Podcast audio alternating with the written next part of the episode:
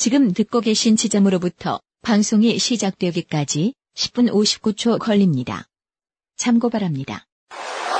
근데 무슨 생각이에요, 걔네들은? 난 도대체 걔네들의 머릿속으로 아, 난 그거 알 수가 이해해. 음. 나 나중에도 많이 얘기하겠지만, 걔네들은 뭐라 그래야 되나? 그냥 우리 교실에서 보던 경험을 떠올리면 돼요.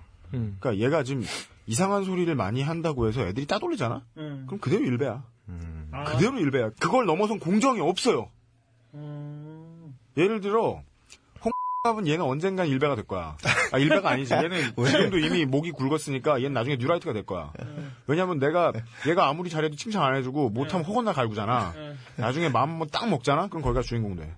별이저처럼 돼. 아, 그럼 유현 씨 나쁜 사람이네. 그걸 그럼 알- 내가 나쁜 사람이잖아. 그러니까 알면서 저는 네. 그 일, 일배 보면서 어떤 생각이 들었냐면 음.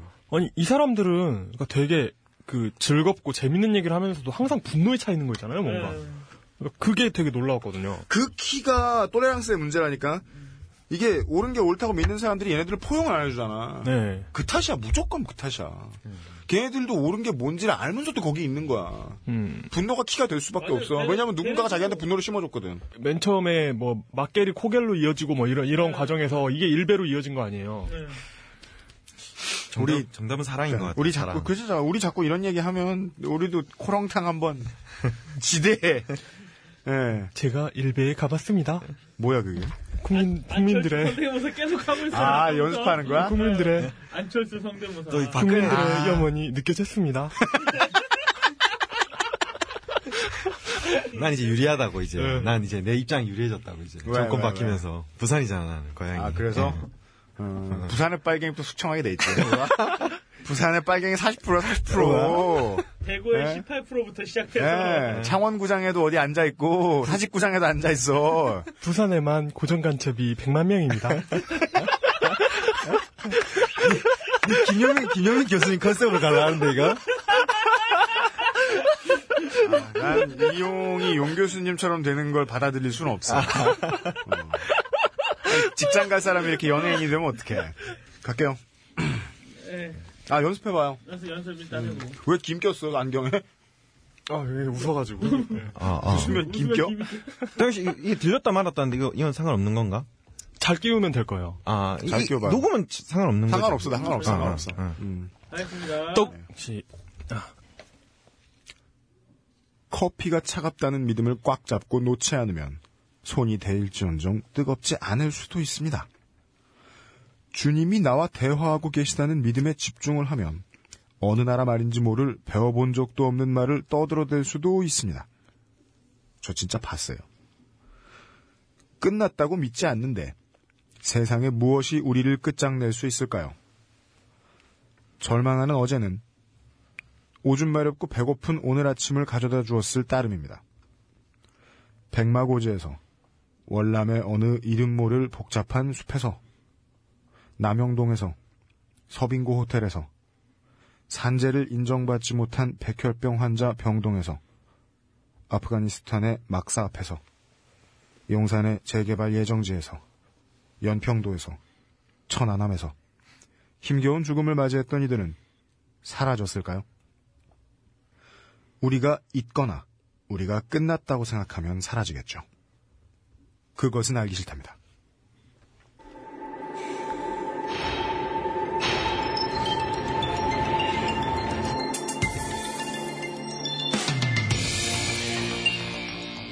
떡을 만지다 보면 손에 떡고물이 묻게 돼 있다. 권력형 부적중 어, 어떻게 한 글자 한 글자가 다 틀렸어. 뭐 하나를 잘 읽은 게 없어. 이렇게 음절마다 실수를 하기가 쉬운 일이 아닌데. 이게 박근혜 당선인 스킬인데. 떡을 만지다 보면 손에 떡고물이 묻게 돼 있다. 야, 그게, 그런 거 연습하지 말라고! 아, 나! 야, 그건 자, 되게 잘한다니. 어. 그, 이렇게 녹음하면 안 되나? 아, 이거 성대모사 클리셰야. 우리는 그거 따라가면 안 돼. 근데 박근혜는 다 맞다. 아유, 고. 네. 네.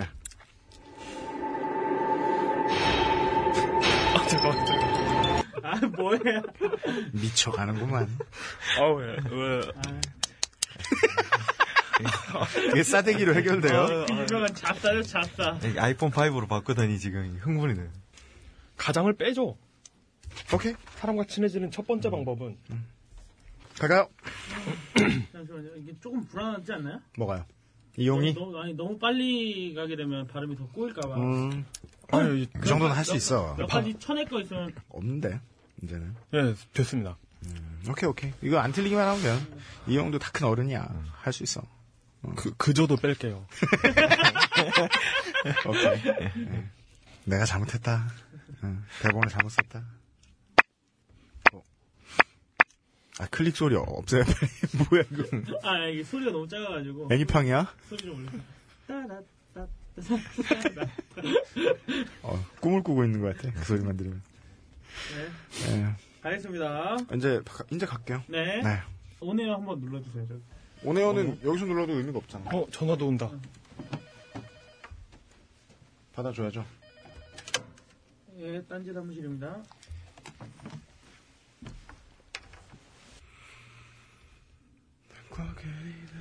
아, 딴지 전화요금 좀 내라 그래요.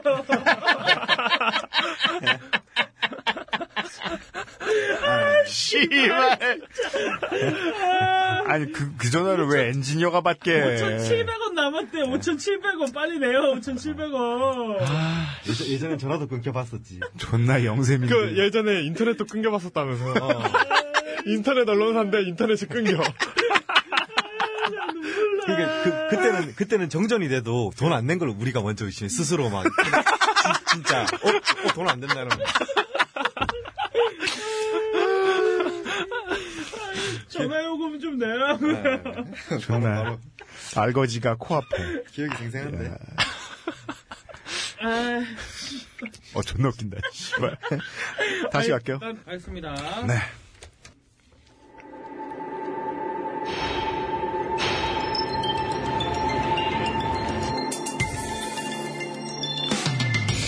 떡을 만지다 보면 손에 떡고물이 묻게 되어 있다. 권력형 부정 축제자 이후락의 말입니다. 사람과 친해지는 첫 번째 방법은 함께 손에 흙이라도 묻히고 놀아보는 것이죠. 어른이 되어 함- 사람과 친해지는 그 첫 번째 오케이, 단계가 다시. 네, 다시. 바로 아유 죄송합니다 이거. 예, 분위기를 족같이 만들어줘야겠어. 아, 이게, 이게 재밌냐, 미쳤냐, 돌았냐. 어떤 걸 원하십니까? 어떤 것이든지. 마조히즘 스튜디오.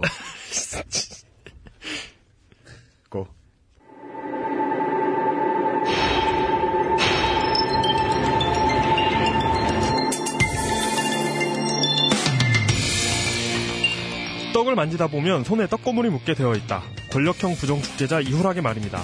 사람과 친해지는 첫 번째 방법은 함께 손에 흙이라도 묻히고 놀아보는 것이죠. 어른이 되어 사람과 친해지는 그 첫 번째 단계가 바로 취업입니다. 알고 보면 사람을 만나는 다른 일들과 전혀 다르지 않은 취업. 그 다, 그것은 알기 싫다와 알아보기. 밤새겠네. 네, 아, 죄송합니다. 아니, 가겠습니다.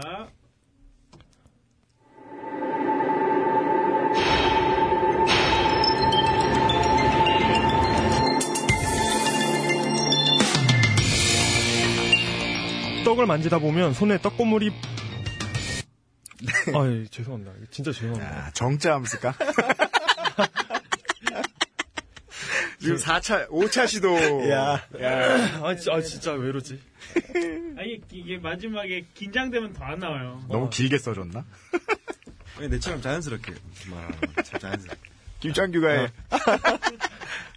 내, 내 말투로 아까 자연스럽던데? 떡을 만지다 보면 떡고물이 묻게 돼 있죠. 자, 자연스럽게 좋은데 나는? 권, 권력형 부정 축제자 이후락의 말입니다. 자연스럽게 되잖아. 고고고고. 아, 아, 한 주, 한주 쉬었다고 이렇게 무너지나? 그러게. 아, 고.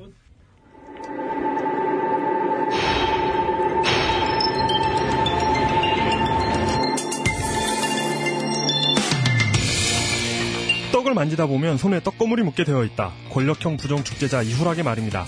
사람과 친해지는 첫 번째 방법은 함께 손에 흙이라도 묻히고 놀아보는 것이죠. 어른이 되어 사람과 친해지는 그 첫 번째 단계가 바로 취업입니다. 알고 보면 사람을 만나는 다른 일들과 전혀 다르지 않은 취업. 그것은 알기 싫다와 알아보시죠.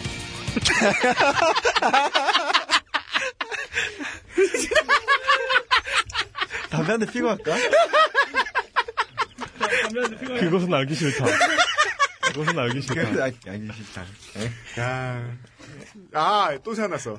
방송하기 싫지? 담배, 담배 피고. 담배 피고. 야, 이걸로 담배 피긴 처음이야. 아, 짱이다. 아, 미치겠네, 이거.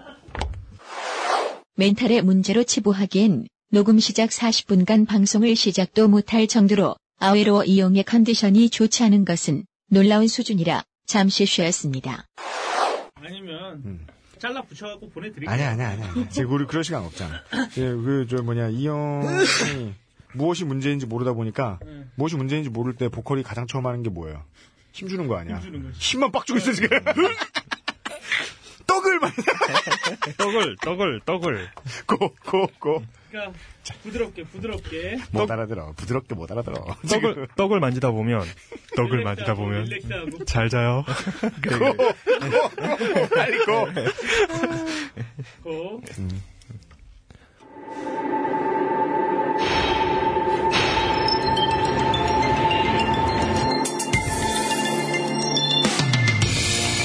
떡을 만지다 보면 손에 떡고물이 묻게 되어 있다. 권력형 부정축제자 이후락의 말입니다. 사람과 친해지는 첫 번째 방법은 함께 손에 흙이라도 묻히고 놀아보는 것이죠. 어른이 되어 사람과 친해지는 그 첫 번째 단계가 바로 취업입니다. 알고 보면 사람을 만나는 다른 일들과 전혀 다르지 않은 취업. 그것은 알기 싫다와 알아보시죠. 재판을 정당하게 받을 권리를 박탈당한 채 외국의 감옥에서 건강과 자유를 잃어가고 있는 한 한국인 선장이 있습니다. 그의 삶이 끝장나버릴 수도 있는 위기를 외교부가 쌩까고 있는 가운데 죽지 않는 돌고래 기자가 뛰어들었습니다. 히스테리 사건 파일. 그것은 알기 싫다. 그것은 알기 싫다. 네. 와. 성공. 성공, 성공. 아, 아, 뭐가 좋다고 쳐웃고 있을 거 아니야. 예. 아, 한 30분 걸렸나? 24분 30분. 아, 네. 제가 어떻게 편집을 하게 될지는 모르겠지만 어, 오늘 드디어 우리 이용 선수가 아웨로 이용 선수가 아, 7차 시기까지 달하는 인트로 엔진을 냈습니다. 예. 어, 매우 죄송- 어렵사리. 죄송한 마음 가지고 있습니다. 하지마 정말 그 누군, 누군지 모르겠어요. 아, 진짜요? 예. 예. 아웨로 이용 기자가 집에 혼자 있게 두면 안 되겠어요. 아, 자꾸 이상한 성대모사 연습하고 말이죠. 예. 어, 우리 재밌다. 제, 아, 혼자 하면서 막 되게 재밌었는데. 근데 그, 어, 나도 김재훈 교수님 목소리 연습하면서 재밌었어. 근데 두 번은 할 이유가 없잖아. 아, 그렇죠. 예. 예. 대선 이후 처음 하는 녹음입니다. 어, 생각해 봅시다. 우리 지금 70 몇 프로였죠, 투표율이? 75%. 75%였습니다. 이게 무슨 뜻이냐면 25%, 뭐 한 10%에서 25% 사이의 대한민국 국민들에게는 그냥 12월 말이었습니다.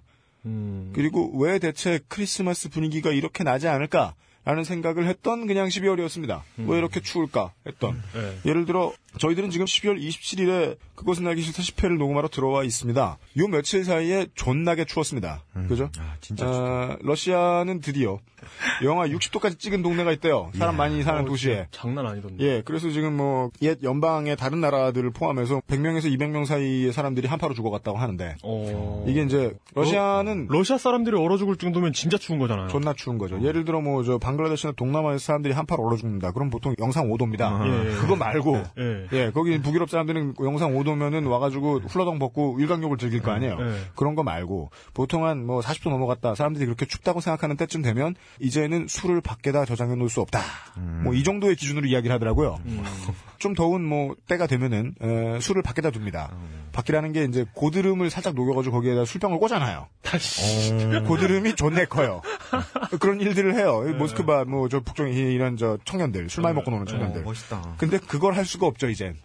예, 술 밖에 나다 터질 거 아니에요. 음. 어, 근데 술이 터지는 수준이 아니라 사람이 죽는 수준으로 지금 전 세계가 지금 한파에 신음하고 있는데 최소한 북반구는 그런데 대한민국의 12월도 대선을 빼고 나서 생각할 게 정말 많습니다. 그리고 저희들이 어, 아 우리는 소개 대본과 편집과 진행을 담당하고 있는 유현수입니다. 그리고 저 옆에는 음, 아, 구직자. 예. 여러분, 여러분 구직 이 사람 구직자입니다. 무슨 뭐 자재 세는 일이라도 누구 시켜야 돼가지고 인력이 필요하신 많은 아, 기업주 여러분들 아, 환영합니다. 구직자 아웨로 이용 기자입니다. 예. 그리고 예. 아 제가 대선이 끝난 후에 아 이거 너, 너무 이거 그- 굉장히 저는 패닉 왔어요. 저에겐 대선이 굉장히 중요한 이벤트였죠. 음. 그래서 패닉이 와가지고 어, 멘토는 아니지만 제가 멘토라고 부르지 않는 멘토 같지 않은 분들, 뭐야 그게? 그러니까 멘토 후보들 예. 그런 분들을 찾아뵀죠. 아 그래요? 네, 음, 찾아뵈가지고 음. 어떤 분을 만나니까 그 그분 만난 자리에 이하경 의원도 오고 막 이랬어요. 이하경 의원. 네, 그래서 사진도 찍고 막 이랬는데 음. 그리고 나서 느낀 게 뭐냐면 음. 아, 멘토 무용론을 다시금 확인하게 됐어요. 뭐 왜요 왜? 다 같이 멘붕이에요. 아. 스스로 해결해야 됩니다. 자신의 멘탈을. 음. 네. 아 뭐 그런 문제. 그러니까 누군가가 이렇게 이, 이 멘붕 상태 사태를 해결해 주길 바라면 안 되더라고요. 네. 네. 그러니까 그들과 저희가 제가 똑같아요. 물론 나는 꿈수다는 매우 중요한 의제를 국민 여러분들께 들려드리고 떠났습니다. 정치가고 생활이다. 네. 너 정치하려 그러냐? 뭐 이렇게 정치에 관심이 많냐? 에, 너 푸드파이터 하려 그러냐? 음식은 왜 처먹냐? 뭐 이런 거 같은 얘기 있잖아요. 그런 걸 알려줬지만 여전히 프리즘은 찬란하게 빛나고 있어가지고 여러 각도로 정치의 시야 안에 거의 모든 것이 들어오지만 우리가 다른 시야를 돌려보면 또 정치 안쪽에 있는 어떤 다른 것들이 되게 많다는 거죠. 지난주 한 주를 제가 본의 아니게 쉬었습니다. 그냥 저에게는 별 의미 없는 휴가 기간이었습니다. 아내하고 잘 놀았고 그리고 아내가 혼자 놀라고 시간을 허락해주면 컴퓨터를 켜서 간만에 삼국지를 좀 했습니다. 몇, 몇이, 삼국지 몇이요? Two. 아, two. 나트 정품으로 샀었는데. 진짜 49,500원. 존나 비싼데. 근데, 네. 근데 네. 삼국지 2가 돌아가는 하드웨어가 아직 있어요? 아, 그 도스 그 저 가상 머신을 쓰면 돼요. 어. 네. 에뮬레이터로 네. 돌리는군요. 그 도스 어. 가상 머신들은 그 뭐냐 C++ 요즘 C++ 안 쓰나? 하여간 그 프로그래밍 많이 배운 지 안 되는 사람들이 보통 공개로 많이 내놔요. 오픈 소스로 많이 내놔요. 그래서 뭐 잘 에디션 된 거 많이 도스 가상 머신 있습니다. 그거 갖다가 옛날 게임 하면 돼요. 그런데 이제 시간이 좀 적을 때는 다른 게임 하는데 시간이 많을 때는 삼국지도 하죠. 아, 시간이 이제 일주일이 비니까 저는 이제 공융으로 두 번 통일을 하고 야, 천재다. 그다음에 이제 아, 천재인데? 이제 알아들으시는 분은 알아들으십시오. 뭐, 예. 한현이나 금손을 만지작만지작 거리다가 지금 방송을 할 때가 왔어요.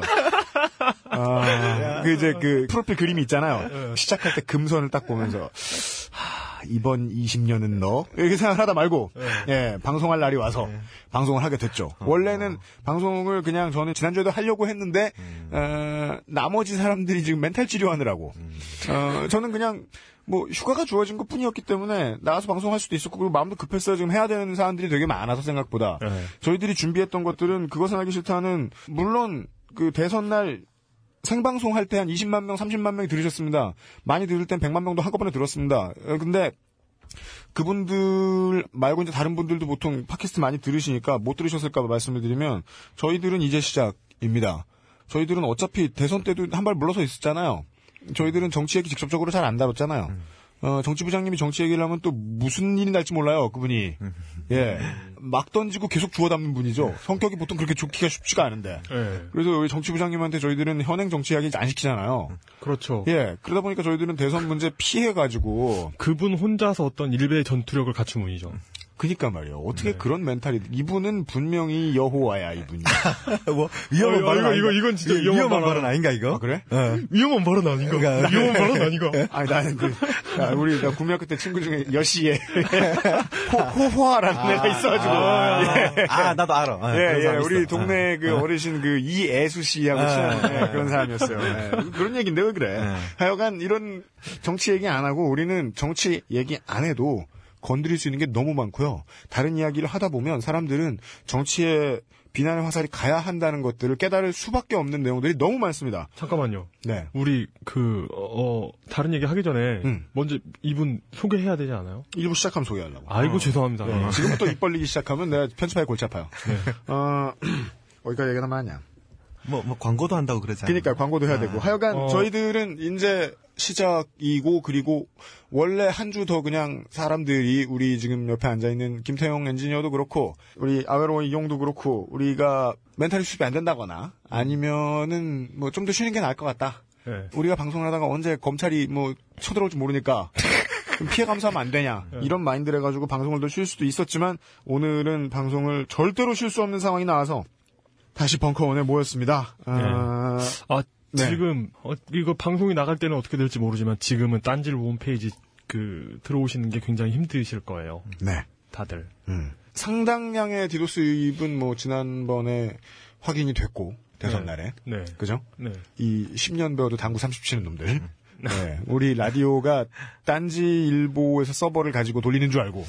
어, 예. 어찌 보면 그런 생각도 들어요. 그 딴질보 홈페이지가 몸빵 홈페이지 같아요. 최전선에서 음. 공격을 막기 위해 허수아비로 세워놓은 것 같고. 아, 실제 HP가 아니라 쉴드. 네, 매, 매번 얻어맞으면서도 네. 그 상태를 유지하는 걸 보면. 정말입니다, 여러분. 네이버에 뉴스캐스트 있는 곳에는 음, 함부로 디도스를 당하거나 아니면 이런저런 공격들에 의해서 홈페이지가 막혔던 그런 언론사의 사이트들은 그 아예 그 언론사의 뉴스 링크를 안 걸어줍니다, 네이버에서.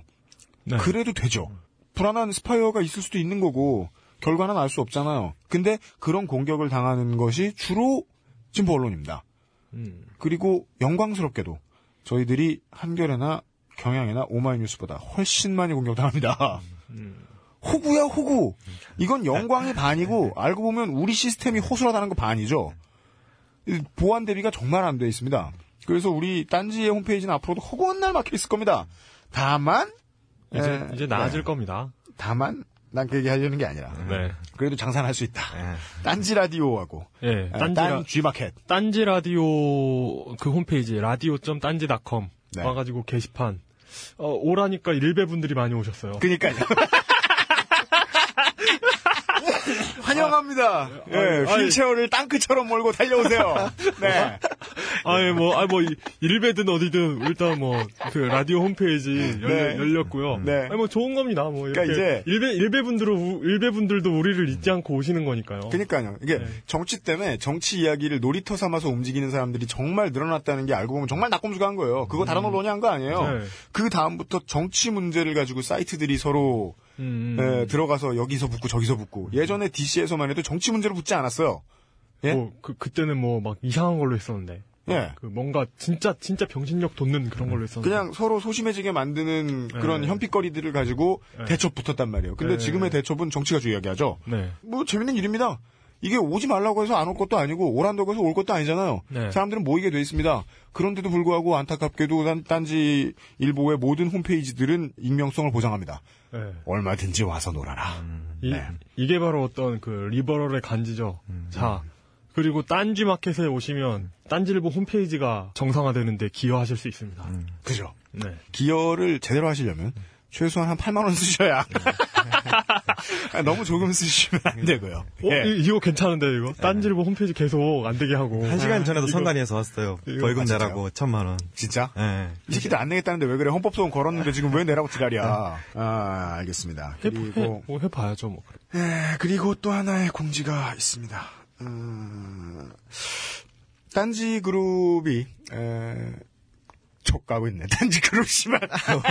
왜, 왜, 왜, 왜. 왜, 우리, 왜 우리 회사 어때서? 딴지 그룹 같은 소리 하고 있네. 어. 씨발, 그룹 사운드냐? 어? 네 명이냐? 아니, 이, 이름에, 네. 이, 이름에 딴지 그룹이 들어가 있는 거예요, 실제. 예. 총수님이 처음에 널 이렇게 넣었어요. 네. 그 앞에 주 붙은 것도 되게 웃기지 않아요? 주식 없잖아, 지랄하지 마! 어, 이, 있어요. 예, 그거- 있어요. 주식 있어요. 주주- 한주 있어? 아니, 아니, 아니, 아니, 진짜 주- 있는데. 주주분한테 전화하고 이래요. 어, 다, 어, 이, 이, 코스피에 등록이 돼 있는 거예요, 아니, 그, 그, 그룹이? 그건 안 돼 있지만. 아, 그거 안돼 있는 게 그게 무슨 아, 주식이야! 아, 상장 안 해도 주식회사 가능해요. 그래요? 비상장 주식회사 가능해요. 그래요? 네. 그래가지고 돈 다, 돈 다 빼달리잖아요. 아, 진짜? 예. 아. 그, 그러니까 상장을 안해 있으면 주가 네. 조작이 쉬워요. 그래가지고 그걸 막 빼돌리고. 그럼 이거는 정확하게 경제용어로 따지면 주식회사나 유한회사라기보다는 네. 무한회사네요. 예. 뭐, 아무도 책임을 지지 않고 마음껏 떼어먹을 수 있는. 하, 하여간 저희들은 이 딴지 미디어 그룹 내에 예, 벙커원 방송국에 있습니다. 딴, 딴지 제2라디오. 크게 말하면 예. 딴지 제2라디오가 외연을 확장합니다. 근거는 다 제가 일을 하기 때문입니다. 팟캐스트까지 런칭이 될지는 모르겠지만 어, 새로운 음악 방송을 시작합니다. 어디에서 하는 거죠? 우선은 생방송이 되고요. 네. 그 다음에 생방송이 되는 채널과 플랫폼들은 어, 생각보다 아주 만만한 곳은 아닌 곳으로 지금 제가 준비를 하고 있습니다. 아, 그리고 그거는 지금 다음 주면 공개를 할 수 있을 것 같고 예. 그 외에는 뭐 다른 데서 그리 하듯이 유스트림이나 유튜브를 통해서 생방송이 가능하고 네. 그리고 다시 듣기도 그쪽을 통해서 가능하게 해 놓겠습니다. 음악 방송이 진행되게 될 겁니다. 어, 혹, 혹시나 해서 드리는 말씀인데 저는 네. 안 나옵니다. 그러니까요. 예. 또 하나의 새로운 어, 시덥지 않은 인물이 지금 대기하고 있습니다. 몸 풀고 있어요. 어, 에. 이분 이분 시도 시덥지 않지 않은 분이죠. 에, 그죠. 예. 뭐 우리에 비하면 그런데 예, 시덥잖지 시, 시덥잖지 아이 어렵네요. 발음이 어려워서 그냥 그만두겠습니다. 네 최소한 에, 글을 읽고 쓸 줄은 아는니다 무- 문맹은 벗어나 있다. 라고 장담해 드릴 수 있습니다. 에, 그런 에, 아, 저- 저도 저도 예. 읽고 쓸 줄 알아요. 아, 사람을 이래 만드나? 에, 네, 공지 드렸습니다. 에, 딴지 홈페이지 조심해 주시고 새로운 딴지 라디오의 음악 방송이 런칭됩니다. 진보의 입이 더러운 새끼가 아니면 진행할 수 없는 음악 방송이 뭔지를 보여드리겠습니다.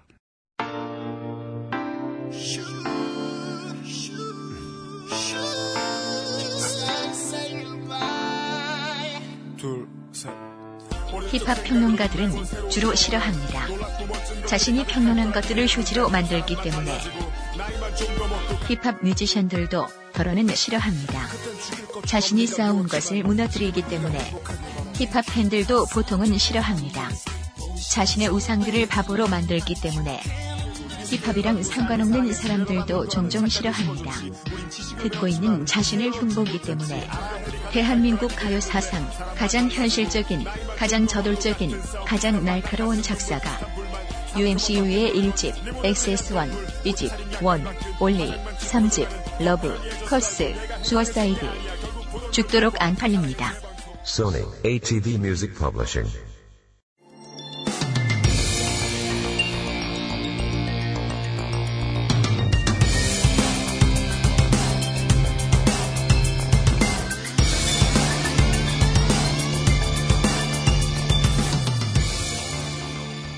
그것은 알기 싫다 1부. 취재 기록 딴지 포스트. 방송을 쉬면서 휴가를 하는 사이에 저는 어, 영화를 두 개를 봤습니다. 어떤 거요? 음, 하나는 그 유명한 이번에 대선 특수를 맞아 가장 많이 팔린 영화. 아, 멘탈이 에, 가루가 돼 있는 멘탈을 다시 고운 체에 올려서 공구리를 거르듯이 다시 한 번 더 가루로 만들어주는 아 그 멘탈 폐잔병들을 토벌해주는 그 영화. 그렇죠. 예. 에, 사람들을 위한 절굿공이 같은 영화 레미제라블을 봤고 아 그거 어때요? 제가 느낀 건 두 가지였어요. 하나는 역시 정치와 삶이 직접적으로 연결돼 있다는 걸 보여주려면 로맨스와 정치가 한 줄로 연결돼 있다는 걸 정확히 파악해야 돼요. 작가가. 근데 그게 완벽하게 돼 있어요. 어. 물론 원작도 그런 가치를 충분히 내포하고 있었고 그런 가치로 대표되는 정치적인 가치와 개인의 가치 사이에 절충선을 고민하는 인간을 보여주는 작품이지만 네. 영화는 더더욱이 그런 점을 아주 잘 파고들었어요. 어. 음, 네, 네. 그래서 저는 이제까지 나왔던 국내의 그 정치 이슈를 다뤘던 영화들이 좀 보고 배워야 할 만하지 않나. 어, 그 얘기만 들어서는 그렇게 나쁜 영화인지 모르겠네요. 너무 잘 만들어서 미치겠어요. 짜증나서. 어. 보면 정말 저는 좀 좀 저 그래요. 인정하죠. 약간 무너졌어요. 어. 약간 시발 프랑스 혁명아 이좀 이랬었습니다. 어, 재밌었고 그 다음에 하나는 어, 영화 테드를 봤어요. 테드? 그 테드 아세요? 곰, 테드? 곰 나오는 영화요? 네. 곰의 주인인 아이가 어, 소원을 빌어서 곰새끼가 생명을 부여받습니다. 테디, 테디베어가. 근데 그 테드라고 이름 지어진 곰이 어, 30년 후에도 같이 그냥 살아요. 그래서 30년 동안 에, 테드는 마약을 배우고 어, 술과 여자를 배우고 그래서 이, 마약을 엄청나게 많이 피우고 그리고 성기 없이 성교하는 법 이런 걸 배워가지고 여, 여자들을 농락하고 다니 이런 저- 저- 전형적인 미국 병신 영화. 에, 그것으로 에, 멘탈과 원기를 충분히 회복했습니다. 근데 뭐 레미제라블 같은 영화 예로 안 들더라도 우리가 법의 이름 혹은 신의 이름 국가의 이름을 가지고 말도 안 되는 폭력을 자행하는 경우는 보통 에, 19세기, 20세기를 다루는 영화나 드라마에선 못 보고 보통은 백골징포하는 그건 뭐 16, 17세기. 예, 18, 기, 기어봐 18세기 뭐 이런 옛날 한국이든 뭐 다른 나라건 뭐 십자군 원정 떠나는 미친 사이코들 뭐 이런 이야기 예? 그거 다 옛날이잖아요. 근데 그게 아니라 저기에 우리가 에, 뭐 깔려고 전담하는 듯한데 사실 깔려고 하는 게 아니에요. 우린 사랑하는 나라인 필리핀에서는 국가가 이상한 짓을 해버려서 이게 지난번에는 필리핀으로 넘어간 한국인 범죄자들이 네. 한국인들을 상대로 했던 범죄 사실에 대해서 이야기를 했었죠. 그런데 이건 그거보다 한 레벨 높아진 범죄입니다. 필리핀이라는 국가가 한국인 몇 명을 상대로 이상한 여러분들 이해하기 쉽게 설명을 드리자면 양아치 짓을 한 사건입니다. 지금으로부터 13개월 전 2011년 11월 19일 YTN 보도. 필리핀에서 마약 거래 혐의로 체포돼 억울한 옥살이를 해온 김규열 선장이 어제 오후 법원의 보석 허가를 받아 출소했습니다. 누울 곳도 없는 열악한 교도소에서 비참한 2년을 보내야 했습니다. 한국인 김규열 선장이 필리핀 경찰에 체포돼 억류돼 있던 교도소입니다. 바닥에는 쓰레기가 여기저기 널려 있습니다. 교도소라지만 누울 만한 방 하나 제대로 갖춰져 있지 않습니다. 김 선장은 지난 2009년 12월 마약 판매 혐의로 필리핀 경찰에 체포돼 재판부가 보석을 허가하기까지 이곳에서 비참한 생활을 견뎌왔습니다. 제가 있으면은 아쉬운 소리도 안 해요. 아이고 남자답게 아이고 내가 죄를 지었구나. 왜 아쉬운 소리예요? 제가 없는데 안 되니까 그게 억울해서 정말 그게 억울해서 내 마음이 지금 많이 맥힌 거지. 일단 석방된 김 선장에 대한 본재판은 내년 2월 초 본격 시작되는데 무죄 판결 가능성이 높은 것으로 전해지고 있습니다. 김 씨의 혐의를 입증할 증거가 부족한 데다 경찰이 관할 범위를 벗어나 김 씨를 불법 체포했다며 보석을 허가한 재판부의 판단이 크게 달라지지 않을 것이란 전망 때문입니다. 필리핀 남부 한인회는 김 씨의 보석금 마련을 포함해 지난 2년 동안 김 씨의 구명 활동을 적극 지원한 것으로 알려졌습니다. 이런 사건을 어, 2년째 취재를 하고, 하고 계신 취재 신. 아, 혹은 근데 취재 신이라기보다는 취재 내용은 뭐 아주 많은 건 아닌데 취재문을 잘 써요. 취재문의 신. 근데 그 어, 신이 그러니까 뭐 유일신교의 신이 아니라 네. 신이 한 20만 명 있는데 신의 밀도가 존나 높네요. 어, 하여간 우리 취재문의 신. God of Journalistic Article 이렇게 쓰면 되겠네요. 이니셜로 하면 GOJA네요. 뭐? 예. 아, 이 고자. 죽지 않는 돌고래. 김창규 취재팀장을 오랜만에 모셨습니다. 안녕하셨습니까? 예, 안녕하세요. 김규열 선장이라는 분의 이야기입니다. 예. 김규열 선장 이야기를 방송만 들으시는 분들은 우리 저 홍석동 씨 납치 사건에서 잠깐 이야기가 나오고 지나갔어가지고 스토리를 정확히 알지 못하시는 분들이 있는데 이분이 필리핀의 경찰로부터 혹은 공권력으로부터 뭔가 이상한 부당한 대우를 당하고 아직도 필리핀에 붙잡혀 있다는 정도가 1분 내로 말하면 그런 건데 이게 사태가 지금 보통 심각한 게 아닙니다. 이분이 지금 어떤 처지에 놓이게 되셨는지를 잠시 후에 알려드리겠는데 이 사건을 이해하기 위해서는 이 전후 상황을 좀 조금 길게 들어볼 필요가 있을 것 같습니다. 그 일단 김규열 선장의 존재를 어떻게 알게 되었나부터 시작을 하는 게 맞는 것 같은데요. 이제 제가 김규열 선장 사건을 처음 접한 건 지금부터 2년이 조금 더 됐습니다. 그러니까 2010년 12월 17일로 거슬러 올라가는데요. 그날은 조광현 씨라는 프랑스 외인 부대 중사 출신의 한국인이 필리핀 잠깐만. 현지에서 한 글자도 안 틀리고 읽으니까 아니 아니 아니 아니 처, 처음이잖아 지금 그렇게는 안 해요. 아니 그 그러니까까지 다 했어. 아니 난, 예, 난 그래서 하다가 조정이 된다고 난 그래서 지금 김- 김창규가 읽기 시작하는 거 보고 나는 아 커피 가지러 가야지. 아니, 근데 내가 내가 이걸 자연스럽게 말을 하려고 알았어. 이렇게, 어, 자- 내가 자- 어. 그래서 그래서 지금 김창규가 읽고 있는 대본 나도 지금 아이패드로 보고 있잖아. 이걸 보다 말고 아 너무 웃겨서 꺼야겠다라고 생각하고 이용을 봤더니 이용을 웃고 있는 거야. 안 볼게 안 볼게 안 볼게 안 볼게 안 볼래 안 볼래 안 볼래. 이게, 이게 조정이 돼요 이게 안만 봐요. 예, 예. 야, 뭐 이렇게 투시 하나까지 다 써오냐. 대단하다, 진짜. 어디서 어디서 조정되는지 봐야지. 예, 어, 어, 완벽한 준비 말하고 있어봐. 나 콜라 생각이야. 아니 이거 이거 저 자, 아, 야, 담배 한대 피고 올래 나도 고합시다. 아 그날 그날은부터 안 되는구나 고해도 되죠? 네. 예, 고하겠습니다. 10년이 조금 더 됐습니다. 예, 예, 각 설하고 계속 읽겠습니다. 예, 읽어주십시오. 아, 예, 2000, 2010년 12월 17일로 거슬러 올라가는데요. 그 그날은 조광현 씨라는 그 프랑스 외인부대 중사 출신이 그 한국인입니다. 그 필리핀 현지에서 필리핀인 가정부를 살해했다는 의혹을 받다가 5년 만에 공식적으로 살인 누명을 벗은 날이에요. 5년 만에 공식적으로 살인 누명을 벗었다 그러면 예.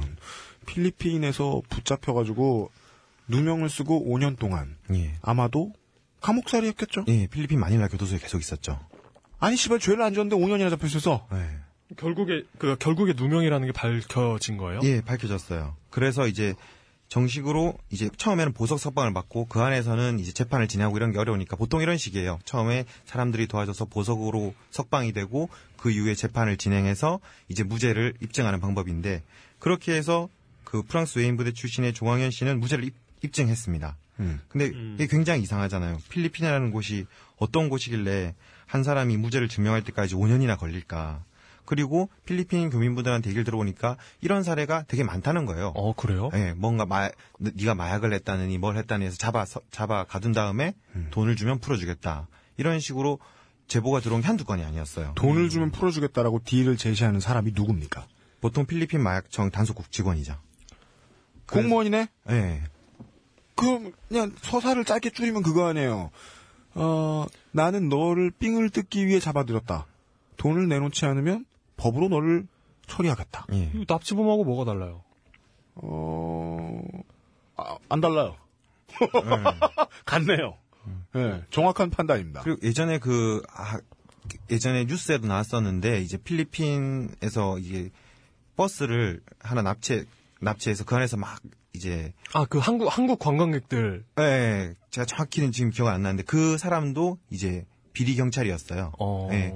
그런 식 경찰이 관광객들이 탄 버스를 납치해요? 예. 님이 아휴, 예. 그 여러 가지가 정말 복잡합니다. 그래서 아 존나 고담. 그리고 제일 중요한 거는 한국 외교통상부는 5년이나 자국민을 타국 교도소에 방치할 수 있을까? 또 5년이면은 정말 아무리 선하고 정신력이 강한 사람도 무너지기에 충분한 시간이잖아요. 그래서 자유의 몸이 된 필리핀 현지에서 머무르고 있는 조광현 씨랑 연락해서 날짜를 잡고 2010년 12월 22일부터 23일 새벽까지 전화 인터뷰를 진행했었어요. 지금으로부터 딱 2년 전이네요. 그렇죠. 네. 그런데 인터뷰 말미에 새로운 사실을 알게 됐는데 음. 자기와 같은 사람이 자기가 수감되었던 교도소에 한 명 더 있다는 거예요. 어. 자기와 같은 사람이라는 건 자기처럼 억울한 누명을 쓰고 들어와서 예. 돈을 못 내는 바람에 풀려나지 못한. 예. 그분이 바로 25년 동안 선박 근무를 해온 오늘 사건의 주인공 여수 출신의 김규열 선장입니다. 김규열 선장님. 예. 네. 원래 뭐 하던 분입니까? 그 선장이셨죠. 그 해상 생활에서 이제 선박 근무를 25년 정도 하셨고 선장으로 17년 동안 근무를 하신 분이에요. 음. 필리핀 마닐라 교도소에 수감 중인 그 김 선장이란 분이랑 이제 바로 전화 통화를 했죠. 그날이 이제 2, 년전 12월 24일인데요. 음. 그 필리핀 마닐라 교도소 전화번호 세 군데를 캐치해서 30번 정도 전화를 하니까 김규열 선장과 연결이 됐었어요. 어. 되게 전화를 안 받아요. 그러니까 네. 교도소 안에서 이제 전화가 있는데 음. 이제 뭐, 뭐 Can I speak to 뭐 미스터 김 이러면은 그쪽에서 막 연결해서 이렇게 받는 방식인데 음. 그 당시 김 선장이 주장한 내용은 이렇습니다. 공무원이 전화를 안 받아? 그 안에서 이제 네. 전화를 관리하고 이러는 사람도 네.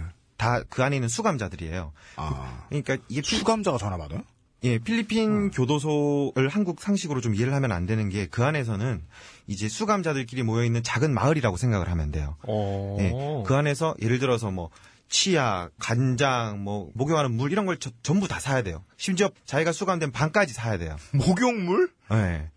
그러니까 예를 들면 이런 거죠. 만약에 UMC님이 어떻게 해서 필리핀 마닐라 교도소에 갇혔잖아요. 네.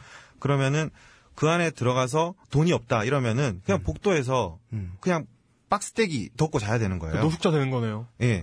그리고 그 박스떼기도 사야 돼요. 예. 비가 오고 복도에서 이제 막 물이 차가서 흘러 넘치고 이러면은 그냥 자야 돼, 그? 예, 그냥 거기서 자야 돼요. 그 돈이 있으면은 좀 더 좋은 방으로 가고 이 침대에서 잘 수 있고 없으면은 거기서 또 나오는 거는 밥이랑 그냥 맹국뿐이거든요. 음. 그거를 이제 필리핀 사람들은 자기들끼리 이제 협력하고 뭐 숯불도 사고 요리를 해서 먹는데 음. 돈도 없으면은 그냥 계속 그거 먹는 거예요. 양치질도 못 하고 돈이 없으니까. 그게 어떻게 공공기관이야? 동물의 숲이지. 야, 싸이 어. 미니홈이지. 이거 이거 어 정말 우리의 상식으로는 이해할 수 없는. 예. 그러니까 예를 들어서 한국 사람들도 되게 우습게 봐요. 그 안에서는 일본 사람이나 미국 사람이나 죄수가 갇혀 있으면은 대사관에서 되게 신경을 많이 써요. 막 한 달에 한 번씩 가서 일본 대사관, 미국 대사관에서? 예. 네. 뭐 물품을 전달한다든지 이 사람에게는 화장실 청소를 시키지 말라라든지 뭐 여러 가지 대우가 취해지는데 근데 한국 대사관에서 안 그런다는 예. 거죠. 그래서 그거를 필리핀 수감자들이 알아요. 그래서 막 화장실 청소도 시키고 뭐 이렇게 뭐 가- 갈굼도 당하고 뭐 이렇게 하니까 안에서 만약 한국 사람이 갇혀 있으면 정말 처우가 안 좋죠. 아니 나라가 있는데 나라 없는 설움이네요. 그 사람들이 네. 겪는 건. 네. 김규열 선장의 주장 내용은 이렇습니다. 김규열 선장이 체포된 거는 이제 2009년 12월 17일 오후 3시경까지 이제 거슬러 올라가는데요. 김규열 선장은 필리핀 마닐라시의 하리손 플라자 내에 위치한 차우킹이라는 식당이 있습니다. 거기서 밥을 사서 나옵니다. 나오자마자 젊은 필리핀 사람 3명이서 김 선장을 둘러싸고 조사할 게 있다면서 따라오래요. 김 선장은 필리핀어를 못하기 때문에 말이 안 통해서 계속 왜라고 반복을 합니다. 뭐 와- 한국말로. 왓, 왓, 어, 이렇게 왓. 짧은 영어로 어. 네, 반복을 하죠.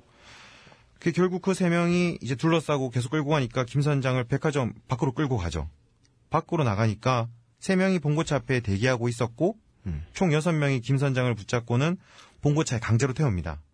그때까지 김 선장은 계속 외칩니다. 왓, 왓 이렇게 음. 말을 하죠. 아니 경찰들이 그때 당시에는 이 사람들이 사복을 입고 있으니까 경찰인 줄 몰랐죠. 예, 사복 경찰들이 본고차에 강제로 태웠으면 예. 그건 어, 진짜 무서웠겠다. 피부색만 좀 다르지 최소영 일당이 한 거랑 뭐가 다릅니까? 예. 어, 네. 그 나중에서야 뭐 알게 됐지만 이 사람들은 그 PDA, 그 필리핀 마약 단속청 경찰들이고요. PDEA. PDEA. 필리핀 DEA. 예. 예. 필리핀 D, DA는 뭐예요?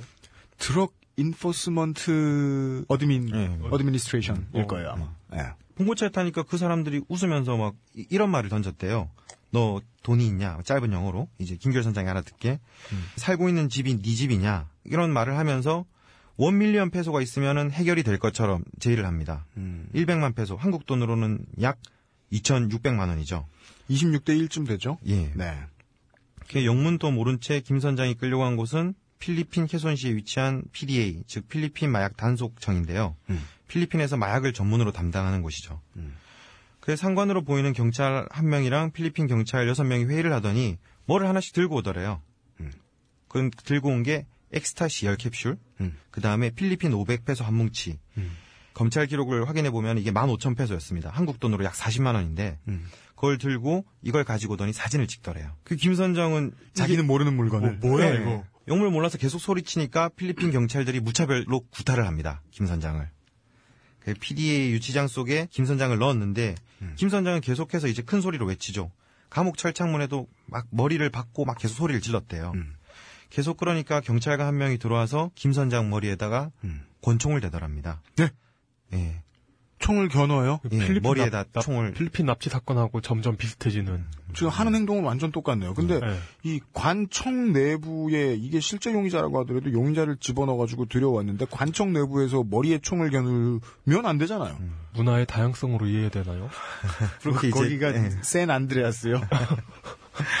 예.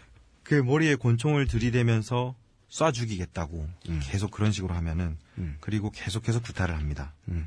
음. 그 수갑을 채운 채로 이틀 동안 풀어주질 않았어요. 이틀 동안 수갑을 풀었죠. 네, 그래서 이틀 동안 김 선장님의 말씀으로는 유치장 안의 수감자들이 이렇게 밥을 먹여줬다고 해요. 이 음, 수갑이 음, 음, 차였으니까.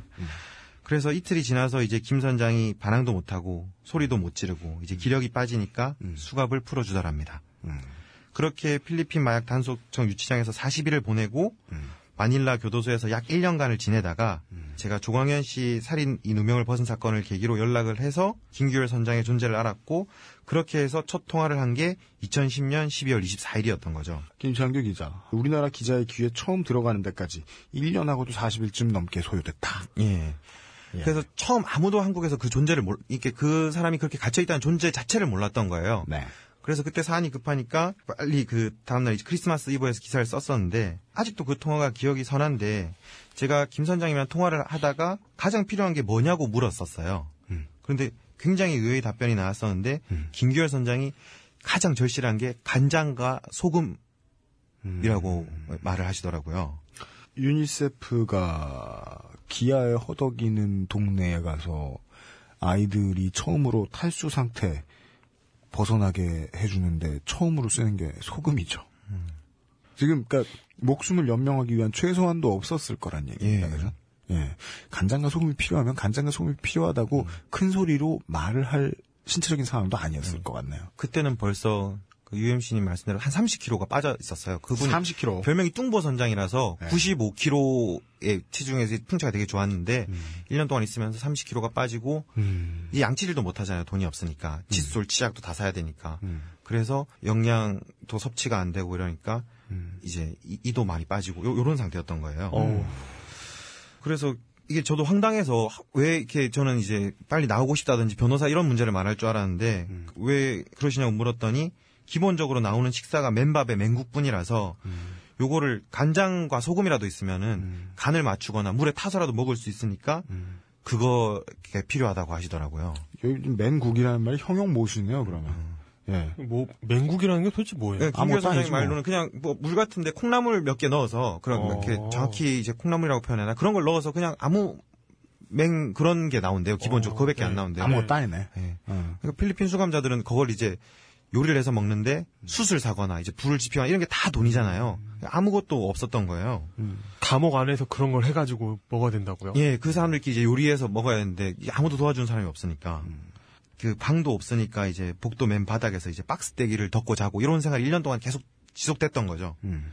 그런 사정을 저희가 단독 보도한 직후에 독자분들이 많이 힘이 돼주셨어요. 10페이지 분량의 항의 글들을 외교통상부 게시판에 그때 도배를 했습니다. 독자분들이. 네. 그리고- 대첩 나왔군요. 네. 네.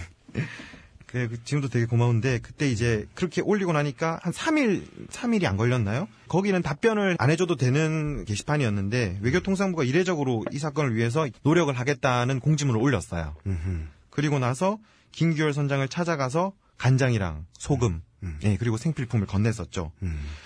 그 후에 계속 1년 동안 이 사건을 지속적으로 기사화했었습니다. 음. 2010년에서 2011년 사이. 그렇죠. 네. 이분이 무죄든 유죄든 저희는 알 수가 없어요. 그 상황에서 일단 이분이 정말 마약을 운반했었는지 아니면 정말 무죄인지 그니까요. 그건 그- 알수 없죠. 예, 그 상황에서 타국에서 어쨌든 자국민이 한 번도 자기의 주장을 바꾸지 않고 계속적으로 오- 억울하다고 주장하고 있고 또 적법한 절차가 전혀 아니었잖아요. 네. 현지 경찰에게 무차별 구타를 당하고 네. 총까지 겨눠지고 그런 상태에서 1년 이상 불법 구금을 당하고 제대로 된 재판도 받지 못하고 있다는 사실을 음. 외교통상부가 전혀 신경을 쓰지 않았다는 사실에 집중을 했거든요. 비록 범죄자라 할- 할지라도 이- 이거는 만약에 그렇다 할지라도 이건 아니잖아요. 음. 예. 음, 중국인들이 우리나라 우리나라 해역에 들어와서 불법 어업을 했건 아니면 우리나라 내부에서 무슨 나쁜 짓을 했던 재판을 받을 일이 생기면 중국 영사관 쪽에서 달려옵니다. 음. 영화 같은 거 보면 네. 그 미국인 주인공이 남미 같은 데 가서 괜히 깽판 치다가 네. 이렇게 잡혀가면 대사관에 전화 걸죠. 나 미국 시민이야 이러면서. 음. 그럼 뭐 미국 그 영사관에서 람보 같은 사람 보내주고 네. 현지인 다 죽이고 그거 해주잖아. 네. 네. 근데 한국은 아무것도 안 해줘. 열 페이지를 우리가 대처를 해가지고 도배를 했더니 그제서야 소금이랑 간장 갖다 줘서. 네. 이- 예. 아, 그래서 그 그때 이제 역시 가장 걱정됐던 거는 김규열 선장 건강이었고요. 실제로 김규열 선장님이 그 안에서 이제 견디다 못해서 자살 시도도 하- 한 적이 있었어요. 자살 시도 하셨다. 예. 그 1년 동안 막 무수한 뭐 많은 일들이 있었는데 결국 필리핀 교민분들과 이제 뜻있는 분들의 이제 도움으로 2011년 11월 18일 이제 김규열 선장님이 보석 석방이 된 거죠. 보석 석방이 된 이후부터는 이제 건강도 챙기고 이제 재판을 준비할 수 있는 여유가 생긴 거잖아요. 네. 그때부터 이제 무죄를 입증하기 위해서 이제 재판을 받아왔었는데 며칠 안 됐죠. 지난 12월 17일 날 법정에서 무기징역을 받았습니다. 이게 이 부분이 지금 저희들이 방송을 하고 있는 이유의 시작입니다. 발단입니다. 최근에 네. 그러니까 갑자기 무기징역이 나온 거죠. 지금 김규현 선장 사건에 대해서 1년쯤 전에 이미 우리 딴지일보는 거의 최종으로 기사를 내보내고 한동안 접었어요. 아 예. 이제 이제 나오셨으니 됐다 하고 접으려고 했죠. 네. 예. 그랬는데 이번에 선고가 새로 나왔는데 당연히 무죄일 거라고 모두가 예상했는데 무기징역을 땅 때려버렸어요. 예. 예. 어떻게 된 겁니까? 대사관 측도 그렇고 한국 교민들도 그렇고 김규열 선장 본인도 변호사한테 그렇게 들었고 당연히 12월 17일 날 무죄가 나올 거라고 생각을 했어요. 그래서 제가 필리핀 마닐라 교도소에 재수감된 김규열 선장님이랑 그 19일, 26일 두 차례 걸쳐서 통화를 했- 했는데 스스로도 17일이 너무 황당하더랍니다. 12월 17일에 무죄를 입증해서 마음 편하게 한국으로 돌아오려고 완전히 마음을 놓고 있었는데 재판장에서 심지어 김규열 선장이 필리핀어를 못 알아들으니까 자신에게 무기징역이 선고된 줄도 모르고 thank, thank you thank you라고 막 감사하다고 인사까지 했대요. 그런데 나가려고 하니까 경찰들이 와서 교도소에 수감을 시켜버린 거죠. 김규열 선장이 그걸 확신했던 이유 중에 하나가 12월 10일 날 한국 대사관 층에서 김규열 선장한테 어떤 문서를 가져옵니다. 음. 이 문서가 이제 한국으로 입국을 할 수 있다. 이제 자유롭게 돌아갈 수 있으니까 이제 돌아가라. 요렇게 말을 했는데 우리나라 대사관이 예, 우리나라 대사관 측에서. 그 김규열 선장이 이게 뭐 하는 짓이냐. 나는 12월 17일 날 무죄가 떨어질 건데 무죄를 받고 정정당당하게 나가겠다라고 말씀을 했어요. 그러니까 대사관 측에서 아 그렇죠 이렇게 말을 했대요. 그냥 정확한 워딩이 아, 아 그렇죠라고 마- 말을 했대요. 거기까지 왔으니까 김규열 선장 아무 의심이 없었죠. 일주일 뒤에 무죄를 받고 당당하게 한국으로 돌아가겠다. 이렇게 했었는데 무기징역이 이제 난 거죠. 검찰 측 주장은 이렇습니다. 앞서 설명드린 대로 이제 검찰 측 주장은 처음에 2009년으로 돌아갔을 때 어떤 제보자가 필리핀 마약청 그 메트로 마닐라 사무실로 찾아와서 김규열 선장이라는 사람이 엑스터시를 광범위하게 판매하고 있다고 제보를 했었대요. 누가 제보를 했어요? 어, 필리핀 마약청의 주장입니다. 이제 검찰 측의 아, 아, 아, 주장이죠. PDEA에. 예. 그래서 마약청 수사원들은 체포를 하려고 함정 수사 일종을 이제 작전을 짭니다. 그리고 제보자로 하여금 김규열 선장에게 엑스터시 10캡슐을 주문하도록 했대요. 그거죠. 산다고 해놓고 오면 잡는. 예, 예. 예. 그걸 이제 뭐 best buy, 아, buy best 작전이라고 하는데. buy bust야. 아, 이 buy, 아, buy bust. 지금 발음 헷갈린다. buy bust. 예. buy vest? 아. 예? 뭐 조끼? Best Buy 그 미국의 아, 그러니까 설명을 드리자면 이게 그, 그 미국 DEA가 처음 하던 건데 원래 그 소매상한테 접근을 합니다. 어, 그러니까 그 유통하는 네. 사람이나 만드는 사람 말고 소매상한테 소매하러 온 손님인 것처럼 경찰이 접근을 해서 마약상이 스스로 간 경찰에게 undercover 경찰에게 마약을 팔게 만든 다음에 그 현장을 덮치는 게 buy bust예요. 네. 근데 이렇게 buy bust를 해가지고 수사를 통해서 이 마약상을 잡으면 그 사람은 함정 수사를 이유로 항소를 할 수가 없습니다. 음, 왜냐하면 강압에 의해서 판매를 한 게 아니라고 여겨지기 때문이죠. 네. 예. 저 buy bust에 대해서 설명을 드렸는데 그거 말고 제가 드린 말씀 중에는 첫 번째가 중요합니다. 소매상이에요, 소매상. 음, 근데 배를 몰고 왔다 갔다 하는 사람은 보통 소매 안 하죠. 운송하지. 네. 배를 모는 사람한테 직접 자기 쓸 거 열 알 사가지 않습니다. 마약은 그렇게 팔리지 않아요. 그래서 이제 검찰 측 주장이니까 당연히 김규열 선장의 주장이랑 반대가 되겠죠. 그렇게 김규열 선장을 잡아서 뒤져보니까 어, 엑스타시 10캡슐을 필리핀 화폐 15,000페소에 판매하려고 했고 이거를 현행범으로 체포를 했대요. 음. 그리고 필리핀 마약청 메트로 마닐라 사무실에서 그 사진을 찍었다는 거는 엑스터시 10캡슐이랑 그 돈뭉치 요런 거를 아주 정당한 절차를 거쳐서 선출직 공무원 이런 사람이 참관해서 서명을 하고 아주 적법한 절차 로 이루어졌다. 필리핀 당국의 주장이죠. 그렇죠. 네. 그러니까 검찰 측입니다. 필리핀 검찰 김규열 선장의 주장에 의하면 자기가 영문도 모르고 잡혀 들어간 다음에 처음 봤던 그 물건들. 예. 네. 김규열 선장의 주장이나 이런 내용이 잘 남아 있는 게 그분이 매일 일기를 써요. 지금 뭐 벌써 한 일곱 권 정도 돼 있고 저도 그분 한 일곱 권이요. 예, 네. 편지도 있고 매일매일 어떤 사람을 만났고 뭘 했고 이런 걸 전부 다 기록을 해 놨어요. 정신을 잃어가는 와중에서도 기록을 계속 하셨군요. 예. 어떤 네. 그 항해일지를 쓰던 그런 게 아닐까요? 예. 음, 그런 것처럼. 그래서 어느 쪽 주장이 옳은가라는 문제가 되는데 요거를 깊이 파고들면은 재판부에서 굉장히 머리가 아플 것 같아요. 예를 들어서 이렇게 생각을 해보죠. 지금 상황으로 보면은 무죄 아니면 무기징역이잖아요. 음. 그런데 만약에 음. 김규열 선장이 무죄로 판명이 나고 음. 아무것도 혐의가 없다면은 필리핀 마약청 단속국, 필리핀 당국이 걔네들에 대한 수사가 들어가야죠. 예, 엄청난 비난에 휩싸일 수밖에 없는 거죠. 내사가 들어가야죠. 예. 네. 그렇고 이런 사건이 많았, 많았었는데 네. 이게 비슷한 사례가 되게 많아요. 필리핀 교민분들이나 사이트 가도 네. 이런 식의 되게 많았는데 무기징역이 확정이 안 되고 무죄가 되면은 음. 필리핀 당국이 굉장히 곤란해집니다. 어디까지나 뭐 추측이긴 하지만 그게 음, 예. 이게 입장을 바꿔놓고 생각하면 이해하기가 쉽습니다. 그 우리나라에 어떤 외국인이 와서 예를 들어 뭐 미국인이 와서 음. 마약을 팔았다는 혐의로 감옥에 갇혀 있어요. 음. 근데 그 미국인이 억울하다고 주장을 해요. 음. 근데 만약 그 외국인이 승소하면 우리나라는 어떻게 될까요? 음. 우리 그러니까 우리 우리 국민들 정서로는 받아들이기가 힘들죠. 그래서 이 사건이 외교통상부나 대사관의 노력이 절실한 게 이 무죄와 무기징역 사이의 그 틈새라고 해야 될까 이런 외교적 센스나 이런 게 엄청나게 필요한 사건이에요. 저도 정말 진실을 알고 싶은데 이 사건에서 김규열 선장이 분을 이제 8개월 동안 봐왔던 보석 석방되고 난 후에 필리핀 112라는 교민보호 단체에서 음. 이동할 대표라는 분이 이분을 쭉 지켜봤대요. 음, 네이버 카페도 있더만요. 예. 네. 이제 뭐 방송에서 취재를 하고 하면은 이제 가장 자주 이- 인용되는 곳인데 여러 가지 이제 말들이 많죠. 막 또 이 사건이나 뭐 이런 게 터지면은 여러 가지 무서운 말도 많고 정말 마약을 했다니 말았다니 뭐 여러 가지 말들이 많을 거 아닙니까? 음. 방금 전에도 통화를 했었는데 정말 솔직하게 8개월간 김규열 선장님 쉼터에서 쉬면서 음. 이제 봤던 행동이 어떻습니까? 이런 정말 뭐 마약을 했다느니 뭐 이런 의혹도 있습니다. 음. 이렇게 말을 드리니까 쉼터에서는 기본적으로 그게 불가능하대요. 그러니까 그 통금 시간이 있는 거예요. 음, 음, 음. 그러니까 예를 들어서 뭐 마약을 하거나 뭘 그 하거나 이러면은 어디를 막 갔다 오고 뭐 외출을 하고 음. 어디서 이렇게 뭐 사거나 뭐 이런 과정이 있지 않겠습니까? 네. 그런데 그런 외출도 전혀 없었고 그리고 항상 몸이 안 좋으니까 대부분을 눕거나 이렇게 해서 쉬고 지내셨대요. 음. 그러면서 매일 매일 자신의 기록들을 음. 일기로 남겼고 누구를 만났고 언제 뭘 했고 했기까지 그리고 한 번도 이분 주장이 바뀐 적이 없어요. 항상 억울했고 나는 이런 일을 당해왔고 저랑 통화할 때도 한 번도 이런 주장이 바뀐 적이 없어요. 그리고 그 쉼터에서는 필리핀 마약적 단속국 직원들이나 이제 그 예전에 필리핀 좀 국회의원이죠. 그런 사람들이 굉장히 많이 왔다 갔다 해요. 음. 그러니까 그 안에서는 자기로서는 상상할 수 없다. 그런 마약 관련한 의혹은 필리핀 112 이동할 대표가 그렇게 말씀을 하시더라고요. 음, 그 필리핀 112라는 단체를 후원하시는 분들 중에서는 필리핀의 국회의원 분도 계시죠.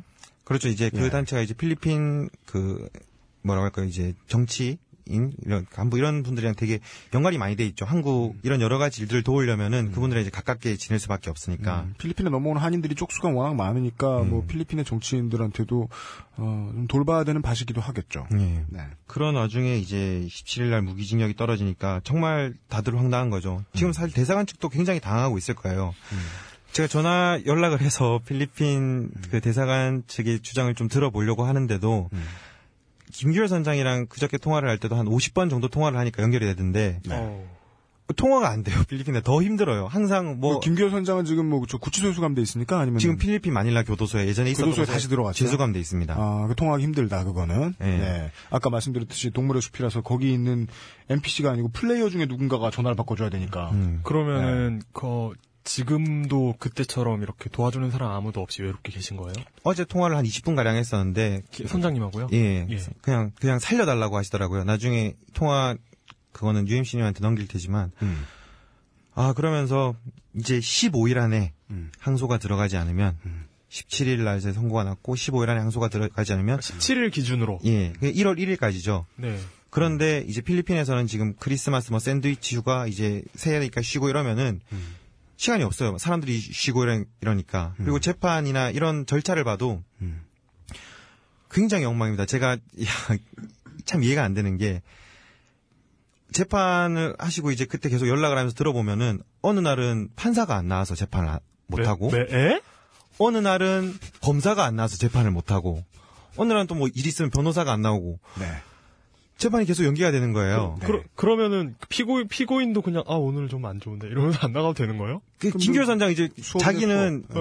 이 무죄를 입증하려고 하니까 이게 미치는 거죠. 자기는 이제 무조건 가야 되는 거니까. 네. 아니 정말 이게 상식적으로 아, 이게 어떤 필리핀만의 뭐 어떤 다른 그게 있냐 상식적으로 그게 물으니까 필리핀 교민분들한테도 물어봤어요. 재판을 하신 분들이나 이런 거 했는데 아 필리핀에서는 비일비재한 일이다.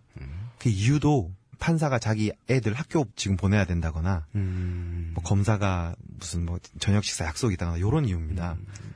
뭐 판사의 숙취. 네. 뭐 그런 이유로. 예, 정말 그런 그런 이유들이에요. 네. 정말 항소 들어보면 날짜를 넘겨서 막 무기징역이 되고 막. 그럴 수도 있다는 거 아니에요. 어찌 보면 인간적인 것 같기도 하고. 네. 사람 사는 세상이네요. 필리핀. 예. 지금 오늘이 27일이죠. 이제 한 4, 5일 남았나요? 이러면 지나가면은 무기징역이 확정되는 거예요, 이분은. 그러니까 지금 녹음하는 날짜가 27일이니까 예. 네. 이번 주 안에 어떻게 어, 내일까지 어떻게 해결이 안 되면 예. 큰일인 거네요. 예. 네. 올해 12월은 지금 29일까지밖에 없습니다. 아, 그래서 이제 그 필리핀 교민보호단체랑 이제 변호사한테 계속 연락을 하면서 연락이 또 변호사가 되게 연락이 안 되더라고요. 그렇게 하면서 항소장을 넣어달라. 지금 상황이 급하다. 김규열 선장님도 저한테 이제 그 와중에서도 오히려 그 걱정을 하시더라고요. 자기 혹 한 사람은 괜찮지만 음. 이런 일이 계속 반복되면은 음. 자기 같은 사람이 한두 명이 아닌데 음. 이 사건이 얼마든지 다시 일어날 수 있다고 이거는 꼭 예, 네. 예, 말씀하시더라고요. 그렇죠. 시간이 얼마 없습니다, 정말. 예. 음, 음, 알겠습니다. 죄를 지었느냐 안 지었느냐 죄상의 문제는요 여러분 여론이 막 한꺼번에 휘둘려 가잖아요 이놈 죄 지었네 이놈 죄 안 지었네 이거 알고 보면 하나도 안 중요합니다 우리 아까 김창규 기자가 얘기했는데 이 케이스에서 지금 김기호 선장의 케이스에서 가장 중요한 건 외교 분쟁입니다 이 외교 분쟁은 알력의 밸런스가 얼마나 잘 맞아 들어가느냐의 문제거든요 네. 그쪽에서 한번 무너지면 죄상이 어떤지와 무관하게 판결이 납니다. 네. 이게 그러니까 무슨 뜻이냐? 이 김교 선장의 케이스는 가만히 들여다보면 지금까지 한국의 정부가 필리핀의 대사관이 외교를 제대로 한 게 없어요. 이 외교를 제대로 하지 못한 데에는 뭐 원인을 두 가지를 찾을 수 있겠죠. 직원들이 외교부 직원이나 대사관의 직원들이 열심히 안 했다. 혹은 외교부의 절대적인 인력이 너무 부족해서 음. 일을 할 여력이 없었다. 둘 중에 하나일 텐데 이 인력 별로 없죠. 예, 그, 그 생각을 해보면 그렇습니다. 이태원 살인 사건 때 미국인 용의자들은 죄가 있든 없든 미국이 일단 데려갔습니다. 그죠? 예. 반면에 외교를 잘하는 나라와 못하는 나라를 비교하는 거예요. 미국과 소말리아를 비교해 보면 미국인 범죄자 미, 미국인들이 한국인에게 범죄를 저지르면 미국은 일단 미국으로 데려갑니다. 음. 이게 제대로 외교하는 나라죠. 소말리아는 자기네 영해에서 일어났던 일이라 할지라 영해는 아니었죠. 소말리아 해적들 한국인들 대상으로 범죄를 저지른 범죄자들이 네. 얄짤없이 한국으로 와서 재판을 받습니다. 네. 소말리아 진짜 네. 쪽팔린 나라죠. 예. 그 해적들이 범죄를 퇴적지를 통해서 네. 나라의 국부에 도움을 줘요. 근데 이 국부에 도움을 주는 이 해적들이 네. 판을 치게 해두고 그 다음에 잡혀가면 다른 나라에 잡혀가서 재판받게 두고 쌩까요. 네. 이중으로 쪽팔린 나라죠. 네. 다른 건 몰라도 저는 이 오늘 얘기하고 싶은 주제가 이겁니다. 외교를 쪽팔리게 하지 말자는 네. 예. 거예요. 죄를 지었거나 짓지 않았거나 한국인이 가서 30kg 빠지고 이빨 다 빠지고 맨바닥에서 잤습니다. 사람들이랑 통화도 못하고 지금 기자하고 통화 보통 기자하고 훨씬 더 통화 잘하거든요. 이런 억울한 상황에 몰리면 이게 만약에 정말 억울한 상황이라면 근데 지금 기자하고 통화가 이렇게 힘들잖아요. 그러면은 어, 식구들은 코빼기도 못 봤을 겁니다. 참고로 제가 통화를 하고 그 시간도 김규열 선장이 돈을 내야 돼요. 아 씨발. 예. 아, 그래서 막, 예, 그렇습니다. 아 그렇다고 서신을 주고받자니 지금 무기징역까지 3일 4일 남았습니다. 서, 서신, 그리고 그 중에 지금 하루가 노는 날이에요. 서신도 돈, 내, 돈 내야 되지 않나요? 그렇겠지. 우표값 내겠지. 예. 이게 이 정도로 쉽게 옥죄어 들어갈 수 있다면, 옥죄어 갈 수 있는 수준이라면, 만약에 정말로 필리핀 경찰이 나쁜 마음을 먹었다면, 일하기 되게 쉽겠네요. 예. 아, 그 물론, 이건 추정에 지나지 않습니다, 여러분. 정말 추정에 지나지 않습니다. 필리핀 경찰이 옳았을 수도 있습니다. 하지만, 얘기를 쭉 들어보면, 변호사도 뭐 국선이 섰거나 하여간 한국 쪽에서 무슨 변호사를 대주고 하진 않았을 겁니다. 예, 대사관 측에서 변호사를 대준 거 아니고요. 도와줬어봐야 저- 교민들이 도와줬을 거 아니에요. 예, 저 교민분들, 한의회 이런 분들이 이제 돈을 모아서 이제 변호사를 선임해 준 거죠. 네, 그래요. 어, 지금 그, 2011년 11월에, 11월 20일, 19일 경입니다. 그때, 김규현 선장이 뭐 석방이 됩니다. 보석 절차가 완료가 되고, 2011년, 작년, 이제 지금으로부터 한 13개월 전의 일입니다.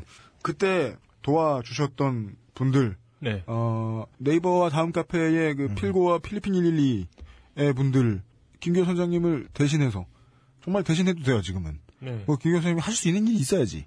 매우 감사를 드리고 뭐 그 외에도 뭐 이분이 또 여수 출신이시다 보니까 어, 전 여수시장 이셨던 민주당의 주승용 의원 그리고 민주당의 정동영 의원 그리고 또 많은 뜻있는 분들이 많이 도와주셨었습니다. 지난번 김경 선장이 지난번에 석방될 때는 아무 조건 없이 군인의 가장 가까운 벗 국방력의 밸런스를 맞춰주는 이 사실상의 종신 국방장관 어, 잡지 맥심에서 예, 어, 광고를 무료로 내주셨었어요. 예. 김교선장에서 예, 예, 다시 한번 감사를 드립니다. 아, 예, 예. 음, 필리핀의 교민 여러분들, 한국에 계시는 분들, 여수시의 여러분들, 국회의원 여러분들, 여기저기서 뭐, 심지어는 리트윗 대마왕 이외수 선생, 뭐, 이런 분들이 너무나 많이 도와주셔가지고, 정말 많은 분들 도와주셨죠. 즉, 무슨 뜻입니까? 여전히 국가가 쪽팔립니다. 민간 외교로 이 사람을 석방시켜줬습니다.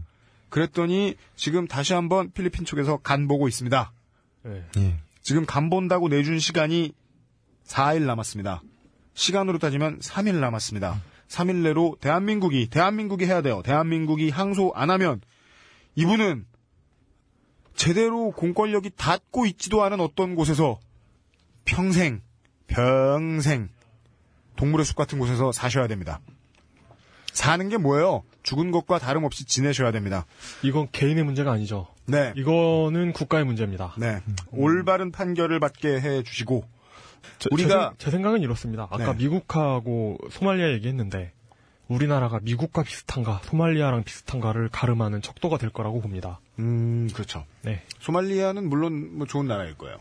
아, 그리고 사실 미국이 되고 싶거나 소말리아가 되고 싶지 않습니다. 외교의 문제에 있어서 족밥이냐, 엘리트냐, 네. 이걸 좀 보여주십시오. 예. 부탁드립니다. 이 문제 때문에 저는 올 연말에 마지막 주말을 어, 그냥 제껴놓고 편집에 매달려야 됩니다.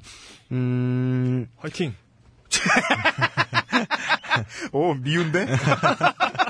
말리는 신의. 예, 어, 예, 예, 예. 이 문제를 벌써 2년째 추적해주고, 해 주시고 계신 김창규 기자가, 어, 조선일보 대동여 지도를 잠깐 손에 놓고, 안 달았음에도 불구하고, 봐줍니다.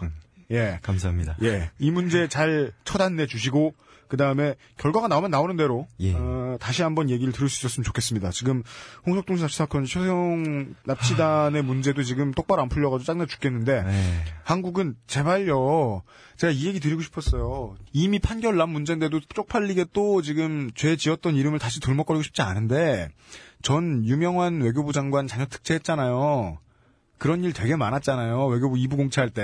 네. 특채야 공채야. 그거 할 때 연애 3명 뽑는데 한 명은 반드시 자녀 들어갔다며. 그거 다 뽑아서 뭐해. 날씨 좋은 필리핀 좀 보내줘요. 거기 티오 좀 늘려주십시오. 아니 교민이 많으면 그 수에 맞춰서 공무원이 있어야 될 거 아니에요. 국가 어, 국민의 수에 맞춰서 국회의원이 있는 것처럼 좀 해줘요. 네. 부탁을 드리겠습니다. 예, 예. 지금 들려드리는 것은 12월 26일 오후 김창규 기자와 김규열 선장님 간이 통화입니다. 선생님, 그, 지금 말씀하신 내용은 저희가 다 해서 저희가 라디오 방송에 내보낼 거고요. 마지막으로 네. 그 한국 대사관이나 이제 한국 즉 청자분들한테 하실 얘기 있으시면은 말씀해 주십시오. 예, 지금요, 이제 필리핀이라는 국가는 이러니까 이런 걸 홍보를 해야 돼요. 예, 저 혼자만이 강해서 뭐라도 다른 사람이 많더라고요. 예, 대한민국 영사관은요, 지금 제가 대한민국 영사관에 전화를 해도 오늘 낮에부터 전화를 했어요. 예, 다 연결이 안 돼요. 예, 하, 이건 정말 억울해서도, 이- 이건 억울해서도요, 이거 이럴 수가 있으면 이 사람이, 하, 했다는 걸 아는 거하고, 안 했, 아는 거 그런 것도 모르는지, 이렇게 바가지를 쓰면 대한민국이 얼마나 약하면, 이렇게 먹까. 이건 아니거든요, 정말.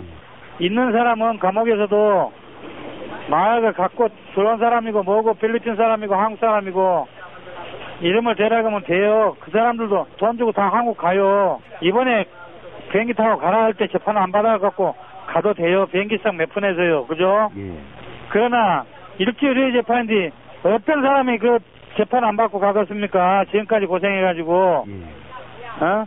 근데 연나라 사람들이 전부 다 그래요. 그거는 무형지물이다. 나가면은 일단은 비행기 타고 가보면은 깨끗해요. 필리핀은 안 들어오면 될 거 아니야. 그 말이지. 이렇게 1년 동안의 기회를 갖다 놓쳐본 거에 예, 정말 억울해요. 예, 맨날 한 달 후에 재판, 한 달 후에 재판, 한 달 후에 재판. 예. 아, 이건 아니잖아요. 예, 예, 기자님, 예, 정말 한 번만 살려주십시오. 최대한 노력하겠습니다. 정말 부탁드립니다. 예. 뭐 대본에 써 있지 않은 말 좀 해봐요, 김창규 기자. 최후 진술 한번 해봐요. 예. 그 가장 중요한 문제는 이거 같아요. 어- 어떤 누가 필리핀에 가서 그 많은 교민들이 있는 곳에서 죄를 지었든 안 지었든 무슨 일을 당했든 이런 일을 놔두면은 계속 반복될 거라는 거죠. 한국인들을 계속 우습게 보고 음. 계속 또 마약을 했다거나 뭘 했다거나 계속 잡아 드릴 테고 네. 똑바로 해결하는 모습을 한 번이라도 제대로 보여주지 않으면은 네. 계속 반복될 겁니다. 네. 어, 족 같은 개인 남자애들이 귀도 볼랑볼랑거리면서 동남아에 놀러 가면은 저놈들 털어먹기 쉽다고 우습게 보고 그 다음에 법의 테두리 안에 어디 들어와서 단죄를 받으려고 치면 어, 나라가 도와주지 않으니까 또 우습게 보고 업신여김을 당하는 한국인이 되지 않으려면 국가가 좀 나서 주셔야 되겠습니다. 어, 국가가 안 나선다고 자기가 나서는 어, 매우 참람된 김창규 기자의 취재 일기를 오늘도 들었습니다. 다음 시간까지 에, 다 처리해 오세요. 아, 알겠습니다. 예, 수고하셨습니다. 감사합니다. 네. 예, 감사합니다. 네. 휴다 합시다. 아유, 안녕하세요. 문을 막 열고 들어오는 게 어딨어? 아마추어야? 다들 들어오라고 누가? 제가 제가 모두가. 아 진짜? 그래요? 제가...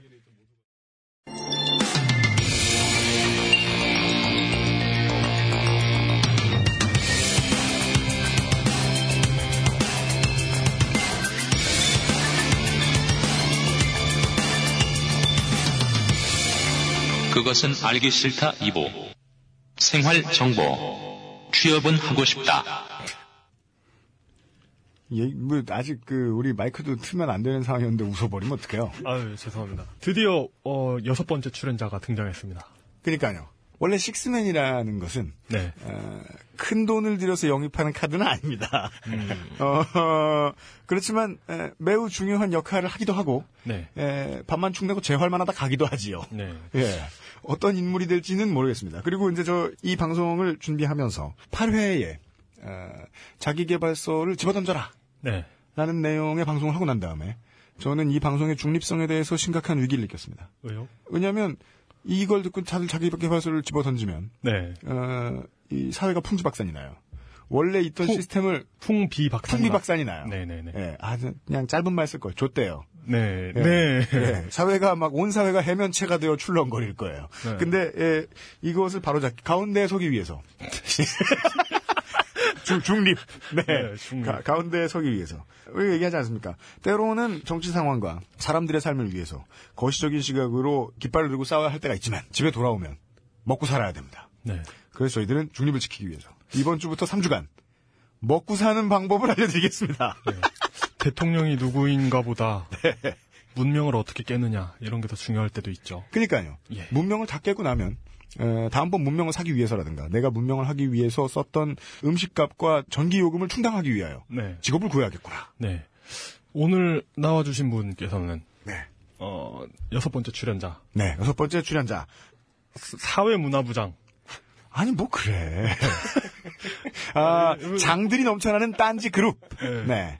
해- 행정안전부 이런 것처럼 이렇게 간단하지 않아요. 그, 지- 그 지- 직책이 이렇게 두 네. 개씩 이렇게 겸임하게 돼 있습니다. 그 저 새누리당의 그 SNS 그 댓글 올리는 사람 누구죠? 그거 뭐 뭐라고 부르죠 그걸? 구- 국민소통위원장? 국민소통위원장. 네. 그런 것과 같이. 네, 그렇죠. 네. 국민소통위원장. 그러니까 그 정확히는 국민소통위원장. 지난번에 소통위원장. 편장님이 저를 사회문화부장으로 하고 예. 물뚝심성님을 정치부장. 정치 경제부장으로 하자고 했어요.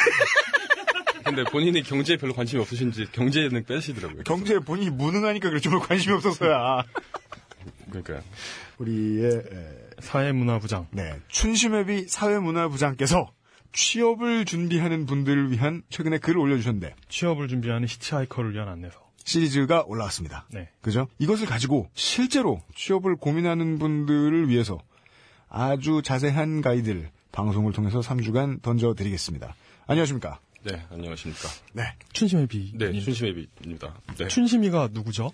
어, 춘심은 제가 키우는 개고요. 예. 네 이름 때문에 그 당연히 딸이 있는 40대 남성으로 많이 오인을 받았죠. 예. 그 결혼을 안 하셨고. 네. 어, 그 얼마 전에 이슈가 된 바에 의하면 얼마 전에 실연하셨죠. 이 얘기를 네. 안 해야지 하고 한참 마음 먹고 온 것들은 꼭 시작하자마자 말해. 네. 네. 네, 그 한- 상당 굉- 굉장히 굉장히 비참하게 차이셨다고. 그쵸. 예, 거의 뭐 손발 묶이고 벽돌로 만들고 이렇게 키웠죠. 네. 예. 아니 연애가 아니라 하드코어 레슬링을 하셨군요. 혹시 뭐 등에 압정이 박히진 않으셨는지 걱정됩니다. 어허, 네. 그런 일이 있었습니다. 내부인들에게는 최근에 실현을 당하신 것을 친숙하고 네. 그 다음에 취업을 준비하는 히치하이커를 위한 안내서 시리즈는 매우 이게 되고 살이 되는 글이었습니다. 그래서 제가 네, 이제. 방송화를 만들자고 추신이 사회문화 부장님한테 사회문화 부장님이라는 허울을 가지신 오늘부터 예, 사회문화 부장님께서 방송을 같이 해보는 게 어떠냐고 제가 제안을 드렸고 그렇지만은 이 취업을 위한 안내서를 에, 쓰는 게 사회적으로 옳은 양반은 아닙니다 이분은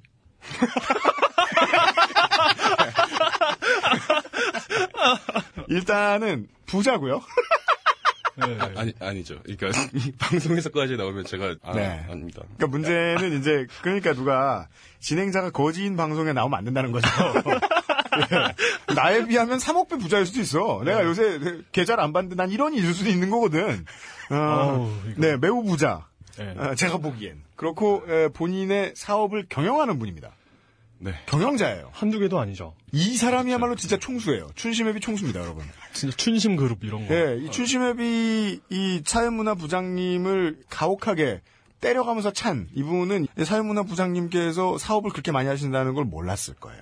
아니에요. 아시면서도 얼마나 족같았던 거야. 아,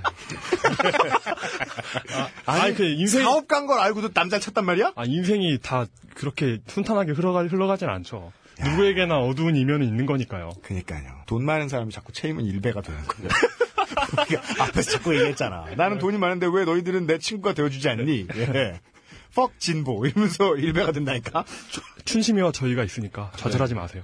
네, 우리 개소리 그만하고. 네. 아, 이제 이야기를 좀 출발해봐야 될 것 같습니다. 그동안 좀 안 다루던 소재라 걱정이 되긴 하는데 사실은 저라도 이게 궁금할 것 같긴 합니다. 제가 군대를 29살 때 제대를 했거든요. 정확히 기억해요. 2007년 8월 29일에 제대했는데 2007년 8월 31일부터 출근을 했어요. 그 어. 병장 휴가 때 네. 말년 휴가 때 입사 시험을 봤어요. 어, 면접을 보고 그 다음에 나와서 채용이 됐다고 듣고 그 다음날 일요일이라서 하루 놀고 그 다음에 월요일부터 출근을 했었어요. 기억해 보면 저는 그곳에 입사를 하기 위해서 잘한 게 없었거든요. 왜 입사를 하게 됐는지 기억이 안. 그러니까 이를테면 뭐라고 써야 되나 이력서를 2년 동안 군대 있던 놈이 이력서 쓸 게 뭐 있습니까? 그래서 음. 어뭐 공인 자격증 있으면 쓰래요. 유도 일단, 검도 일단. 그 자격증은 아니지 않나요? 둘다 일단이라 그러면 좀 허해 보이려나? 검도 초단 이렇게 바꿔 쓰고 어, 그런 거밖에 안 썼어요. 무슨 뭐 탭 쓰면 좀 이런 슬쩍 쓰고 내보냈더니 나중에 저를 고용한 그 사장한테 얘기를 들었던 거는 애들을 잘 팰 것 같아서 고용했다. 라는 거예요. 농담이겠죠. 근데 그게 농담이던 진담이던 근데 그게 아니면 설명이 안 될 것 같은데요. 그죠? 이게 안타깝습니다. 그게, 그게 진짜면 형사처벌 받아야죠. 음, 이 별의 별 다양한 이유로 사람들은 취업이 되고 잘리기도 합니다. 그런데 너무 정직하고 순진하게 취업의 과정을 받아들이면 20대 초중반의 사람들은 이 멘탈 잃어버리기 쉽상입니다. 그렇죠. 예. 이 부분에 대해서 미리 준비할 방법이 없을까 하다가 망하고 망해본 진행자들이 모여서 에, 부자의 회사가 여럿인 사람을 앉아다 놓고 네. 어떻게 사람을 뽑는지에 대해서 물어보기로 하였습니다. 본인은 네. 어떻게 사람을 뽑았는가. 이게 프레임 설정이 매우 안 좋은데요. 네. 사실과 매우 다른데. 예. 아무튼 뭐 그거는 지금 갑자기 변명을 할 수는 없으니까 뭐 예. 이렇게 흐름에 따라 말씀드리겠습니다. 알겠습니다. 첫 번째 이야기. 왜 이 얘기를 하는가?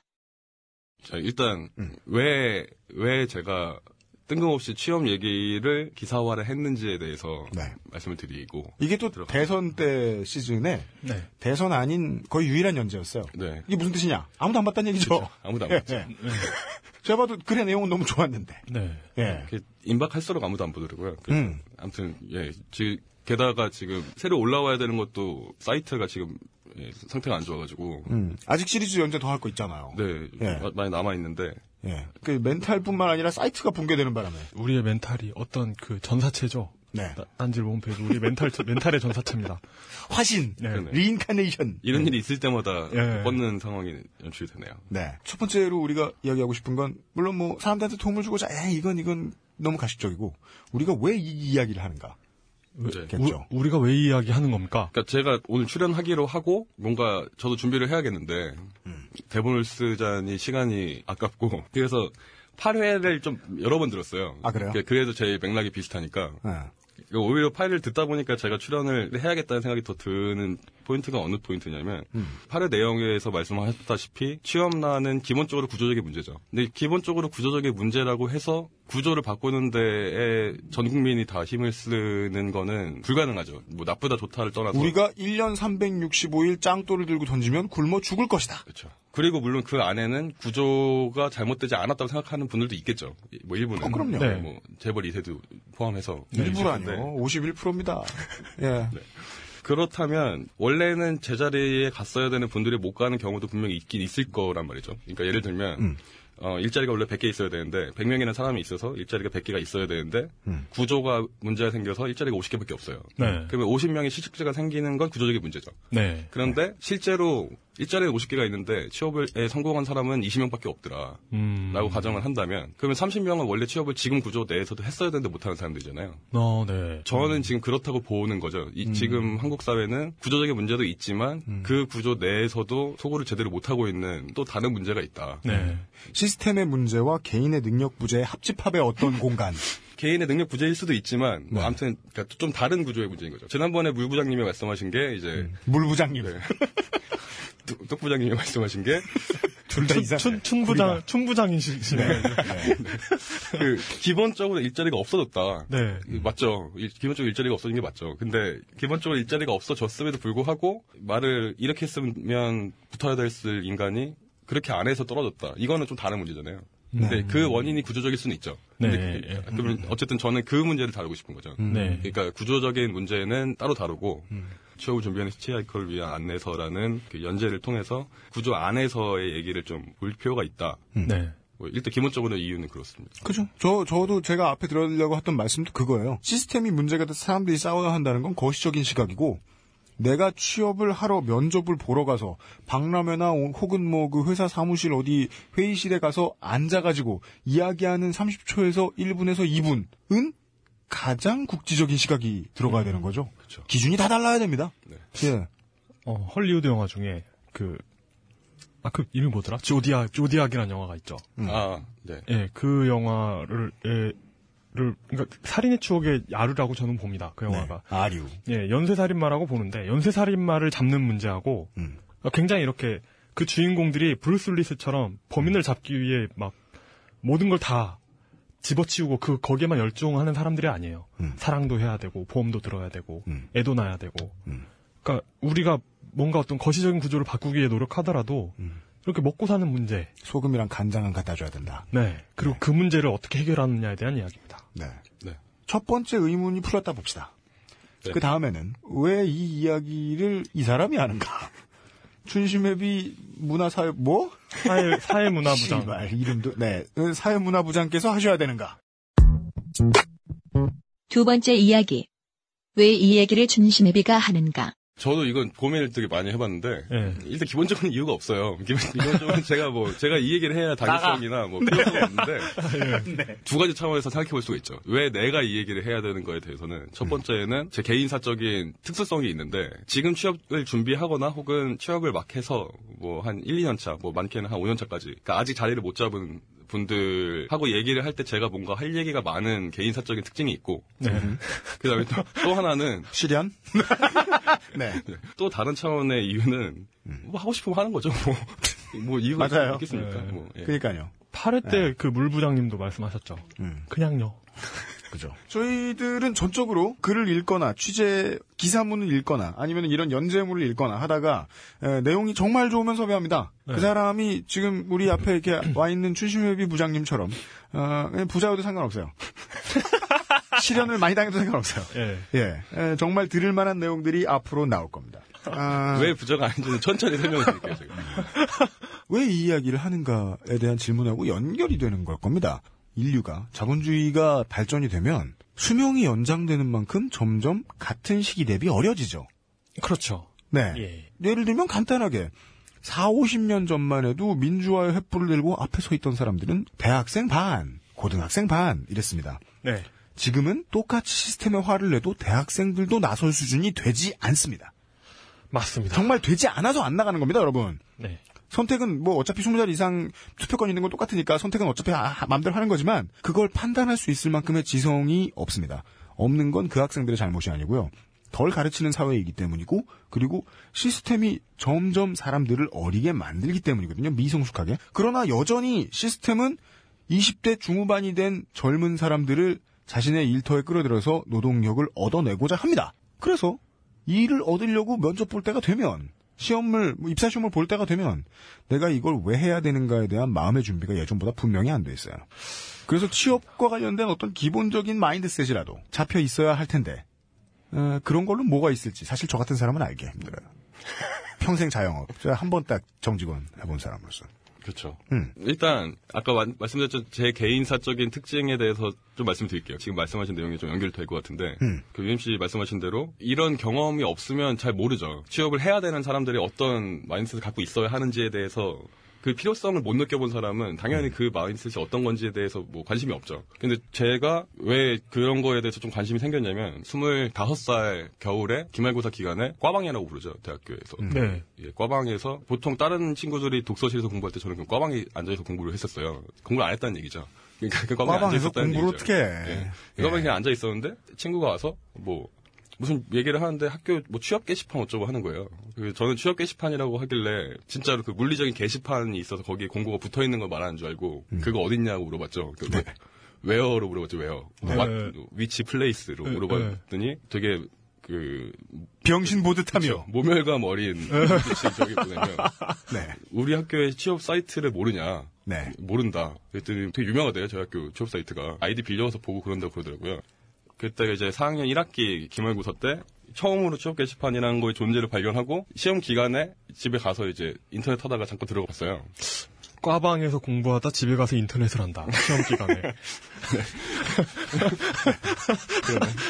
그래서 봐서 그 와이모 포탈사에 그 인턴을 뽑는다고 하길래 네. 와이모 포탈이요? 아, 인간이란 뜻을 가지고 있는. 빠바. 아, 아, 야후. 네. 어차피 철수했으니까 그냥 말해도 되겠네요. 네. 야후, 야후 코리아에서 야, 야옹.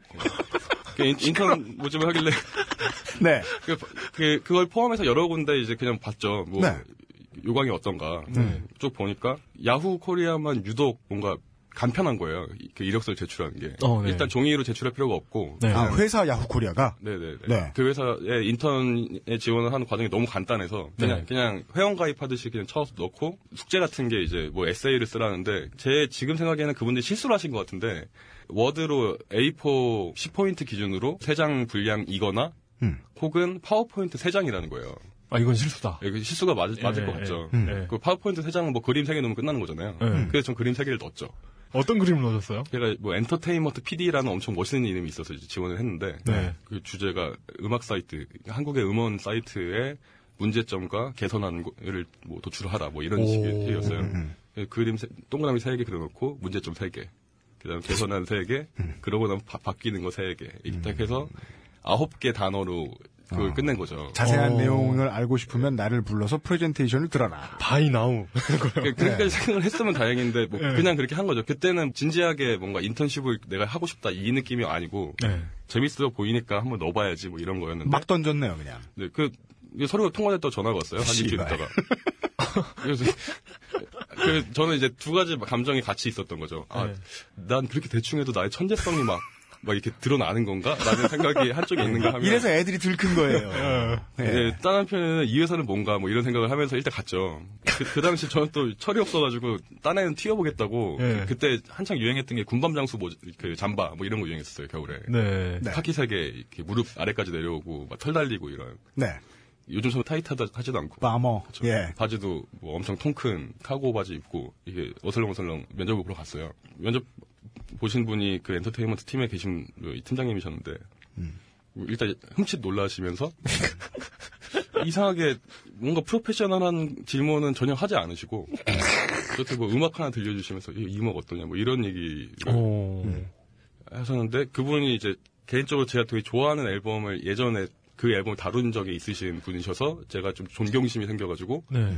저- 정말 술자리에서 만난 두 사람처럼 재밌는 얘기를 많이 하고 면접 봐 보셨던. 양반이 음악 평론가예요? 어, 평론가는 아니시고 음악에도 일을 하셨고 지금은 이제 다른 쪽에서 일을 하시는데 네. 아주 그분의 어떤 음악관이 저한테 좀 경외심을 주는 면이 어, 있었어요. 네. 그래서 저는 면접 떨어지더라도 그냥 이분은 안 것만 해도 대박이다 뭐 이런 마음으로 이제 시시콜콜한 얘기를 하고 한 30분 하고 집에 갔죠. 이래저래 취업에는 관심이 없었군요. 그렇죠. 면, 네. 면접을 30분씩 그런 얘기 하는 경우는 흔치 않은데. 그렇죠. 근데 전화가 왔더라고요. 합격 축하한다고. 오, 진짜요? 그 저는 역시 두 가지 생각이 동시에 들었죠. 난 아, 내가 유능한가 천재성. 보다. 난 천재인가? 아, 역시 나, 나도 모르는 사이에 나의 천재성을 막 보였구나. 라는 마음 하나와 이 회사는 도대체 뭔가에 대해서 고민을 하다가 일말의 양심은 있었군요. 그, 그 회사가 지금 시점에서 잘 됐다면 뭔가 믿음이 모를 텐데 이게 망한 회사 얘기하고 있어요. 네. 아유 이거 야후 훌륭한 포탈이었는데 그런데 예.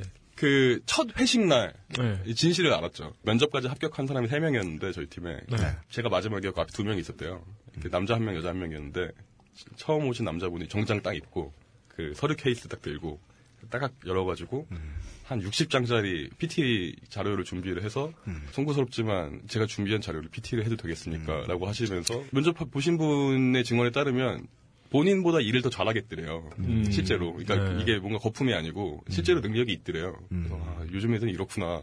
얘를 뽑아야겠다. 다음에 뭐 볼 필요도 없겠다. 그 두 번째 여자분이 왔는데 그분은 거의 동등한 급으로 이게 정장 입고 서류 가방 딱 열고 거의 동등한 분량의 PT를 비슷한 수준으로 하시고 게다가 딜을 치시더래요. 나는 월급을 받지 않겠다. 그 인턴이 이제 유급 인턴이었거든요. 네. 월급 안 받을 테니까 나는 그냥 쓰고 나는 그냥 수료증만 받으면 되니까 한 명을 더 써라 그 돈으로. 아무튼 그런 식으로 딜을 치더라고 하셔서 이제 이분이 고민이 빠지신 거예요. 네. 그냥 일을 되게 잘할 것 같은 두 명이 있는데 한 명이 이렇게 딜을 쳐오면 이거를 약간 나쁘게 보면 이게 좀 나쁘게 부정적으로 봐야 하는가 아니면 엄청나게 의욕적인 걸로 봐야 하는가에 대해서 고민을 하고 있는 와중에 채용하는 사람은 그런 고민을 하죠. 그 와중에 제가 온 거죠. 그 군밤장수 네. 잠바랑 하고진 입고 와서 계란빵. 사장님도 아니고 알바생. 네, 그분이 이런 생각을 하셨대요. 인턴이란 뭔가. 인턴이란 제도는 회사 입장에서 하일리 에피션트한 사람을 뽑아서 그 어떤 퍼포먼스를 내는 게 목적이 아니라 네. 저처럼 사회적 낙오자 애들을 잘 양성해서 사람 구신을 할 수 있게 하는 게 인턴이라는 거의 목표가 아니겠냐. 그러니까 사회에 환원하는 거야? 인턴을 채용해서? 그러니까, 그러니까 보면 어떤 야후 코리아의 실패 사례 이런 거에 이런 거에 포함될 법한 그런 인사 정책이네요. 아, 그래서, 그래서 제가 됐어요. 예. 네. 근데 이제 그분은 이제 제가 그렇게 입고 오고 막 음악 얘기만 하고 제가 그때 막 이력서 이런 거 썼거든요. 그 이력서 그 자기 이력 쓰는 안에 제가 군대 가기 전에 노래 한 4개 만들어가지고 집에 있는 CD 라이터로 100장 구워가지고 친구들한테 판 적 있어요. 만 원씩 받고. 그거 해서 1집 100장 판매 뭐 이런 걸 이력서에 썼었거든요. 그러니까 그분은 그냥 또라이인 줄 아셨던 거죠. 저, 저, 저 를. 이거 유도 일단보다 더 또라이잖아. 네. 그, 그랬죠. 근데 제가 뭐 이렇게 말- 제 입으로 말하기 좀 웃기긴 한데 또라이까지는 아니니까. 네. 그러니까 뭐 파워포인트도 할 줄은 알고 뭐 엑셀도 막 단축키 쓰고 뭐 이렇게 쓰니까. 오피스 쓸 줄 알면 또라이에서 정상인이 돼. 이분이 그 실무 능력이 제로이거나 마이너스일 거라고 예상을 했는데 뭐 플러스 한 3쯤 되니까 엄청나게 놀라신 거예요. 네. 이- 일을 할 줄 아는 애였구나. 네. 엉겁결에 사랑을 받았어요, 제가. 게다가 야후 코리아에서 이제 음악 서비스 뭐 개편하고 론칭하고 뭐 이벤트 한다고 홍대 클럽 데이를 주관하는 클럽 문화 협회랑 뭐 제휴도 하고 1년 동안 엄청 여러 가지 일을 하면서 일을 많이 배웠죠. 여기까지 했으면 제가 그냥 일반적인 신입사원 중에서 조금 특이한 케이스였을 텐데 네. 거기서 이제 큰 변곡점이 생긴 게 야구 코리아가 그좀안 좋아져가지고 본사에서 서비스의 상당히 많은 부분을 그냥 없애버리는 걸 결정을 했어요. 그리고 제가 담당했던 서비스가 없어졌어요. 그래서 저는 1년 만에 부품 꿈을 안고 막 달려가던 1년 만에 갑자기 그냥 이렇게 트랙이 그냥 없어지고 나- 낭떠러지가 생긴 거죠. 막 어. 뛰어가고 있었는데. 네. 그렇죠. 그리고 뭐 어떻게 어떻게 하다가 이제 제 위에 계신 분들 중에 몇 분은 다른 회사로 가시고 저는 이제 다른 팀으로 그냥 대충 아무데나 꽂혔어요. 네. 그때 아무데나 꽂힌 팀이 동영상 팀이었어요. 음. 근데 그때 기억하실지 모르겠는데 그 야후 동영상 사건이라고 2000 그게 뭐죠? 내가 2007년 초 줄이면 야동이네요. 그렇죠. 네. 야동 사건. 예, 이게 요약하면 어떤 중학생이 네. 경기도에 사는 어떤 중학생이 사촌 형네 집에 놀러 간 거예요. 네. 사촌 형네 집에서 컴퓨터를 게임을 하겠다고 컴퓨터를 하는데 그뭐 다들 아시겠지만 10대 남자들은 어떤 컴퓨터에 가더라도 그곳의 야동이 어디에 어떻게 숨겨져 있을지를 다 찾을 수 있잖아요. 그렇죠. 어떻게든. 음, 예. 네. 이렇게 숨길 수 있는 방식이 뻔하니까. 네. 네. 빌 게이츠가 예측하지 못한 부분이죠. 그렇죠. 그래서 네. 뭐그 윈도우즈의 야동 야동 그그 은폐는 한계가 있죠. 그렇죠. 네. 그래서 뭐 1단계 AVI로 검색하기, 네. 뭐 2단계 G 파일 다 열어보기, 네. 3단계 뭐 보기 옵션 바꾸기, 뭐 이런 식으로 이제 찾아서 찾은 거예요. 시스템 파일 보기. 네. 네. 그 찾아서 하나 봤는데 이, 이 친구가 이 중학생 친구가 그 야동이 정말 마음에 들었나 봐요. 네. 그 집에 갖고 가고 싶었던 거예요. 어. 근데 그 당시만 해도 중학생들이 USB 갖고 다닐 때가 아니니까. 음, 그렇죠. 그렇다고 뭐 옛날에는 대용량 첨부 메일 이런 것도 잘 안 되고. 참고로 2007년에는 우리나라에 그 아이폰도 안 나왔을 때죠. 그렇죠.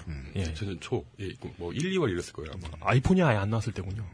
저장 장치가 좀 미비한 바람에 그 친구가 그 동영상 사이트에 그냥 올려버리고 집에 가서 그냥 보려고 한, 한 거예요. 어, 그- 근데. 다, 다행히 뭐 N모사, D모사나 뭐 유튜브 이런 데는 사람들이 너무 많이 보니까 걸릴 수도 있으니까. 그래서 아무도 안 쓰는 야후에 올린 거죠.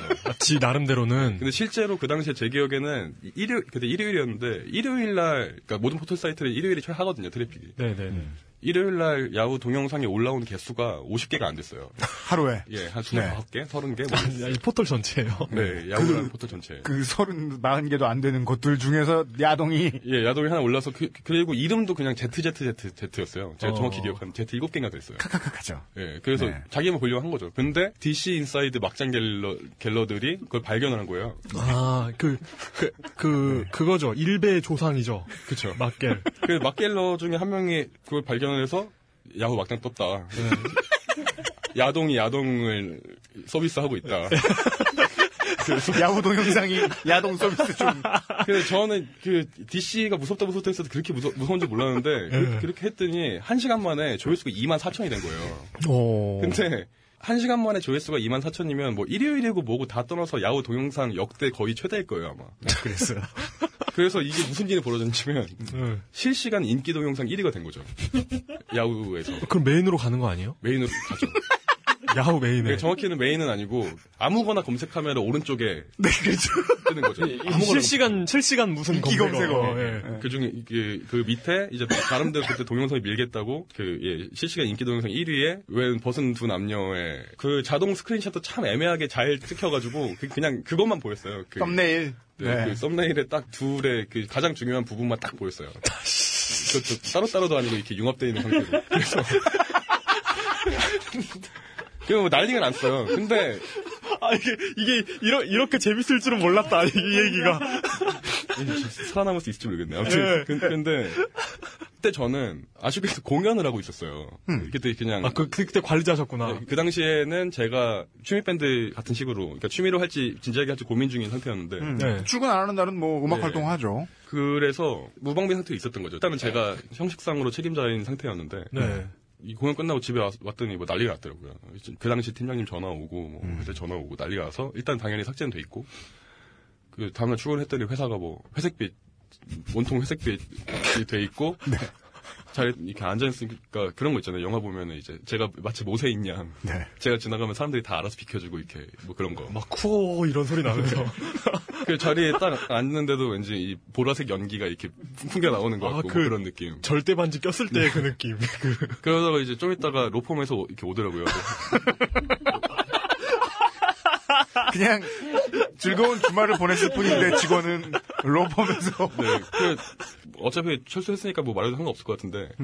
뭐 물론 기본적으로는 제 잘못인데 기본적으로 제 잘못이 맞긴 맞는데 뭐 예산 문제라든가 뭐 이런 거에 좀 회사에서 구조적으로 문제가 있는 상태를 만든, 만든 중이었어요. 그러니까 음. 어떤 문제가 명백히 있는데 그 문제가 해결되기 전인 상태였어요. 네. 그래서 뭐 선배들한테 막 전화를 해봤죠. 이런 상황에서 어떻게 되냐. 그랬더니 뭐 어떤 선배는 뭐 아, 자기가 항공사 다니는 친구가 있는데 항공사 다니는 친구가 여행 가는 신혼부부 짐을 미국으로 보내야 되는데 뭐 어디 아랍으로 보내가지고 뭐 난리가 나도 그렇게 보내게 행정 처리를 한 직원까지 가지 않는다. 홈플레인이 음. 무조건 조직의 팀장이 막는다. 팀장이 책임을 지는 거지. 거기서 말하는 실무자라는 건 팀장급 실무자를 말하는 거지. 그 실제로 그 행위를 한 사람을 말하는 게 아니다. 일반적으로. 실무자는 책임자의 범위에 들어가지 않는다. 그렇죠.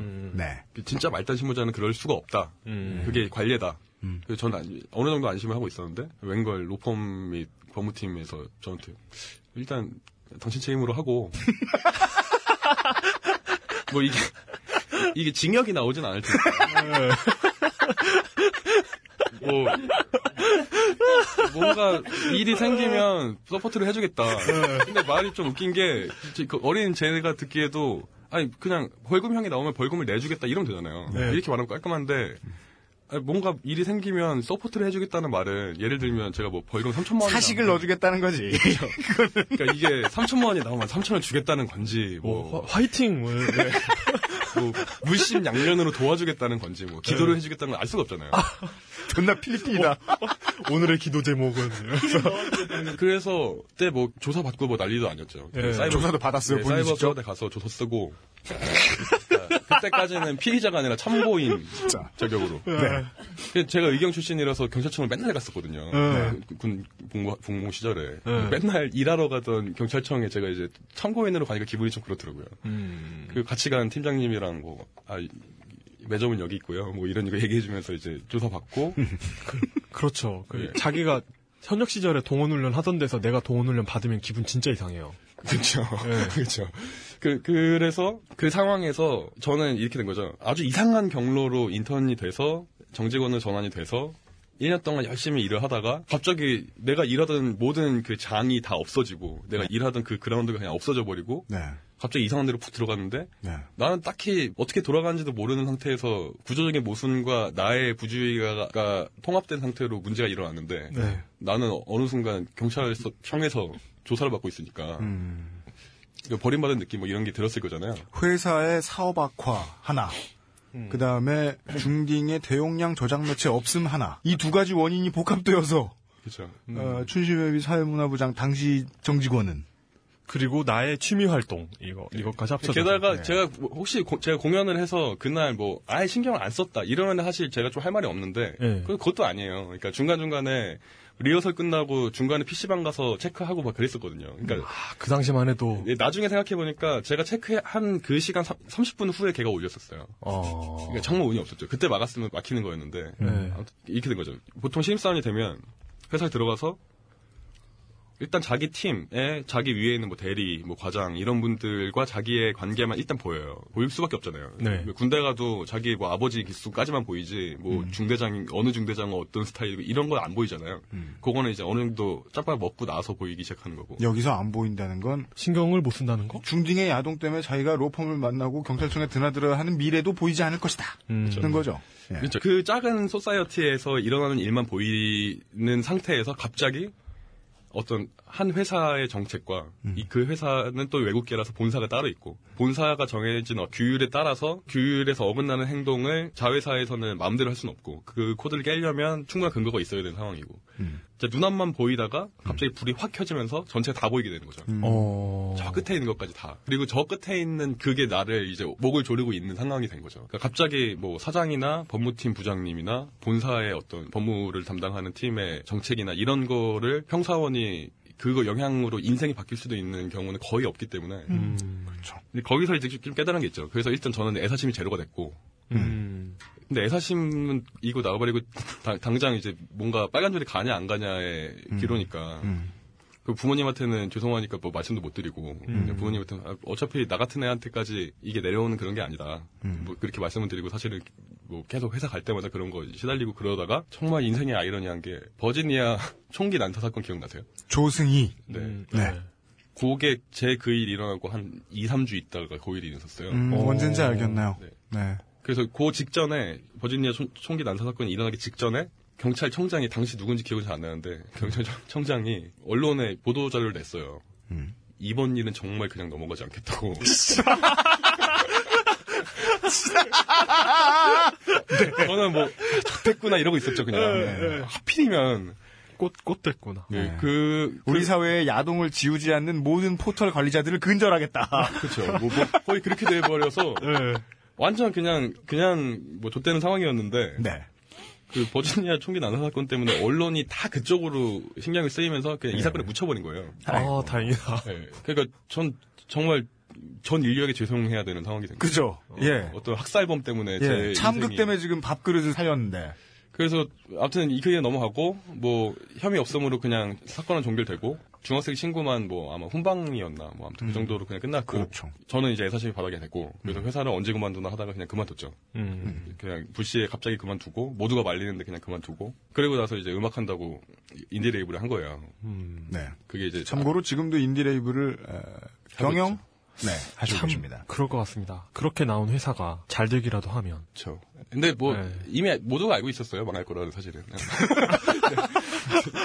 근데 그래도 애사심이 있던 거랑 없는 거랑은 완전 차이가 다르죠. 예. 어. 네. 그렇죠. 그, 래서 뭐 사업을 했고 근데 말이 사업이지 뭐 밴드 한 팀 지금은 두 팀인데 그 당시 밴드 한 팀 뭐 작업하고 하는 게 말이 뭐 사업이 사업이 아니라고 봐야죠. 그냥 야가치 짓이죠. 어떻게 보면 그런 걸 하는데 저는 이제 나름대로 음악 쪽 일을 했으니까 제 인맥이랑 뭐 이런 걸 다 통하면 좀 제가 어느 정도 할 줄 알았어요. 뭐 당연히 안 되더라고요.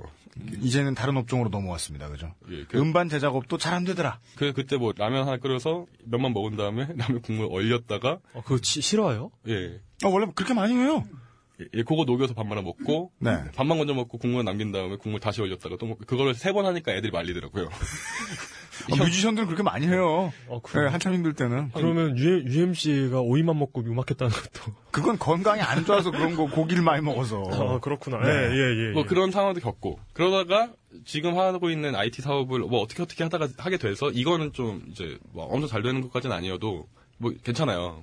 네. 예, 재- 재밌게 하고 있고 뭐 앞으로 가능성이 좀 보이는 상황이어서 정리하자면 이렇게 된 거죠. 네. 어떤 무지랭이 하나가 뜬금없이 취업이 돼버려서 정말 열심히 일하고 있었는데 갑자기 그런 청천벽력 같은 일이 벌어져서 네. 어떤 회사의 저 끝에까지 있는 걸 갑자기 한 번에 느끼고 네. 그래서 회사를 그만두고 제대로 된 사업은 아니고 뭔가 인디 음악을 해보겠다고 하다가 네. 상업적으로 쫄딱 망하고 그러니까 그런 걸 언데드화 됐다고 하죠.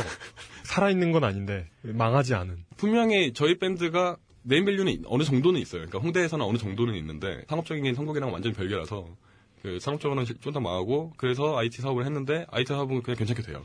그래서 이 모든 일이 제가 지금 서른 둘, 이제 서른 셋이 되는 건데 음. 제 나이 때 겪을 수 있는 세 가지 중에서는 꽤 스펙타클하죠. 그, 그- 그러니까 저는 그 이제 마인드 얘기로 이제서 비로소 넘어가자면 네. 세 번째 이야기. 기본 마인드. 보- 보통은 뽑히기 전인 분들은 뽑히기 전이기 때문에 많이 다양하게 볼 수가 없어요. 그러니까 뭐 음. 뽑는 사람이 어떤 마음인지까지는 당연히 예상이 안 되고 예상을 하더라도 틀릴 가능성이 높죠. 음. 그리고 그나마 입장상 헤아릴 이유도 없죠. 그렇죠. 네. 그리고 그 이후에 벌어지는 일은 아예 모르죠. 알 수가 네, 없죠. 예. 그리고 뭐 다른 직장인 선배들, 직장 다니는 뭐 형 누나들, 뭐 오빠 언니들 이 얘기를 한다고 해도 예를 들어서 제가 뭐 저는 IT 쪽이니까 IT 쪽인데 선배가 뭐 건설 쪽이에요. 그러면 정말 거의 도움이 안 될 거예요. 아마. 음, 맞아요. 업계가 너무 다르니까 사이클도 네. 다르고 돈 버는 방식도 다르고 너무 많이 다르니까 크게 도움은 안 될 거고. 근데 저 같은 경우는 그런 어떤 업계의 특징이 이런 게 아니라 그냥 아예 카테고리가 너무 다른 세 가지를 다 겪다 보니까 뽑히는 사람 입장에서 제가 얼마나 무진행이었는지 음. 그리고 중간에 이제 인디 레이블 같은 거를 하면서 뭔가 다른 길을 모색하는 사람들은 어떤 걸 보고 모색을 하는지 음. 그리고 사업을 하면서 사업하는 사람들, 그러니까 창업하는 사람들의 마음도 알겠고, 제가 사람을 뽑으면서 사람을 뽑는 사람의 입장에서 어떤 사람을 뽑고 싶어 하는지도 알겠고, 그러니까 이렇게 하- 좀 다른 차원에서의 경험이 있다 보니까 음. 업계하고 크게 관계없이 이제 해줄 수 있는 얘기들이 좀 있죠. 제가 전혀 모르는 업계여도 아 근데 이건 이거보다 네가 생각하기 좀 틀릴 것만 같다 왠지 음. 그, 그, 그냥 느낌상으로뿐만 아니라 뭐 이런 이런 이유 때문에 이런 말을 좀 할 수가 있는 거죠. 나이 또래 다른 분들에 비해서는. 그래 중요한 근거가 하나 나오네요. 음. 사람을 뽑아본 적이 있다. 네. 네.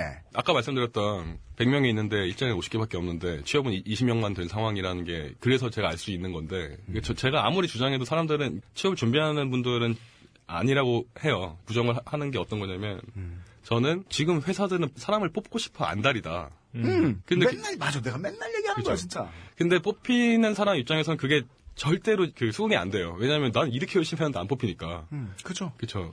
그래서 한 1.1대 1이라도 자기가 떨어지기도 하니까. 그렇죠. 네. 그리고 거기서 이제 그나마 쉽게 생각할 수 있는 범위라는 게 눈을 낮추라는 얘기냐 이렇게 되는 건데 음. 이제 거기가 사실 핵심 포인트예요. 일자리는 음. 눈을 낮추고 높이는 게 사실 아니거든요. 네. 그럼 뭘까요? 그래서 제가 이제 취준한 기사를 쓸 때 소개팅 얘기를 엄청 많이 썼는데 음. 이게 생각하면 생각할수록 연애하는 하고 결혼하는 그러니까 소개팅에서 연애해서 결혼하는 그- 이 과정이랑 네. 취업해서 먹고 사는 과정이 상당히 유사한 부분이 많은데 아 진짜요? 그 얼마 전에 당한 실현과 야후와의 결별이 좀 비슷한가요?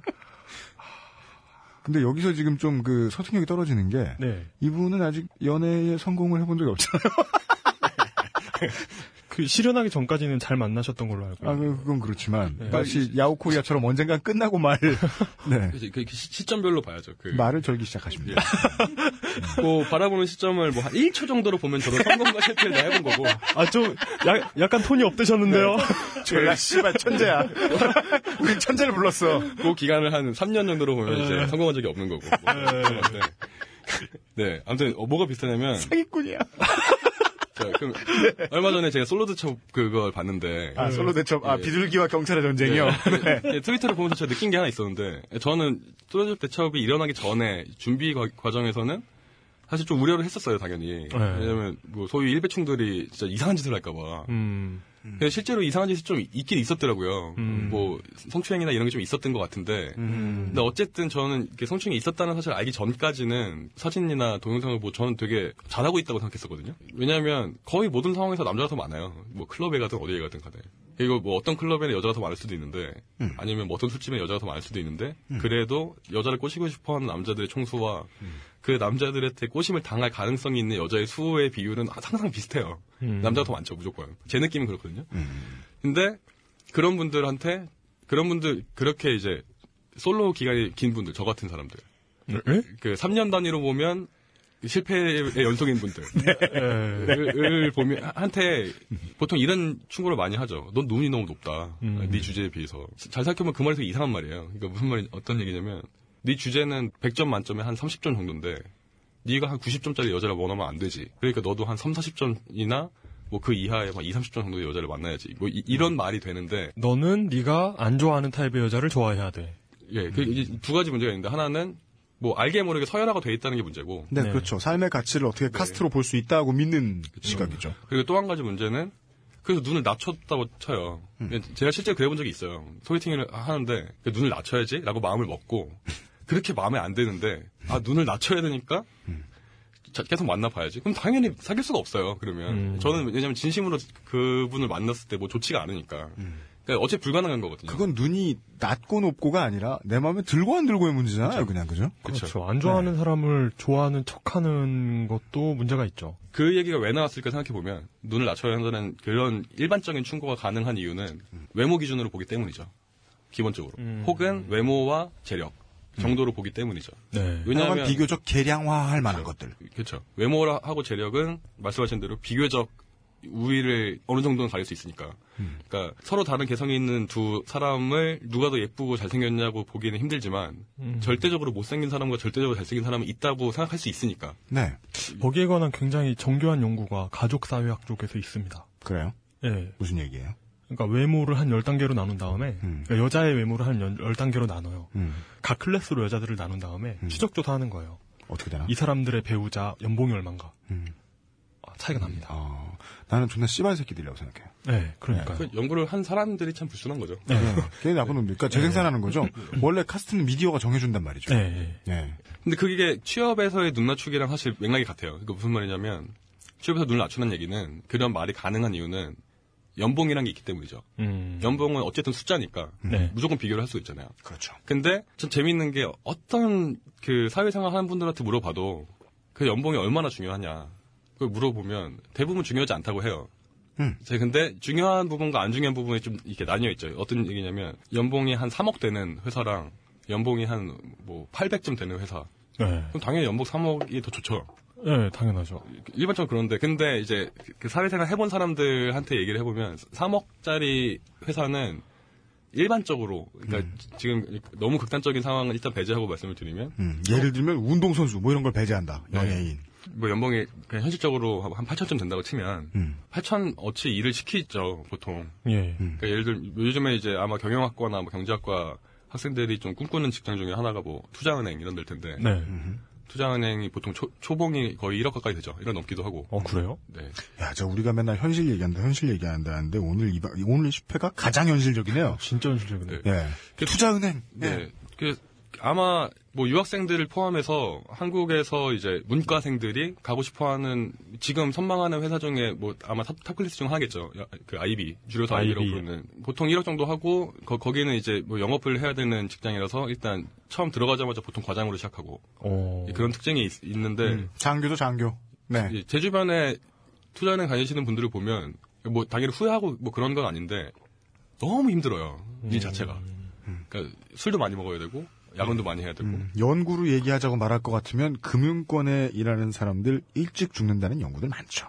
사, 실은 비교를 이렇게 해야 되는 거죠. 나는 어느 정도 일을 해서 어느 정도 연봉을 받아야지 행복한 사람인지를 생각해 봐야 되는 거죠. 네. 그러니까 분명히 IB에서 그렇게 엄청나게 열심히 일을 하고 엄청나게 많은 돈을 벌고 행복한 사람들도 물론 엄청나게 많이 있을 거고 반대로 그렇게까지 살면 안 되는데 예를 들어서 몸이 너무 허약해요. 그냥 타고나기를 몸이 너무 허약하고 운동을 네. 아무리 많이 해도 안 될 뿐더러 IB 다니면은 초, 초년생이 운- 운동 못 해요. 운동할 시간이 없어요. 네.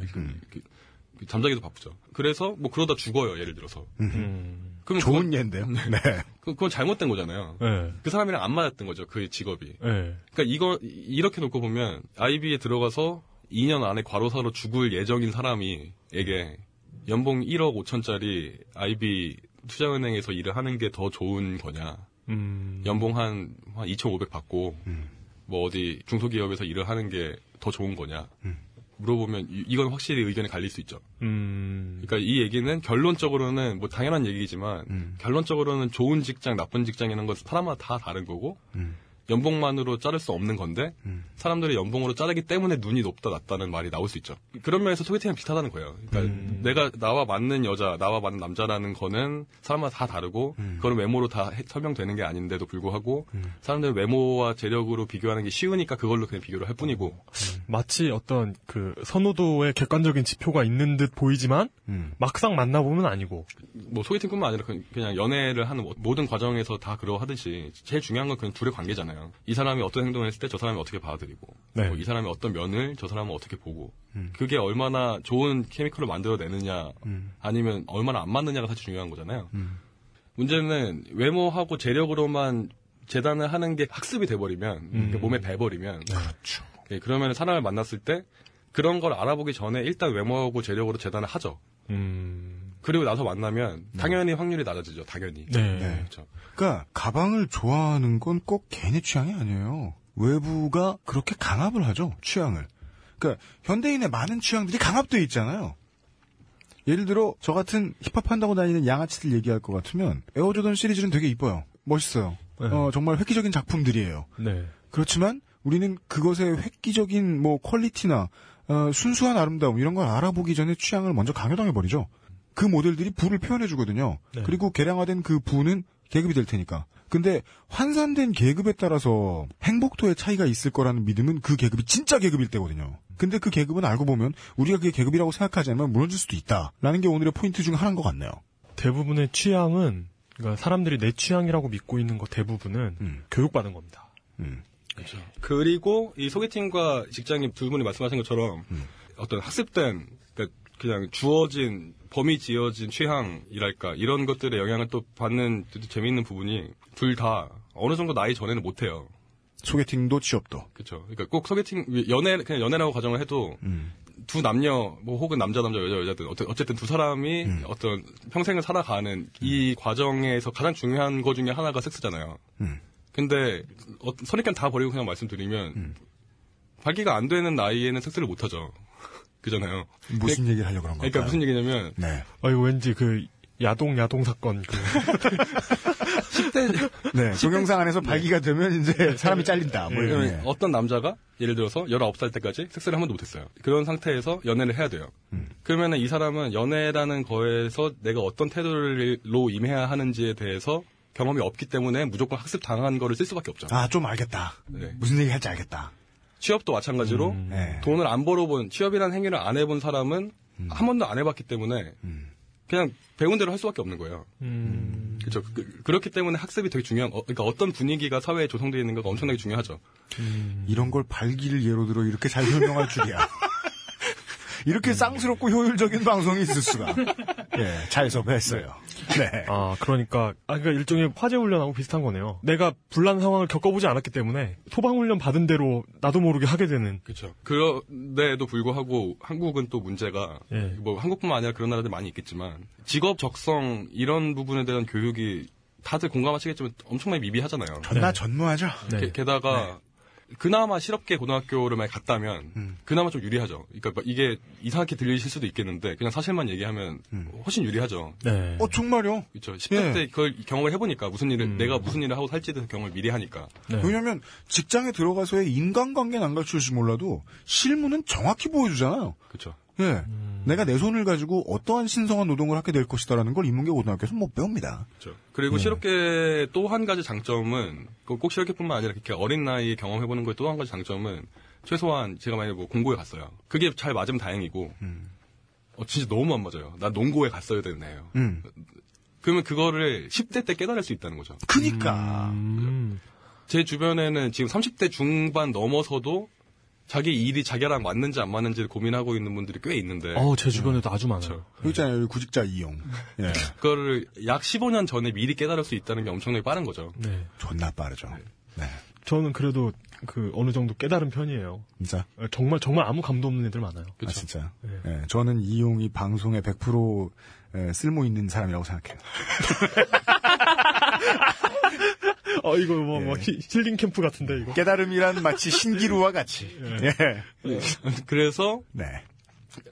그, 이- 여기서 또 한 가지 이제 좀 그냥 파생되는 재밌는 뭐 재밌다기보다는 좀 안 좋은 점은 음. 그럼에도 불구하고 한국 사회는 인문계, 뭐 자사고, 네. 뭐 외고, 특목고를 더 지향하죠. 음. 근데 사실 그게 더 좋은 게 아닐 수 있는데 아까 지난번- 얘기한 원리대로요. 그렇죠. 바로 그대로. 그 음. 8회 때 말씀하신 것처럼 공부 잘한다고 잘 먹고 사는 게 아닐 수도 있는데. 네. 음. 근데 오히려 실업계는 어쨌든 만약에 그게 맞다면 정말 경험을 미리 다 해보는 거고 만약에 그게 맞지 않다면 안 맞는다는 사실을 정말 빠른 나이에 결정할 수 있는 엄청나게 좋은 시스템이 그 존재 자체로 갖춰져 있는데 음. 귀천이 마치 나뉘어 있는 것처럼 돼, 돼 있는 사회 분위기니까 이게 되게 음. 이상한 거죠. 이- 그- 그러니까 여기서 유, 유추할 수 있는 건 음. 한 사람이 평생 동안 어떤 일을 하면서 살아가는지에 대해서 사회 전반적으로 관심이 없다는 얘기예요. 음. 그렇기 때문에 네. 그 실업계 고등학교라는 그 시스템이 갖고 있는 엄청난 장점이 폄하되고 있는 거죠. 음. 만약에 사람들이 모든 국민들이 평생 동안 내가 무슨 일을 어떻게 하면서 어떤 삶을 살아가는가가 가장 중요하다면 네, 당연히 네. 실업계가 이렇게 천대받지는 않을 거예요. 그것보다 다른 더 중요한 게 있다고 믿기 때문에 그게 상대적으로 폄하가 될 수밖에 없는 거죠. 그래서 결론적으로는 음. 뭐 지금 이- 만약에 이 방송을 들으시는 분들 중에 실제로 취업을 주- 준비하고 있는 분이 계시거나 혹은 취업을 한 지 뭐 한 몇 년 안 돼서 음. 아직도 내 직업에 대해서 고민인 분들이 계신다면 뭐 한 1에서 3년 차 진급 처음 하기 전. 그렇죠. 네. 그분들은 어쨌든 이런 사회 시스템에서 손해를 본 거죠. 이런 사회 분위기에서 태어났기 때문에 불가피하게 손해를 본 거죠. 이건 파레트 말씀하신 것처럼 내가 선택한 게 아니니까 그냥 내가 이런 분위기에서 태어났을 뿐인 거잖아요. 음. 그래서 후천적으로라도 제 기사나 이 방송을 통해서 음. 그 마- 만약에 그게 제일 중요한 나라였다면, 그러니까 음. 그 평생 동안 무슨 일을 어떻게 하면서 살아가는 게 가장 중요, 그 문제가 가장 중요한 음. 그러면서 문제로- 얼마만큼의 자기 혹은 주변 사람들의 행복을 산출해낼 수 있는가가 중요한 나라였다면 네. 그런 나라였다면 당신은 지금 이 나이 때 무슨 생각을 하고 있어야 하는가를 음. 시뮬레이팅 해볼 수 있죠. 음, 네. 존나 자기 개발서인데요.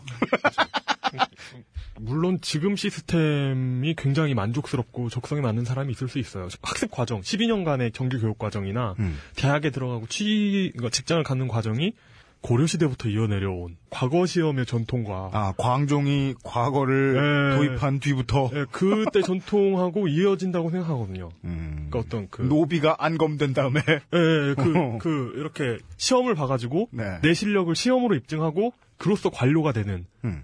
그런 시스템, 어떤 그 일괄적인 시스템, 그 시험으로 인해서. 음, 그러니까 그 시스템이 현재도 유효하다고 보, 보거든요. 음. 예, 죄송한데 제가 그 이 방송을 보통 잘 때 듣거든요. 네. 그래서 제가 말을 안 하고 듣기만 하니까 중간중간에 졸리네요. 그래서 제가 지금 잠깐, 잠깐 놓쳤어요. 아 흐름 존나. 사이키델릭하네요 이거 지금. 아, 이거- 야 게스트가 나와서 좋은 사태가 터졌습니다. 아, 이거, 표- 아, 이거 지금. 아, 이거, 저, 저, 아, 이거. 그러니까 뭐가 유효하다고요? 그러니까 완전히 놓쳐가지고. 아, 그렇, 아, 그렇구나. 아, 저, 저희, 저희, 죄송합니다. 예. 이렇게 그 자면서 듣는다는 분 되게 많아요. 진짜 그분들, 다른 분들도 아마 데리고. 안타깝네요. 수도 여러분. 여러분들 어떨지 모르겠지만 최소한 저와 이용은 잘 때 이 방송을 들을 수 없어요. 지 목소리 듣고 자는 놈은 없어요. 어, 저, 전 아직, 보통 변태라도 전 아직도 이거 나와가지고 이제 들어봐야 되잖아요. 네. 근데 드- 그래가지고 내 목소리가 처음 나올 때, 오프닝 음악이 나오고 내 목소리가 나올 때, 한, 한 세 번 정도 끝 다음에, 처음부터 세 번 정도 시작한 다음에 그렇게 듣거든요. 가수들, 가수들이 앨범 내도 처음엔 그렇죠. 아, 그래요? 예. 맞아요. 에, 제 경험으로 말씀드리면 적응하는데 20년쯤 걸려요. 요즘 드디어 자연스러워지기 시작했어요. 아, 네. 하여튼, 아, 그러니까 그 과거, 과거 시험의 네. 전통이 현재에도 유효하다는 아, 말이에요. 네. 아, 안 좋은 뜻이네요. 네. 네. 아, 그러니까 유효하다는 게, 아, 좋- 좋다는 게 아니고, 아직도 그렇다는 말씀이신 거죠? 그러니까 그, 예, 그러니까 나라, 나라 전체가, 어, 시, 그러니까 시험 봐서 취업하는 시스템이었잖아요. 아, 고려, 예, 고려 예, 시대부터. 예, 예. 그러니까 그런 게 아직도 이어진다는 그러니까 거죠. quality를 검사하는 체계를 누군가가 쥐고 있다는 건 네. 그러니까 사람에게 신성한 노동의 권한을 부여하는 데에 어떤 헤게모니를 일부가 잡고 있다는 거거든요. 네, 그렇죠. 근데 그 일부라도 어떻게 잡아주니까 다행인 측면이 있었지만 네. 그건 그냥 이 왕정 시대의 계급제를 타파하기 위해서나 자연스러운 거고 네. 알고 보면 그 다음에는 그 시험의 방식도 해체돼야 된다. 음. 그래서 대학교가 수시 모집을 하고 그렇지만 네. 지금까지는 뭐 쓸모있게 돌아가지도 않잖아요. 여전히 사회 분위기 나머지는 똑같으니까 말이죠. 예. 음. 그러니까 네가 커서 그러니까 방금 말씀하신 대로 네가 커서 뭐가 되고 이런 게 중요한 게 아니라 아. 우선 네가 과거에 붙어야 되는 거예요. 과거에 붙어 가지고 음. 그 좋은 대학에 가고 그래야 되는 거죠. 예. 그러니까 입신양명이라는 말이 좀 잘못, 그러니까 그 말 자체에 대해서도 좀 의문을 제기할 수 있을 뿐더러, 네. 만약에 뭐 그거를 최대한 좋게 봐- 보더라도 좀 왜곡돼 있죠. 지금 음. 이 분위기는. 그죠. 그, 래서 그러니까 뭐 좀 정리를 하면 기본적으로 이 그러니까 실제로 우리 삶에서 제일 중요한 게 제가 보기에는 먹고 사는 게 엄청나게 중요한 한 파트예요. 어떻게 무슨 일을 어떻게 해서 어떻게 먹고 살까? 왜냐하면 지금 뭐 어린 분들 뭐이 방송 들으시는 분들 중에 특히 지금 취업 내용이기 때문에 아마 어린 분들이 좀 들으실 거라고 보고 어린 분들 입장에서는 인생의 끝이 잘 안 보이잖아요. 그러니까 내가 어떻게 그러니까 내 노년이 어떻게 될지에 대해서 별로 생각할 필요가 없거든요, 지금은. 그죠. 근데 잘 생각해 보면, 않고. 예, 잘 생각해 보면 요즘 같은 시대에 40대 뭐, 40대 말에 퇴직하면, 좀 일찍 퇴직해서 40대 말에 그냥 퇴직했다고 치면, 한 3, 40년을 살아야 돼요, 그 상태로. 음. 그잖아요. 그렇죠. 40대 중후반 퇴직이라고 하면 우리가 아까 이야기한 업종 중에 금융권이죠. 그쵸. 음. 대표적으로. 그러면 3, 40년 동안 뭘, 뭐 어떻게 살 거냐를 생각해보면, 제가 지금 타겟하고 있는 그 젊은 분들, 뭐 20대 후반, 20대에서 30대 초반까지겠죠. 그분들이 지금까지 살아온 인생보다 더 많은 시간을 직업 없이 살아야 되거든요. 그렇다면, 퇴임 이후의 삶도 엄청나게 긴데, 음. 그거에 대해서는 일단 지금 아- 아마 대부분의 취업 준비생들이 생각해 볼 기회가 별로 없었을 거고, 근데 거기서 더 확장해 생각해 보면, 어, 그래서, 그럼 30대 이후는 되게 공허해질 수 있거든요. 네. 이 사회가 만들어 놓은 프로토타입을 따른다고 가정을 해보면 태어나서 학원 많이 다니고 좋은 학교 다니고 뭐 영어 공부 열심히 하고 성적 잘 받아서 좋은 대학 가고 돈 많이 버는 회사 들어가서 돈을 많이 벌어요. 음. 운동도 하고 돈도 많이 벌고 해서 뭐 예쁜 여자 잘생긴 남자랑 결혼해요. 그래서 한 3, 40대에 뭐 엄청 유명해져서 뭐 포춘제도 나오고 막 이렇게 살아요. 어, 갑자기 넘어가네. 어, 네. 어, 그 포춘, 어, 포춘, 성공했어. 포춘지에 네. 나온, 어휴. 그래서 네. 막 성공해서 막 엄청나게 스포트라이트를 받고 모두가 나를 기리는 책을 막 쓰고 막 그래요. 네. 그러다가 한 5, 60 돼가지고 뭐큰 병에 걸려요. 병에 걸려. 그, 병. 뭐, 이- 그 은퇴를 하거나 뭐 그렇겠죠. 요양한다고. 그럼 그 돈 벌어놓은 돈 깎아먹으면서 살아요. 음. 그럼 이렇게, 이렇게 하면 어떤 그림이 나오잖아요. 네. 그러면 이제 생각해봐야 되는 게 그 하루하루가 어떨 거냐는 거죠. 음. 그, 그, 이 삶의 한 사이클이 끝날 때까지 하루하루가 음. 지금 20대들은 확실히 이런 건 있을 거예요. 내가 뭘 하면 시간 가는 줄 모르겠고 어, 너무 재밌고 행복한 게 뭐 그 게임이든 뭐 자위를 하는 거든 모두 있을 거란 말이에요. 근데 아, 이거 자위가 나올 줄은 몰랐네. 그러니까 시간 가는 줄 모르고 오래 하면 죽어요. 네. 그리고 뭐 일단 안 목숨을. 잃게 돼요. 오, 50세에 은퇴해서 그러고 있으면 좀. 와 지금 노, 노인 노년층 무시하는 거예요? 아니 뭐 그럴 수 있죠. 뭐, 뭐, 아, 뭐 그럴 수 있죠. 그럴 예, 수 예. 있죠. 예. 네. 근데 아무튼 좋은 예였어요. 네. 그, 그, 그런 좋은 게 있는데, 내가 좋아하는 게 따로 있는데, 그거랑 상관없이, 그냥 사회가 정해놓은 그런 프로토타입을 따르기 위해서 뭔가 다른 걸 해야 한다고 가정을 해보면 그건 정말 지옥 같을 거거든요. 그러니까 예를 들어서, 만약 그게 뭐 약간 판타지스럽게 상상을 해봐서, 만약 그게 군대 가는 거예요. 네. 그러니까 내가 군대를 30년 동안 다니면, 네. 그것도 계속 일병으로. 뭐야? 그, 그럼, 그러면은 그 삶을 살 수 있다. 스티브 잡스 같은 삶을 살 수 있다고 만약 가정을 해봐요. 음, 스티브 잡스 30년 같은- 뒤면 갑자기 막 포춘지에 나오고 네, 내가 그냥, 그냥 눈, 눈 오면 눈 치우고 이거를 그래서 30년 동안 하면 그렇게 된다고 가정을 했을 때, 네. 그 누가 하겠어요? 막 죽으면 자서전 나오고 막. 그쵸. 예, 음. 자서전이 아니고 뭐 전기 나오고. 예. 그러니까 그게 마치 그 결과를 우리가 얻어야 하는 것처럼 분위기는 조성이 돼 있지만, 그러니까 결과가 중요한 게 아니고 그 과정 하루하루를 좀 생각해 해볼 필요가 있잖아요. 네. 자, 그러면 그 하루하루를 생각을 해볼 때 어떤 생각을 갖고 있어야 하는가, 나는 무엇에 집중해야 하는가를 음. 대부분 모를 거예요. 저도 아직 잘 모르겠어요, 사실. 네, 네. 그러면 그걸 생각을 해봐야 되는데 그걸 생각하게 해보려면 밑도 끝도 없이 그냥 가만히 앉아서 생각- 생각하려면 너무 힘들잖아요. 음. 근데 되게 의외의 곳에서 그거를 알아볼 수 있는 어떤 reference가 있어요. 사실은. 뭐죠? 아- 아주 가까운 곳에. 누구냐면 이미 직장에 다니고 있는 사람들. 음. 무슨 얘기냐면 이미 직장에 다니고 있는 30대 이상 분들이 있잖아요. 오래 다닌 분들은 뭐 한 40년 다니셨을 거고, 뭐 짧게는 뭐 한 1, 2년, 뭐 아주 짧게는 뭐 하루 이틀이라도 이미 직장 생활 하고 있는 사람들이 어떤 삶을 살고 있고 그 사람들이 뭘 원하고 있고 이걸 만약 이걸 보면 그 중에 만족한 사람이 있을 거고 불만족한 사람이 있을 거잖아요. 예측은 할 수 있죠. 네. 그러니까 내가 그냥 아무것도 없는 상태인데 무에서 유를 생각해내야 되는 게 아니라 네. 이미 그 사람들은 그 직업 참고자료는 예. 차고 넘친다. 그렇죠. 엄청나게 차고 넘치는데 근데 젊은 사람들이 그 참고 자료를 쓰지 못하는 이유가 제가 보기에는 꼰대라는 개념 때문에 그래요. 음. 그러니까 게다가 사회적 분위기도 좀 그 꼰대 성향이 있죠. 그러니까 예를 들면 지난번에 파레트 말씀하셨던 것처럼 뭐 기성세대들이 취업 안 되는 20대들을 탓하는 분위기라든가 음, 네. 우리 때는 안 그랬다 뭐 이런 헛소리들을 하는 거를 보면 음. 당연히 반감이 생기니까 음. 그들을 reference로 생각해야겠다는 이런 마음이 당연히 안 들겠죠. 네. 근데 사실은 뭐 생각하기에 따라서 그래서 그들을 등지고 뭐 내 나름의 생각을 해보겠다든가 나는 저런 삶을 살지 않겠다든가 이런 게 별로 제가 볼 때 도움이 안 되는 게 그들이 4, 50대가 돼서 꼰대가 됐다는 게 reference죠. 그렇죠. 음. 예. 네. 그러니까 여기서 이제 어떤 꼰대라는 대상에 대해서 또 생각을 바꿔봐야 할 단서 중에 하나가 제가 만약에 꼰대 뭐 젊은 사람 입장에서 꼰대가 너무 싫어요. 정말 나는 저렇게는 일단 안 돼. 일단 저렇게 되진 않을 거고 그냥 말하는 거 하나하나가 너무 싫어요. 비껴가고 싶겠죠. 네. 근데 그렇게 하면 사실 꼰대들이 나를 탓, 탓했던 그 기제랑 그냥 똑같은 거거든요. 그러니까 그 꼰대들은 내가 한심해 보이니까 나를 욕했고 나는 그 욕이 너무 싫으니까 쟤네를 욕해요. 그럼 아무 일도 안, 일- 안 일어나죠. 그러니까 이런 거죠. 스트리트 파이터에서 류하고 켄이 싸우는데 네. 둘이 너무 싫어서 아무도 안 움직이는 거예요. 음. 그럼 둘 사이엔 아무 일도 일어나지 않아요. 그럼 비기고 유저만 100원을 까먹게 되죠. 요즘은 500원이에요. 그러니까 둘중 하나는 액션을 취해야 되는데 뭐 지금까지의 경험상 꼰대들이 먼저 액션을 취할 수는 없어요. 뭐 액션을 취한다고 해봤자 그 욕하는 거 정도. 음. 만약 실- 실천한다면. 음, 기분 나쁜 충고는 할 것이다. 네. 근데 그렇 그렇다면 내가 먼저 움직여서 그, 여기서 움직인다고 하는 건 한번 보자는 거죠. 그 사- 그들의 삶이 무엇인지. 음, 관찰이라도 하자. 네. 그들의 삶을 통해서 그들이 얻게 된 건 뭐고 그들이 네. 잃게 된 건 뭔지를 내가 보면 그렇게 할 건지 말 건지 정도는 결- 결정할 수 있고 네. 혹시 꼰대 그리고 알아보다 보면 알고 보니까 꼰대가 아닐 수도 있잖아요.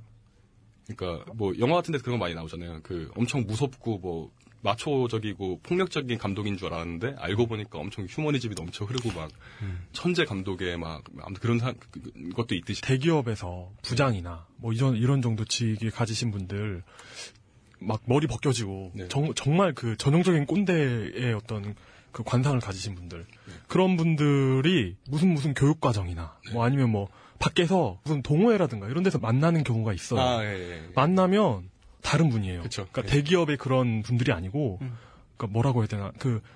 그 내, 나 같은 젊은 사람에 대한 호기심도 가지고 계시고, 이해하고 싶어 하고 이런 경우 되게 많아요. 사단장 추리닝 입고 밖에서 만나면 그냥 동네 할아버지라니까. 네, 그러니까요. 네. 그러니까 예. 그런 면을 이렇게, 이, 이- 그런 면이 있다는 걸 알 필요가 있어요. 지금 말씀하신 게 되게 중요한 포인트인 것 같은 게, 그러니까 이렇게 되는 거죠. 제가 예를 들어서 뭐 제가 지금 신입 사원이에요. 어떤 네. 기업이 신입 사원이고 어떤 부장님이 있는데 부장님이 너무 꼰대예요. 제가 음. 보기에는 네. 되게 성정도 하기 싫고 난 진짜 저렇게 되긴 싫어요. 근데 말씀하신 것처럼 밖에서 만나 보니까 네. 뭐 어디 봉사활동에서 김치 담그는 거 뭐 배추 나르고 이런 것도 막 하시면서 허허 웃으면서 막 모두를 사랑으로 대하고 뭐 이런 분이었다고 만약에 한다면 네. 그러면 그건 누가 봐도 회사의 무언가가 그분을 회사에서 그렇게 하게 만든 거잖아요. 그렇죠. 예. 그럼 그 얘기는 제가 만약에 그 회사에 계속 다닐 거라면 저도 그걸 겪는다는 얘기죠. 음. 그, 그런데도 불구하고 그걸 외면한다는 거는 바보짓이죠, 사실. 그- 이 회사에 뭐, 뭐가 저 사람을 저렇게 만들었을까를 볼 예. 필요가 있다. 그래서 그걸 미리 알아보면 아 내가 이 회사를 나와야겠다든가 음. 아니면 아, 저런 거니까 나도 저렇게 되겠다. 그래서 저 부장님을 사랑해야지 라든가 혹은 아 이런 거였으니까 나는 이렇게 이렇게 해서 저렇게 되지 않고 나만의 어- 뭔가를 할 수 있겠네라고 뭔가 대안을 짜든가 뭐 여러 가지 가능하잖아요. 예. 예. 그- 그래서 뭐 결론적으로는 꼰대가 나에게 입히는 어떤 정서적인 상처 때문에 그냥 무시해버리는 거는 그냥 유리하지 않죠, 나한테. 어. 음, 그게 이익이 아니라는 거예요. 옳, 네. 옳다는 얘기가 아니라, 뭐 옳고 그른 걸 얘기, 말씀드리는 게 아니라, 내가 더 내 이익을 챙기려면, 그럴 필요가 있다는 거죠. 음. 그, 그게 이제 기본적으로 제가 그 기사를 쓸 때 밑에 깔고 있는 어. 정, 그 어떤 기본적인 바탕이기도 하고, 음. 제가 느끼는 그러니까 제가 그런 아까 말씀드렸던 우여곡절을 겪으면서 어떤 핵심적인 제가 느끼는 어떤 핵심적인 느낌 중에 하나고 그래서 예, 그리- 그리고 여기 덧붙여서 한 가지 더 말씀드리면 그 저는 그런 걸 좀 개인적으로 별 근거 없이 그런 걸 좀 믿는 편인데 어떤 거냐면 뭐 장인 이런 거 있잖아요. 장인? 장인 마스터. 정신, 예. 아. 마에스트로. in law 말고.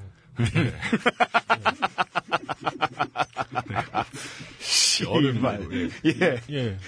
그게 그 어떤 거냐면 방망이 깎는 노인 뭐 이런 음. 거 네. 보면 음, 대부분의 분들이 방망이 깎는 노인을 읽으면서 그 노, 노인이 저 나이에 저러고 어떻게 먹고 살지 이런 생각이 들기보다는 네. 약간 그 훨씬 긍정적인 감정이 강하죠 그 노인을 바라볼 때 음. 그러니까 하- 되게 하찮아 보이고 이런 느낌보다는 아, 뭔가 저렇게 해야겠다는 듯한 느낌을 좀 받잖아요 생, 생쌀이 재촉한다고 밥이 되는가? 네. 예. 그렇죠. 그, 그 얘기는 제 생각에는 본능적으로 모든 사람들은 어떤 일 하나에 대해서 극한의 무언가를 깨닫는 거에 대한 로망이 있어요. 기본적으로 제가 볼 때는. 네. 그래서 뭐 사람마다 다르겠지만. 어떤 제다이 같은 그런 로망. 그렇죠. 아니 뭐 예를 들어서 생활의 달인 같은 거 보면 네. 뭐 기왕 칼질 하는 거, 네. 뭐눈 감고 막 아무렇게나 막 이렇게 해도 뭐 하트 무늬로 총총 뭐 썰려 나온다든가. 네. 네, 네. 그게 되는 것과 안 되는 걸 놓고 보면 당연히 되는 걸 좀 더 선호한다는 거죠. 음. 그럼 그걸 좀 확장시켜 보면 어떤 일이라는 거를 정말 잘하는 거 어, 완벽하고 몸에 밴듯이 잘 해낼 수 있는 능력이라는 게 대부분의 사람들한테는 되게 갖고 싶은 능력이에요. 음. 그걸 단적으로 보여주는 게 게임이죠, 게임. 무조건 그 이렇게 만렙을 찍고 내가 랭크, 랭킹에 오르고 싶고 예전에 네. 뭐 스타 처음 나왔을 때 뭐 ladder 몇 네. 내가 더 올라가고 싶고 그게 그냥 그게 뭐 돈이 생기는 것도 아니고 아무것도 아닌데 그게 반드시 명예라기보다는 그렇다고 해서 ladder 뭐 몇, 몇위 하는 게 좋다고 해서 해킹해가지고 제가 뭐 ladder 1, 위 먹었어요. 그렇다고 행복한 게 아니잖아요. 요즘 청소년들도 레더를 알까요? 아 모르겠 모르겠나요? 음, 예, 요즘 뭐. 아니면 뭐 애니팡. 아, 그렇죠. 내가 애니팡 친구들 1위 먹는데 내가 얍사비를 써가지고 1위를 먹었다고 행복해지진 않잖아요. 음, 근데 내가 진짜 열심히 해가지고 뭐 한 5억 2천 점, 2천만 점 먹었어요. 네. 그러면 그거는 뭔가 뿌듯하잖아요. 음. 그게, 그게 제가 보기에는 인간의 보편적인 마음 중에 하나인 것 같아요. 뭐 하나는 엄청나게 잘하는 거. 음. 근데 재미있는 게 자본주의든 뭐 무슨 사회주의든 뭐든 간에 대부분의 이론에서 거의 공통적으로 얘기하고 있는 건 일을 정말 잘하는 건 모든 가치관에서 다 좋아요. 그거를 무시하는 가치관은 전혀 없어요. 아, 초이념적이다. 일을 그쵸. 잘하는 것에 그쵸. 대한 어떤 풍상은. 그러니까 자본주의적으로 본다면 어, 그 가치의 생산량이 가장 많은 거고 네. 그 뭐 사회주의적으로 본다면 사회주의적으로는 노동 자체가 신성한 거니까 네. 그걸 잘한다는 것도 뭐, 뭐 비교적 더 신성한 거겠죠. 굳이 따지자면 봉건제에서도 왕 내 왕에게 가장 많은 무언가를 바칠 수 있고 왕이 흡족해 한다면 그거 좋은 거잖아요. 그러니까 일을 잘하는 거 무조건 좋은 거예요. 제가 보기엔. 음, 그러니까 아까 말씀드렸던 그 꼰대에 대한 태도, attitude 하나 그리고 일 자체를 잘하는 게 어떻게 보면 인생을 가장 행복하게 사는 방법 중 하나일 수 있다. 어, 그, 그, wow. 내가 가장 잘할 일의 가치. 그쵸. 가 가장 높다. 그쵸. 예. 그, 요 두 개가 제 생각에는, 어, 아까 말씀드렸던, 그, 뭔가 이상적인 사회라면 이 두 개를 기본적으로 갖고 가야 될 것 같아요. 지금 상태에서는. 취업을 하고 싶은 사람들이 갖춰야 할 기본 캐릭터의 성격이 이것이다. 예. 그, 그렇습니다. 음. 그, 그, 또 재밌는 게 뭐 이런 게 있어요. 업계랑 상관없이 제가 사회생활 해보면 저는 이제 회사 다닐 때 상사도 만- 상사들이랑도 뭐 관계를 맺어보고 뭐, 따- 뭐 다른 팀 다른 회사 지금 사업하니까 내 부하 직원 뭐 부- 사업 파트너 그다음에 내가 잘 보여야 되는 갑 뭐 나한테 잘 보여야 되는 을 되게 여러 가지 관계를 저는 지금 다 보고 있잖아요. 네. 그러면 일을 어느 정도 해서 뭔가 자기가 어느 정도 이제 뉴비를 벗어난 분들, 뉴비 단계를 벗어난 분들한테는 묘하게 뭐 국적 불명의 뭐 업계 불명 다 통틀어서 비슷한 느낌이 있어요. 직장생활 하시는 분들은 제가 지금 말하는 게 뭔지 아실 거예요. 뭔가 쓰는 말이라든가 어, 생각하는 방식에서 엄청나게 공통점이 있는데 음. 재밌는 거는 뉴비들 이하는 그러니까 뉴비거나 취업을 안 한 분들은 그걸 전혀 몰라요. 그러니까 음. 무슨 말인지도 잘 모를 거예요. 아마. 네.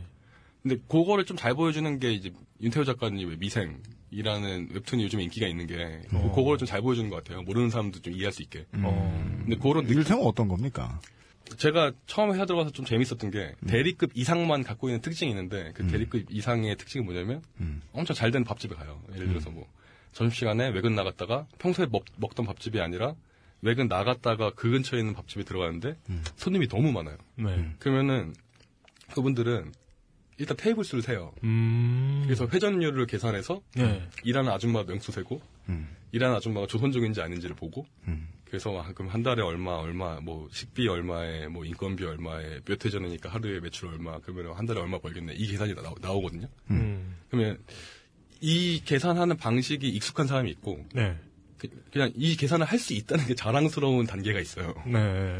이 계산을 할수 있다는 게 자, 자랑스러운 단계가 이제 뉴비거나 아니면 취업 준비생 중에 조금 공부한 친구들이겠죠. 음. 근데 이게 몸에 좀 배는 것 같아요. 그런 식으로 생각하는 게. 이 자본주의 사회니까 그런 식으로 시장 경제적으로 생각을 하는 회로가 일단 기본적으로는 탑재되어 있는 거죠. 네. 그 뉴비를 벗어난 분들은. 네.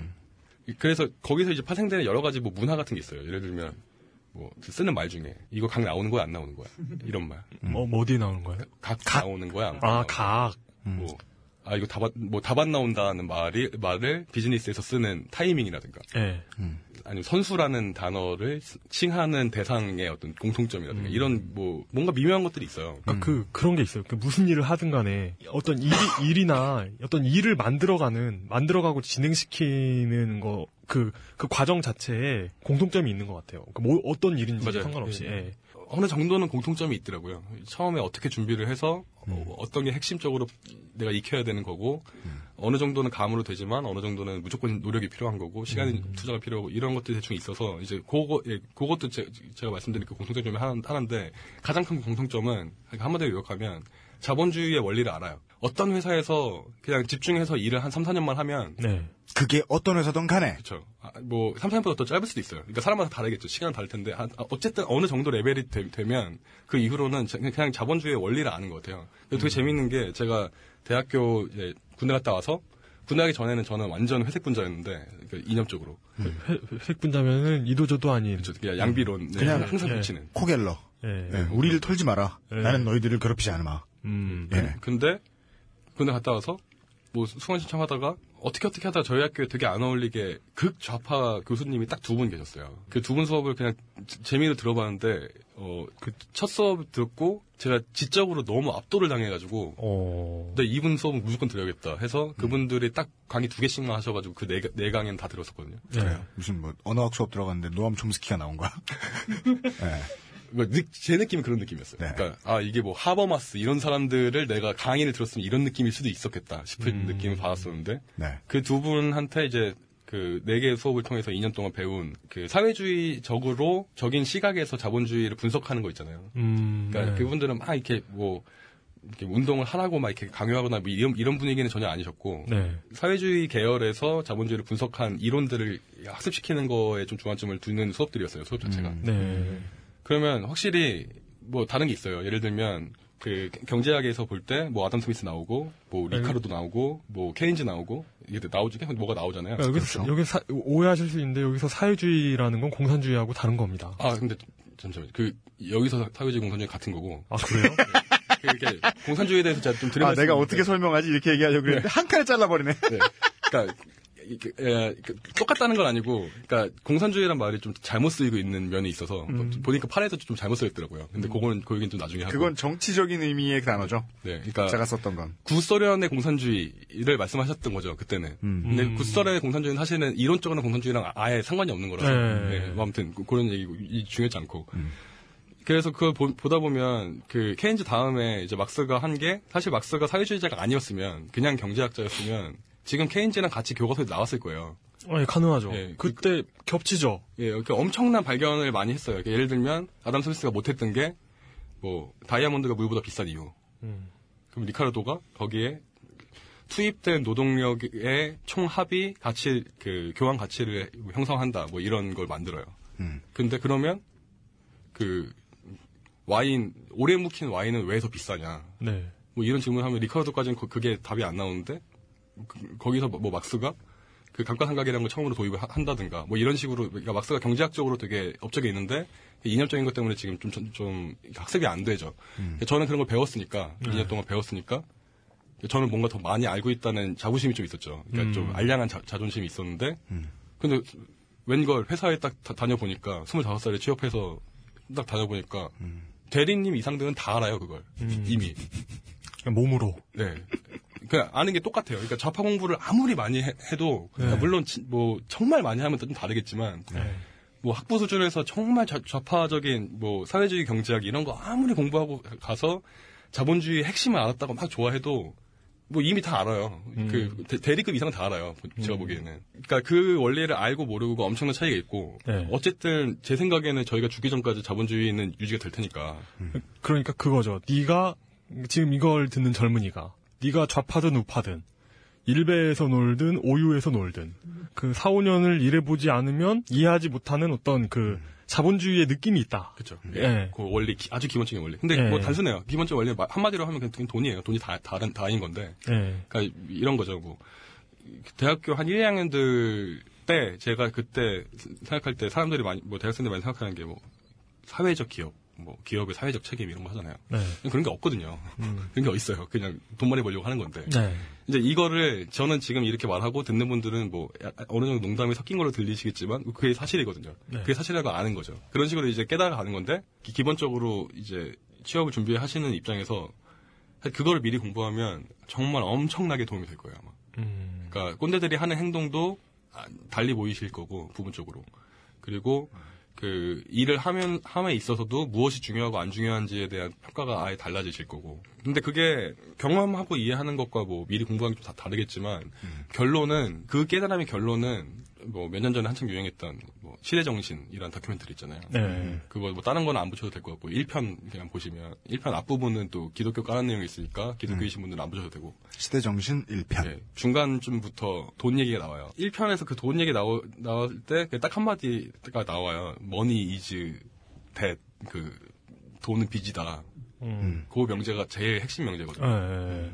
그냥 그게 다고 그게 좀 어렵다. 그러면은 마이클 무어 아저씨의 여러 작품들을 그냥 다 보시면 네. 그 중에서 뭐 꼭 하나만 봐야 한다면 저는 이제 자본주의 로빈스인가요? 아, 자본주의 러브 스토리인가요? 예, 자- 자본주의 러브 스토리나 아니면 그 전에 나왔던 식코나 둘 중에 하나 보시는 게 제일 좋을 것 같은데 그냥 그거 보면은 거기에 나오는 얘기가 다거든요. 그, 음. 거기에 나오는 얘기가 스티브 잡스가 깨달았던 것과 김 대리님이 깨달았던 것과 다 똑같아요. 음. 그냥 그게 다 다라서 그, 그, 혹시 일베충 분들 중에 지금 이 방송을 듣고 계시면 음. 괜히 제가 선동질 한다고 생각하지 마시고, 음. 뭐 실제로 선동적인 내용도 아니니까 그 내용은.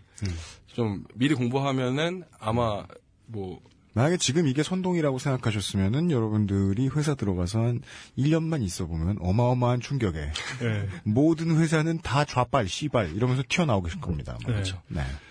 그, 왜 지금 이 시점에서 제가 갑자기 그 예전의 추억이 떠오르는지 모르겠는데, 어, 제가 아시다시피 경영학과를 나왔잖아요. 그래서,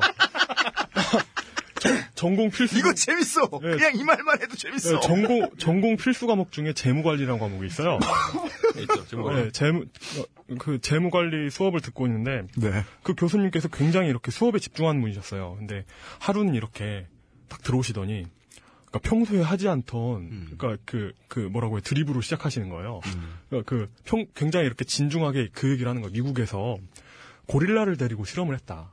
그래서 경제학자, 경, 그, 그 재무 전문가 집단과 고릴라 한 마리를 두고 어느, 어느 종목을 살지를 가지고 이렇게 아. 고른 다음에 수익률을 따져봤더니 고릴라가 이겼다는 거예요. 그래서 그 얘기를 하면서 어, 어, 아니 왜, 왜 왜- 교수님 왜 이런 말씀을 하시지 했더니 이분이 그러니까 재무관리 교수님이니까 재무의 전문가시잖아요. 맞벌이 하시는 젊은 분이셨는데 아내가 번 거랑 자기가 번 거랑을 자기가 이렇게 포트폴리오를 나름대로 완벽하게 해서 맡겼는데 그게 반토막이 났다는 거예요. 아, 그러면서 굉장히 우울해하셨죠. 그렇죠. 왜왜 왜 이야기가 생각났을까요? 어떤 그 그러니까 그분은 아, 제가 보기에는 아직 못 깨달으신 거예요. 경학교 교수님인데도 불구하고. 예, 학, 그러니까 학교에서 배우는 것과는 그러니까 학교에서 배우지 못하는 뭔가가 있긴 있어요. 그렇죠. 그, 래서 경영학과 교수들을 실제 경영인들이 무시하는 거예요. 바로 그점 때문에. 예. 그리고 저는 사실 회- 학교 다닐 때 학교마다 그런 게 있잖아요. 그 MBA 나오고 뭐 이렇게 박사까지 따가지고 경영학의 뭐 마케팅이든 뭐 재무든 간에 네. 그쪽으로 교수를 하시는 분들 계시고 네. 또 한켠에는 현장에서 경영하다가 네. 이제 교- 교직 잡으신 분들이 계시잖아요. 네. 그 보통 둘이 안 친하죠. 네. 보통 둘이 하는 말, 말도 다르고 네. 안 친한데 저는 이제 보면서 당연히 둘 다 가치가 있겠지라고 네. 생각했어요. 네. 제가 사업을 해보니까 그 공부만 하신 분들 이 확실히 무게감이 떨어지긴 해요. 그러니까 음. 현실감이 확실히 없어요. 왜냐하면 그분들은 그 느낌이 없어요. 다른 말로 표현하면 이거거든요. 제가 되게 자주 하는 말 중에 하나인데 제가 첫 직장에서 저희 팀장님이 저한테 해주신 얘기고 제가 실제로 그거에 감동을 받았고 제가 많이 쓰기도 하는 말인데 그러니까 모든 일을 할 때 자본주의 사회에서는 돈 아까운 줄 알고 일을 해- 한다는 거죠. 그러니까 최소, 그러니까 되게 시- 간단한 건데 최소한의 비용으로 최대한의 수익을 내는 것만이 내가 이뤄야 하는 최고의 목적이라는 그런 그 느낌으로 일을 해야 회사에서 인정을 받는다는 거죠. 음. 그리고 그 아까 말한 그 깨달음은 이, 이것도 포함되어 있는 거고. 근데 이제 학교에서 그냥 공부만 하고 그, 그 강의만 하시는 분들은 그 느낌이 없거든요. 그냥 돈이 들어오니까 내가 강의를 하면 혹시 오해를 하실까봐 그 들으신 분들 오해하실까봐 좀 이제 하, 면 말씀을 좀 첨언을 하면 제가 이렇게 말씀드린다고 해서 그렇게 하라는 말씀이 아니에요. 그러니까 네. 돈 아까운 줄 알고 돈 한 푼 한 푼에 목숨 걸듯이 일하라는 말씀이 아니라 그렇게 목숨을 걸었을 때 하는 행동을 하면 된다는 거예요. 음. 어떻게 보면 연기일 수도 있는데 네. 그러니까 저저 같은 그게 연기죠. 그렇죠. 저 같은 경우는 실제로 사업할 때 그런 생각을 많이 해요. 그러니까 일을 할 때 뭐 어떤 의사결정을 해야 되면 이렇게 할까 이렇게 할까 이게 좀 더 편한데 그, 럴때 그냥 아, 내가 만약에 이 뭐 한 푼 때문에 그냥 목에 칼 들어오는 상황이면 난 난 뭘 할까? 음. 그럼 이걸 하겠네 하고면 그, 그, 그 그냥 하는 거죠. 그, 그, 그, 그 정도의 어떤 절박함은 없지만 음. 그런 절박함을 가정하고 선택을 하는 거. 그러면은 보통 잘 되더라고요. 음. 그, 그, 그 음악 하는 것도 뭐 저- 방금 내가 망하는 이유를 설명 들은 것 같아요. 돈 있는데 쓰지 뭐 씨발 이 아. 그러니까 그리고 뭐 음악 하는 것도 보면 뭐 여러 가지 이유가 있겠죠. 잘 안 된, 그러니까 상업적으로 성공하지 못한 여러 가지 이유, 이유가 있겠는데 그래서 돌이켜 생각해봤을 때 앨범 하나 내고 녹음 하나 할 때 진짜 목에 칼 들어오는 느낌으로 했나? 뭐 사실 그건 아니거든요. 이- 그, 그러니까 물론 뭐 그것 때문에 안 된 것뿐만 아니라 구조적인 문제도 있죠. 뭐그 동- 이통사와 뭐 음원 사이트의 뭐 그런 문제들이 여러 가지 저작권료라든가 여러 가지 문제가 있는데 그걸 네. 일단 뒤로 하고 전제하고 그 안에서 이거보다 좀 더 성공할 수 없었던 이유 중에 하나겠죠, 그게. 음. 그러니까 그, 렇다고 해서 제가 목숨 걸고 음악을 해야 되는 거 아니라고 봐요. 이게 실제로 그렇게 안 하고 있고 그렇게까지는 안 하고 있고. 목숨 목숨 걸고 음악 한다고 하, 면좀 이상하지 않을까요? 그러니까 좀 다른 그러니까 음악이기 때문에 다른 게 있듯이 네, 아마 뭐 모든 업계가 다르죠. 예, 다 다를 건데 어쨌든 간에 그러니까 그냥 모든 매사를 그렇게 하라는 말씀을 드리는 건 아니고 네. 어쨌든 간에 꼰대들은 그걸 다 갖고 있다는 거예요. 그러니까 그걸 알 필요가 있다는 거죠. 그 목숨 걸고 음악하면 민중가요 같은 거 나오지 않을까요? 음, 꼭 그렇진 않아요. 아 그래요? 왜냐하면 모든 아이돌들은 정말이지 목숨 걸고 일하거든요. 아 진짜요? 네. 걔들은 그래서 섹시 러브를 부를 수 있잖아요. 무슨 말이에요 그게? 그러니까 어 뭐 이렇게, 이렇게 생각하면 돼요. 그 제가 좋아하는 또 얘기 중에 하나가 이게 있는데 게시판 보면 네. 예를 들어서 뭐 모 아이돌 뭐 어떤 멤버가 춤을 좀 못 춰요. 그럼 진짜 엄청 욕하잖아요. 네. 쟤는 뭐, 뭐 어떻게 뭐 가수가 됐니 뭐 좀 심한 애들은 뭐, 뭐 성희롱까지 가- 해가면서 욕하잖아요. 네. 근데 이제 좀 무- 이렇게 생각하면 되게 무서워요. 뭐냐면 너 그럼 너는 그러니까 예를 들어서 그 데- 댓글을 단 사람이 뭐 어떤 회사의 뭐 대리팀이라고 쳐요. 그게 김대리라고 치면 김대리 너는 제가 너의 업무에 있어서 그 정도의 퍼포먼스를 보여주고 있느냐. 그렇죠. 음. 쟤는 지금 수십만 명의 연습생들 사이에서 뽑히고 뽑혀서 올라와서 지금 TV 공중파 TV 나오고 있는 앤데 음. 너는 지금 네 필드에서 그러고 있냐? 그 얘기 할 수 있어요, 맞아. 저도 그래서 안타깝게도 아무 상관없는 축구의 즐거움과 아무 상관없는 부분에 있어서 축구가 싫어서 축구를 안 보는 거예요. 왜요? 그런 팬들이 너무 많잖아. 어. 나는 그 사람들과 대화를 해야 되잖아. 내가 좋아하는 것을 이야기하기 위해서. 음. 그건 되게 불쾌한 경우일 거거든요, 매번. 네. 내가 축구를 좋아하면 좋아할수록. 그 제가 이- 보통 이런 얘기를 할 타이밍쯤에 기사에선 댓글로 받고 말로 하면 이제 딱 치고 들어오는 논리가 뭐냐면 그 제가 지금 사업을 하고 있다는 것 때문에 이런 공격을 받는데 네. 너무 자본주의적이며 음. 너무 자본가의 입장에서 말하는 거 아니냐. 네. 음. 모든 노동자가 다 목숨 걸고 일하는 얘기냐 이런 질문을 받아요. 네. 저는 정말 너무 억울한 게 음. 제가 눈에 아까도 말씀드렸다시피 그러라는 게 아니라 사람들은 그렇게 지- 지- 그것이 옳은 것처럼 생각을 하고 혹은 그렇게 해야 성공한다는 그 감각을 갖고 일을 하고 있으니까 네. 그 사람들을 이해하려면 이 생각도 이해를 해야 한다는 네. 거예요. 그러니까 그렇게 안 사도 돼요. 네. 그, 그 실제로 저도 뭐 이걸 알고 있음에도 불구하고 그렇게 살진 않아요. 그렇게 네. 뭐 매사에 목숨 걸고 살진 않아요. 맞습니다. 그러니까요. 이 얘기를 하고 싶다니까요. 이게 사람들을 지금 들으시는 분들을 반대에 앉혀놓고 저희가 이야기를 하게 돼서 참 안타깝지만은 언제나 이 100% 통하는 명제죠. 입장을 뛰어넘는 이론은 없어요. 그래서 정부가 나의 손해를 보게 하면 진보가 되었다가 또 다른 데서 나를 공격할 것 같으면 보수가 되었다가 이러는 사람들이 태반입니다. 네. 예. 그래서 우리는 두 가지 관점을 모두 보여드리기 위해서 지금 이번 이 취준한 시리즈를 준비를 한 거거든요. 취업은 하고 싶다 시리즈를 준비를 한 거거든요. 그렇지 않아요. 욕먹을 얘기한 거 아니에요. 우리 지금 두세 가지의 관점을 모두 다 말씀드렸어요. 네. 예. 어떻게 해야 행복할 것인가? 음. 라는 관점에서 우리가 하루하루 무엇을 하고 어떤 느낌을 받고 무엇을 먹고 누구와 대화를 하고 어떤 감정을 느끼면서 살아가야 할 것인가가 직장을 고르는데 중요한 요건이다. 또 하나의 직장을 고르는데 요건은 직장에 들어가게 되면 직장이 원하는 것이 무엇이라서 나를 어떻게 바꿔놓을 것인가. 음. 혹은 직장 안에 들어가 있는 사람들이 어떻게 바뀌어서 나한테 어떠한 영향을 줄 것인가. 이것들을 예측하지 않고 들어가면 네. 멘탈의 붕괴가 두 배는 심할 거라는 겁니다. 음. 아까 김규호 선장의 케이스에서도 저는 이런 말 하면 안 돼요. 네. 법치주의의 입장에서 이런 말 하면 안 돼요. 근데 저는 김규호 선장의 무죄를 믿어요. 왜? 죄를 짓고 감옥에 들어갈 준비가 돼 있는 사람이죠. 그러면 그 짧은 재소 기간 동안 30kg 빠지고 이빨 다 빠지고 이러지 않아요. 음. 절대로. 네. 그래서 취업을 준비하시는 분들한테 말씀을 드립니다. 마음의 준비가 되어 있으면 패배해도 그 다음번 경기를 치를 때까지 매우 짧은 시간만 쓰면 됩니다. 어. 취업을 준비하는 사람들이 뭔가 토- 이런 시콜콜한 잔소리를 우리가 하는 걸 들으셔야 한다면 가장 중요한 이유는 그거예요. 저 축구 팬으로서. 네. 축구 팬으로서. 뭔 얘기 할래나? 네. 그러니까 이- 이- 제, 저 이제 전북 팬이니까 전북은 강팀입니다. 네. 그래서 FA컵에서 만약에 네, 내셔널 이거 실업 축구죠. 내셔널 리그 팀을 만나면 아 꿀대진 이러 이러면서 굉장히 좋아하게 됩니다. 네. 그런데 제가 그 군대 시절에 동원 훈련을 우리 부대에서 하는데 제가 이제 제- 전 현역병으로 기관병으로 이제 선배님들 이러면서 따라다니고 네. 근데 그 선배님들 중에 할렐루야라는 실업팀 축구 선수가 들어왔어요. 오, 할렐루야, 예. 예. 근데 이분이 2박 3일 들어와야 되니까 2박 3일이니까 음. 3일 동안 운동을 안 하면 몸이 축 나 가지고 안 된다는 거예요. 아, 그니까. 예. 그래 가지고 축구 좀 하자고 예. 어서 축구 좀 하자고 하는 거예요. 네. 그러면서 뛰는데 이건 사람이 아닌 거예요. 말이요. 아, 말도 아니고 이거 뭐라고 해야 되나? 그 무슨 그럼 그다음부터 아주- 어벤져 아니야? 아까 아까 말한 그 리얼 스틸 있잖아요. 그, 런 느낌인 거예요. 이렇게 아. 이렇게 탁 쳤는데 슉 날아가고. 그게 이윤열 선수의 명언 같은 거네요. 예. 하루 이틀 연습 안 하면 내가 알고 일주일 네. 연습 안 하면 팬들이 안다. 예. 그런 어. 그러니까 그런 무시무시한 괴물이 음. 그, 그, 현실에서 봤을 때는 괴물인데, 내가 축구 팬으로서 봤을 때는 꿀대진인 거예요. 음. 그런 거죠. 그죠? 예. 이 퍼포먼스는 보고 있을 때 얘기하고 내가 SCB가 돼가지고 미네랄 캘 때하고 얘기가 완전 다르다. 네. 예, 우리가 첫 번째로 이야기하고 싶은 건 그겁니다. 호락호락하게 보면 안 된다. 근데 우리가 그 말씀을 드리느라 지금 한 시간 소요를 했는데 그러고 난 다음에 우리가 청취자분들한테 뭐 또 해드려야 될 얘기라든가 부탁할 게 있다면 뭐가 있을까요? 일단 오늘 음, 기본적인 바탕은 말씀드린 것 같, 같고요. 음.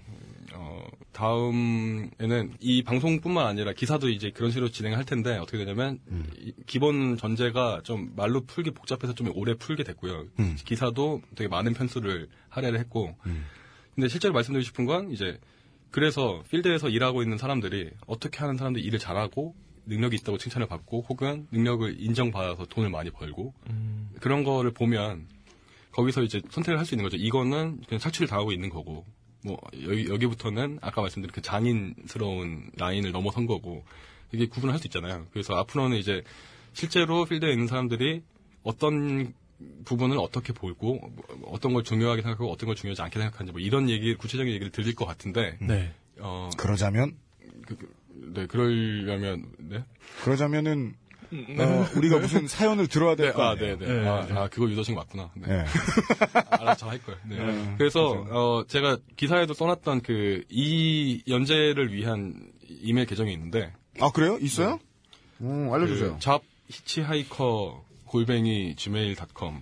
잡 히치 하이커. 네, 그 히치하이커에서 h가 두 개 붙는 부분이 생겨서 되게 어색하실 텐데. 네. 뭐 스펠링 잘 모르시겠는 분들은 검색해 보시면 다 나오니까 뭐 알아서 하시고 네. 글로 뭔가 질문하실 거리나 아니면 자기 겪었던 잡 히치하이커 뭐라고요?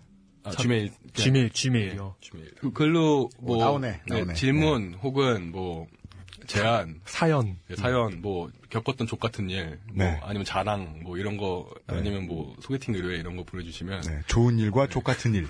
네, 소개 아무- 소개팅 의뢰. 소개팅 의뢰. 아 되게 아, 아, 되게 너무 훅 하고 찔러 들어온다. 나는 바로 찔렸어. 본인 앞가림도 못 하시는 분이 어 깜짝 놀랐네. 아, 아, 저, 전혀 대비가 안 돼 있었다. 아이고. 예. 보내주시면 소개팅. 일단 어 다음 주에 좀 그거 소개도 좀 해드리고 어떤 네. 그런 사례가 있으면 제가 말하기도 편하니까 말씀드리고요. 그거 마- 어, 혹시 하나도 안 보내주셔도 괜찮아요. 네. 뭐 울지 않아요. 예, 그것은 알기 싫다가 최초로 예, 제보가 아닌 사연을 받아서 진행을 합니다. 네. 그리고 예. 어, 혹시 다음 주에도 저희 목요일 날 그렇죠. 목요일에 방송합니다. 예. 몇 시에 할- 할지 혹시 어, 우리가 지금 그냥 예고를 드리죠, 뭐. 원래 다음 주 벙커원 광, 이제 일정을 홍보해 드려야 되잖아요. 네. 근데 우리가, 에, 모두가 가루처럼 흩어져가지고.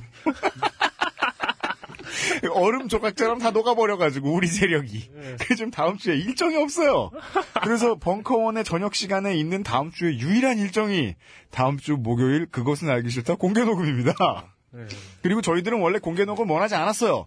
그런데 우리 지금 저희 앞에 있는 에, 취업을 준비하는 히치하이커들을 위해서 안내서도 써줄 만큼 시간이 많은 우리 자본가 에, 춘심회비 사회문화부장께서 돈 벌다 오셔야 돼가지고 네. 좀 늦게 오세요. 그러니까 본의 아니게 지금 공개 녹음을 그래서 그냥 저녁 시간에 닫아놓고 그냥 우리끼리 녹음하면 안 되냐라고 했더니 우리 어, 시니컬한 편집장님께서는 안 된다고. 돈을 벌어야 되니까요. 하면서 우리를 또 동물원 원숭이로 만들어 보셨어요. 이게 이게 그 사회 사회문화 경제부장이라고 하시는 건 어때요? 아무튼 뭐 그래서 삼라 만상부장, 그 매일 사과부장. 이승 이, 이승 부장? 예. 그, 그, 아, 하나, 하나 쳤어야 되는데 못 쳤네. 네. 그, 뉴비니까요, 아직. 예, 그게 예. 메일로 주시거나 아니면 네. 다음 주 목요일에 와서 직접 뭐 쪽지나 이런 걸로 뭐 먹을 거랑 같이 주시면 되게 좋을 것 같은데. 아무튼 음, 뭐. 알겠습니다. 한번 해보죠, 뭐. 이렇게, 음. 한번 해보시고. 아, 그래, 한 가지 이제 마지막, 마지막으로 덧붙이고 싶은 얘기가. 네. 그 캐나다 밴쿠버라는 데 있잖아요. 네. 네. 거기 가보면 저는 가보진 못했는데 네. 그 아이스하키의 도시죠. 예, 최근에 저희 밴드 애들이 뭐 공연 보러 갔, 어가지고 얘기를 들었는데 영어를 못해도 살 수는 있는데 음. 아 이렇게 영어를 잘하는 사람이나 중국어를 진짜 잘하는 사람이 둘이 가면 중국어를 잘하는 사람이 더 살기가 편하대요. 음. 왜요? 어, 진짜요? 중국 사람들이 너무 많- 많이 와가지고. 어. 밴쿠버에? 네, 근데 그게 그 밴쿠버에서는 알렉스 씨의 증언에 따르면 그냥 철, 중국 사람- 철수 씨, 뭐 이런 거죠. 그냥 모르는 사람, 아무개. 예, 처음, 네. 처음에 중국인 이민자들 갔을 때, 중국 분들 뭐 잘 모이니까, 음. 이렇게 그러다가 2세, 3세 뭐 이렇게 낳고, 그래서 중국 개인데, 그러니까 화교인데, 캐나다인인 분들이 양이 좀 더 많아지다 보니까, 음. 그분들이 투표권을 많이 모으게 돼가지고, 원정 네. 모으듯이 모으게 돼서, 그 캐스팅 보트를 갖게 되신 거예요. 그 주나 그 시 정도에. 원기 그러니까 원기옥 모듯. 예. 그 지역의 후보들은 그잘 보여야 되는 거예요. 중국인들한테. 원기옥으로 투표권도 만들 수 있어요. 네. 뭐 한국으로 따지면 뭐 경상도 같은 거죠. 어허. 어, 그러게요. 네. 캐스- 가장 강력한 캐스팅 보트가 될 수도 있다. 너희의 표를 나에게 모아줘. 그러니까 그- 이게 이 말씀 드리는 이유가 뭐냐면 사실 저희가 뭐 저, 지금 어리신 분들은 제- 뭐 공감하실지 모르겠는데 저희보다 윗세대만 해도 미국 캐나다 하면 네. 그냥 우리가 좀 다른 리그잖아요. 리그가 네. 느낌상 그래서 뭐 선진국에 뭐, 네, 네. 뭐 우리가 우러러 봐야 할 것처럼 교육받았던 백인들이 사는 곳이고 뭐 네. 그런 느낌 있잖아요. 약간 거리가 먼 느낌. 우리가 점령할 수는 없을 것만 같은 느낌. 네. 그래서 요즘에 삼성이 뭐 잘 파니까 기계도 잘 파니까 막 되게 국위선양을 하는 그런 식의 반응들이 오는 거잖아요. 네. 그렇죠. 미국에 있는 굴지의 회사랑 다이다이를 붙- 붙으니까. 음. 근데 중국 사람들 그- 그냥 쪽수로 그렇게 한 거예요. 음. 그, 그, 그, 그 얘기는 갑자기 취업 얘기가 넘어가면 좀 이- 괴리가 좀 커 보이긴 하는데 음. 그 얘기는 이게 취업을 하는 사람들이 음. 뭔가 바뀌는 게 음. 쪽수가 되면 음. 문화가 바뀔 거라고 저는 봐요. 그러니까 저는 약간 희망 같은 건데 아, 그렇죠. 예, 좀 나이브하게 보일 수 있지만 사실은 저는 이게 맞다고 봐요. 음. 네. 그러니까 왜냐하면 지금의 취업 문화를 보면 뭐 스펙 쌓기를 하는 거 보면 네. 분명히 저 1학년 때만 해도 스펙 쌓기가 일부의 얘기였어요. 음. 공부 잘하는 애들의 얘기. 네. 아니면 공부를 너무 못해서 잘 해야 되는 애들의 얘기. 그러니까 그냥 어중간하게 하는 애들은 그냥 공부하다가 가기도 하고 뭐 이런 거였어요. 저도 토익을 한 번밖에 안 봤어요. 그것도 카투사 지원하려고. 어. 나랑 똑같네. 그러니까 운 좋게 인턴이 되는 바람에 그렇게 됐는데 근데 근데 왜 근데 왜 의, 의경으로 가셨어요? 떨어졌으니까. 아. 스펙 쌓기에 열중하는 쪽수가 많아진 게 결국 이 분위기를 만든 거라고 볼 수 있거든요. 거기에 따라서. 음. 그러니까 물론 다른 이유가 있죠. 다른 이유를 무시하는 건 아니고 그냥 결과만 놓고 보면 그렇기 때문에 네. 뭐 저, 희의이 작은 얘기가 네. 어쩌면은 되게 많이 바꿀 수도 있을 것 같아요. 왜냐하면 취업이란 거는 실제로 아주 구체적인 사람들을 대상으로 하는 행위이기 때문에 네. 그런 시장이죠. 취업 시장이란 거는 딱 취업해야 되는 애들이 정해져 있고 네. 그 사람들이 어떻게 하느냐에 따라서 완전히 바뀌는 문제이기 때문에 음. 그러니까 이게 그냥 이고 저희끼리 딸딸이 친다는 느낌으로 듣지 마시고 아, 그, 그런 표현, 예, 네. 아 이거 네. 그, 그 되게 점잖게 생기셔가지고 언어를 가장 그러니까. 우리가 지금 무슨 청취자들을 향해서 북학회를 해준다는 건 아니죠. 네, 아무튼 어이쿠야. 그러니까 그두 명 두 명의 뭐요? 그러니까 두 명의 두, 가, 두. 사- 그 부류가 있는 거죠. 홍길동과 이몽룡이 있습니다. 네. 그러니까 홍길동처럼 그러니까 이몽룡은 자신의 여자친구를 구하기 위해 한양으로 가서 과거를 보죠. 네, 한양으로 가서 과거를 봅니다. 홍길동은 그러지 않아요. 그 자기가 자영업을 시작하죠. 이제 그 사업을 꾸리기 시작합니다. 음. 그래가지고 결국에는 이제 해외 진출까지 하죠. 음. 그러니까 어떤 이 자기 적성에 맞는 직업을 택했다. 예, 그런데 우리나라는 현재 이몽룡 계열이 우세, 우세 하다는 거죠. 그렇죠. 예. 음. 그 말씀하신 대로 그러니까 결국에는 홍- 홍길동 쪽수가 많아지면 네. 이제는 과거 시험이 아니라 뭐 도술 대회 이런 걸로 뽑을 거예요 아마. 음. 예, 그러니까 그- 제가 볼 때는 쪽수의 문제예요. 확실히 이건. 하여간 홍길동이 될지 이몽룡이 될지도 본인이 선택을 잘 해줘야 되겠고 이몽룡이 된다면 어, 어디에서 어떤 이몽룡이 될지 홍길동이 된다면 어디에서 무슨 도술부터 배울지 이런 거라도 자잘하는 고민이라도 좋습니다. 그렇죠. 있으신 분들은 그것은 알기 싫다에서는 이 취업을 준비하고 있는 잉여 여러분들 혹은 취업을 한 지 얼마 되지 않아서 이 멘탈이 깨강정이 된 분들이 이런 분들의 체험담 그리고 고민거리 같은 것들을 제보를 받겠습니다. 이메일은 job hitchhiker j o b h i t c h h i k e r at gmail.com 트위터에서도 받나요? 트위터는 좀 힘들지 않나요? 트위터 힘들잖아. 어, 뭐 140자 안에서 이렇게 하면은 저는 네, 취업이 안 되고 이런 않겠네. 고민이 있고 저런 고민이 있고 시발라마 이러고 그냥 끝낼 거 아니야. 그러게요. 예. 트위터는 트위터는 됐어. 예, 넘어가고. 예. 예, 하여간 이메일 자피치하이커 저는 저는 취업을 하는데 너무 힘들어서 마팔 좀 이렇게. 에, 그리고 혹은 딴지 라디오 홈페이지에 라디오.딴지.com에 네. 딴지 이 라디오 다시 듣기 네. 그것은 알기 싫다 이제 10회가 올라올 거 아닙니까? 우리가 지금 녹음하는 올라오면 예. 거기에 댓글을 무진장 길게 달 수 있어요. 네. 예, 여러분들이 댓글로 남겨주셔도 여러모로 일석이조죠. 예. 그 일베 분들 사이에 껴가지고 댓글 하나씩 남겨주시면. 그러니까요. 그러면 일베 분들도 사이에서 자기 고민을 남기실 거예요. 네, 그러니까요. 네. 근데 그 근데 그분들이라고 그분들이라고 평생 그러고 살 수는 없거든요. 왜냐면 휠체어를 땅끝처럼 몰고 가서 취업을 해야 돼요. 언젠간 자기들도. 그러니까 그 휠체어를 땅끝처럼 몰더라도 네. 어, 어쨌든 그분들도 자기 힘으로 인터넷 요금을 내야 되고. 그러니까 전 장군님도 네. 취업하셨거든 군대에. 그, 그러니까요. 어. 그러니까 그분들도 그러니까 이건 탈이념적인 어떤 그런 거니까요. 그죠. 그분들도 한번 고민해 보시는 게 어떨까 네. 싶- 싶네요. 우리는 먹고 살자 행복하자고 해서 투표도 했고요. 먹고 살고 행복하자고 해서 취업도 해야 됩니다. 맞습니다. 우리가 전에 정치 얘기 차고 넘치게 정치 얘기 우리 가장 안 한 방송이었는데 우리 빼고 나머지 팟캐스트들 그 사이에 순위에 있는 방송들 우리만 딱 빼고 컬투쇼랑 우리만 딱 빼고 다 정치 얘기했잖아요. 네. 많이 했어요. 많이 들었어요. 이제부터 그 외에 나머지 우리 삶의 중요한 것들을 좀 이야기해 보겠습니다. 여러분들의 이야기를 듣고 같이 대화를 해 보겠습니다. 네. 최대한 자기 개발서 아닌 것처럼 여러분을 도와드릴 수 있는 만큼 도와드리겠습니다. 어, 뭐 도움 네. 안 되면 별 수 없고. 도움 안 되면 우리 춘심회비 문화부장님만 도움이 되겠죠. 어, 뭐 어디 소개팅이라도 하나 얻어서. 어쨌든 지금 이렇게 어베일러블한 상태라는 게 알려졌으니까. 짧으면 다음 주, 길면 다다음 주 정도까지 뵐 수 있을 겁니다. 이분이 돈이 너무 많아가지고 어, 돈을 써야 되나 봐요. 그래서 자꾸 외국에 나가요. 그러니까 그, 저 저라도 고민될 것 같아요. 돈이 썩진 않을까 이런 고민. 유, 돈 유통기한 지나기 전에 빨리 써야 되잖아요. 그러면 좀벌레나 쥐가 네. 먹진 않을까. 마이너스는 안 썩더라고요. 그러니까 우리가 거짓말하고 있네. 그러니까 네. 우리가 거지 병신인 게 네. 돈이 많을 때 상상할 수 없으니까 돈이 썩는 걸 상정하잖아. 네. 하지만 부자들은 스위스에 금을 사죠. 어... 예. 그리고 그 금은 썩으면 스위스은행에서 딴 금으로 바꿔줘요. 그렇죠. 한 달에 한 번씩은 스위스에 이렇게 썩을 일도 없지만 스위스에 쓰다듬어 주러 가야 되죠. 이렇게. 아 예. 옛날에 그 저 EGA 시절에 게임 그 스크루지 덕 해보셨어요? 스크루지 덕 아저씨가 HP를 회복하는 게 그 자기 그 동전 쌓여 있는 금고에 들어가서 동전 안에서 헤엄치는 거죠. 아. 그러면 HP 회복돼서 나와요 스크루지 덕 할아버지가. 네. 예. 그러러 가셔야 된다는. 예. 예. 뭐, 예, 동의할 수는 없지만 어쨌든 가긴 가니까. 예. 하여간 뭐 3, 4주 후에 외국에 나가셔서 한동안 계시나 봐요. 돈을 쓸 돈이 많아서 좀 오래 오래 있어야 되나 봐요. 그 비참한 시련 이후에 좀 더 방탕해지신 것 같긴 한데. 그죠. 어쨌든 예. 부자는 실현당해도 좋네.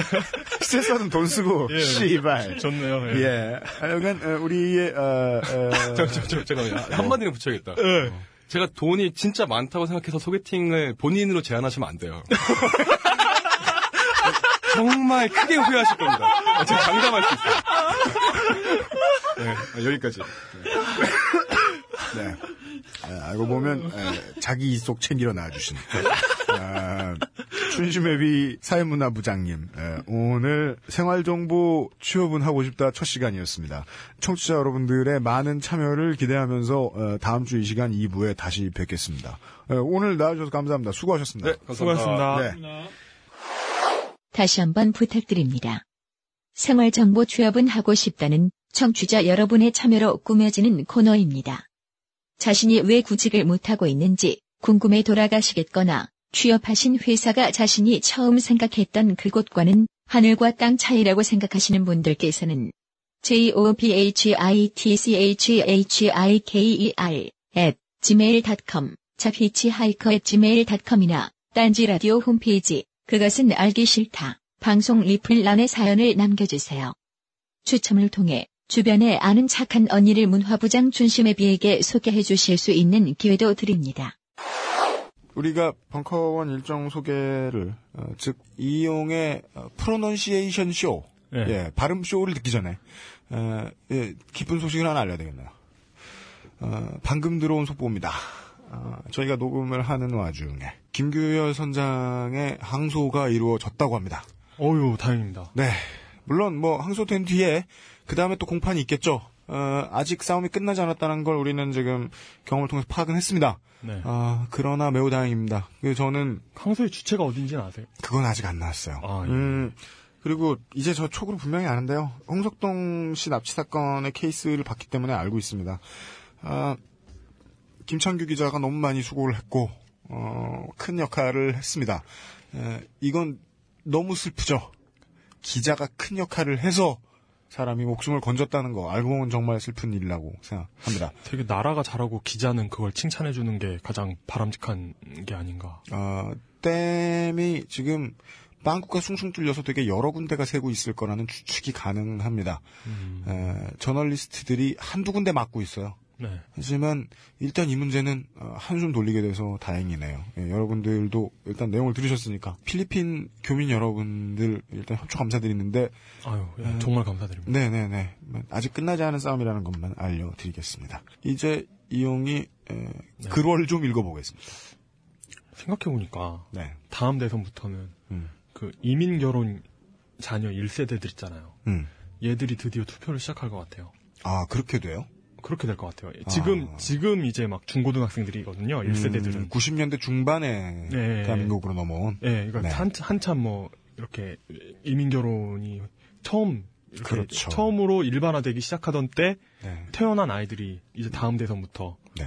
투표권을 가지게 될 것 같아요. 근데요? 어, 갑자기 그 생각이 드네요. 아 그래서 아마 저 어, 이때부터 아마 음, 이때도 어, 난장판이 되지 않을까. 그러니까 뭐 뭔가 이렇게 이, 이 전혀 우리가 지금까지 겪어보지 못했던 어찌 보면 인종 문제잖아요. 이런 게 아마 그러니까 인종 문제가 그 우리나라 대선에 영향을 미치기는 아마 첫 선거가 되지 않을까. 우리나라의 순화된 말을 쓰자면 다문화 문제. 네. 아, 근데 저는 뭐 지금 이게 핫한 문제면은 말을 피하겠는데 지금은 미리 말해도 되죠. 제 예측을 말씀드리겠습니다. 여권에 100% 유리합니다. 네. 네. 요거만 얘기하죠. 네. 어, 저도 동의합니다. 네. 그렇지만 저는 어, 여권의 정책에 어, 비교적 찬성하는 편입니다. 뭐 어쨌든 저- 여권의 정책이에요? 네. 여권. 패스포트. 자, 아까부터 무슨 죄송 죄송합니다. 네. 고. 예. 2주의 발음. 어, 다음 주 어, 벙커는 아 그 저번에 저번에 9회 때 음. 우리가 그 굉장히 불안해했죠. 12월 19일 이후 음. 벙커의 달력과 마야의 달력이 둘 다 아무것도 나타내지 않고 있어요. 아, 그죠. 지금 우리가 죽어서 꿈을 꾸고 있는 것이 아니면 그냥 예. 지구는 있죠. 예, 그 마야 달력은 그 상관이 없었고 음. 벙커 달력의 멸망을 막아주고 있는 존재가 하나 있습니다. 뭐죠? 그것은 알기 싫다. 다음 주 목요일 다음 주 목요일 저녁 네. 그것은 알기 싫다 공개 녹음. 예, 그거 하나 있습니다. 본의 아닌 공개 녹음이 있습니다. 예, 예. 정말 본의 아니죠. 네. 그래서 어, 다음 주 일정이 그거밖에 없어서 음. 다다음 주 일정까지 끌어다 그냥 쓰는 걸 가불해서 이렇게 말씀드리자면 네. 1월 8일 저녁 7시 30분 1월 8일 내년이죠. 네. 최승호 PD가 나옵니다. 네. 해직 언론인 그 최승호 PD께서 응답하라 PD 수첩이라는 북 책의 북콘, 북콘서트를 엽니다. 네. 네. 그렇습니다. 이런 게 이 책의 출판사인 그러니까 이, 이 책의 출판사가 휴먼 큐브란 곳인데요. 네. 이날 오시면 기념 티셔츠 아 에리카노 네. 조 카페 라떼가 무료입니다. 그니까 미쳤어요. 네, 이거 이래도 되나요? 이 보통 가격이 아닌데 그냥 이 가격에 해당하는 돈을 네. 어, 이 협찬이 뭔지 모르시는 여러분, 네. 순진한 여러분, 협찬 들어오는 회사가 그냥 다 지불한다는 겁니다. 벙커원에. 네. 예. 이거 꽤 클 텐데 여러분들이 많이 오시면 어, 출판사는 좆될 수 있습니다. 네. 네. 그래서 처음 뭔 상관인가요? 와서 드세요. 공짜라는데. 네, 좆대도 와서 좆되게 만드는 게 더 좋을 겁니다. 그니까요. 그 7월 지난 7월에도 그 이분들 오셨었죠 벙커에. 음흠. 그래서 굉장히 이렇게 열렬한 반응이 있었습니다. 음, 네. 그러니까 반응이 이거- 매우 좋은 강연을 해주셨다고 합니다. 이 최승호 PD님이. 네, 여기에 이제 뭐 그 이렇게 떡을 만지다 보면 떡고물이 붙게 되듯 떡고물까지 붙여가실 수 있는 좋은 기회입니다. 그렇죠. 예. 그리고 입삭 식구 책 안 사간다고 해서 누가 뭐라고 하지도 않습니다. 네, 그리고 어 그것은 알기 싫다 공개 녹음 다음 주에 있는 거. 네. 아 공개 녹음은 더 이상 없을 줄 알았는데. 그러니까 앞으로 최소 지금 2주는 해야 돼요. 지금 춘심앱이 지금 님의 지금 부자 일정 때문에. 네. 예. 아유 메이크업이라도 해야 되나? 예. 부자 게스트 가난한 진행. 네. 급하고 안 중요한 게스트. 네. 안 급하고 중요한 게스트. 제 이게 이게 제 삼상한의 게스트다. 뭐 예. 이, 이 내가 기억해 보면 이런 거였던 것 같은데. 예, 예. 하등 쓸모없는. 그러나, 그러나 여러분의 인생에 최소 몇 분이라도 도움이 되지 않을까 싶어서 어, 조직을 했습니다. 네. 어, 그 뒤에도 지금 준비하고 있는 건 많으니까요. 그것은 알기 싫다는 프로그램의 제목만 보더라도 어, 끝날 리 만무합니다. 세상에 알고 싶은 것만 있을 리가 없잖아요. 그렇죠. 예. 이번 주에는 여기까지 준비했지만 다음 주도 다다음 주도 많이 있습니다. 다음 주에 벙커원에 오실 수 있는 분들은 공개 녹음에서 만나 뵙고 아니면 제가 업데이트 할 때 만나 뵙지요. 여기까지 하겠습니다.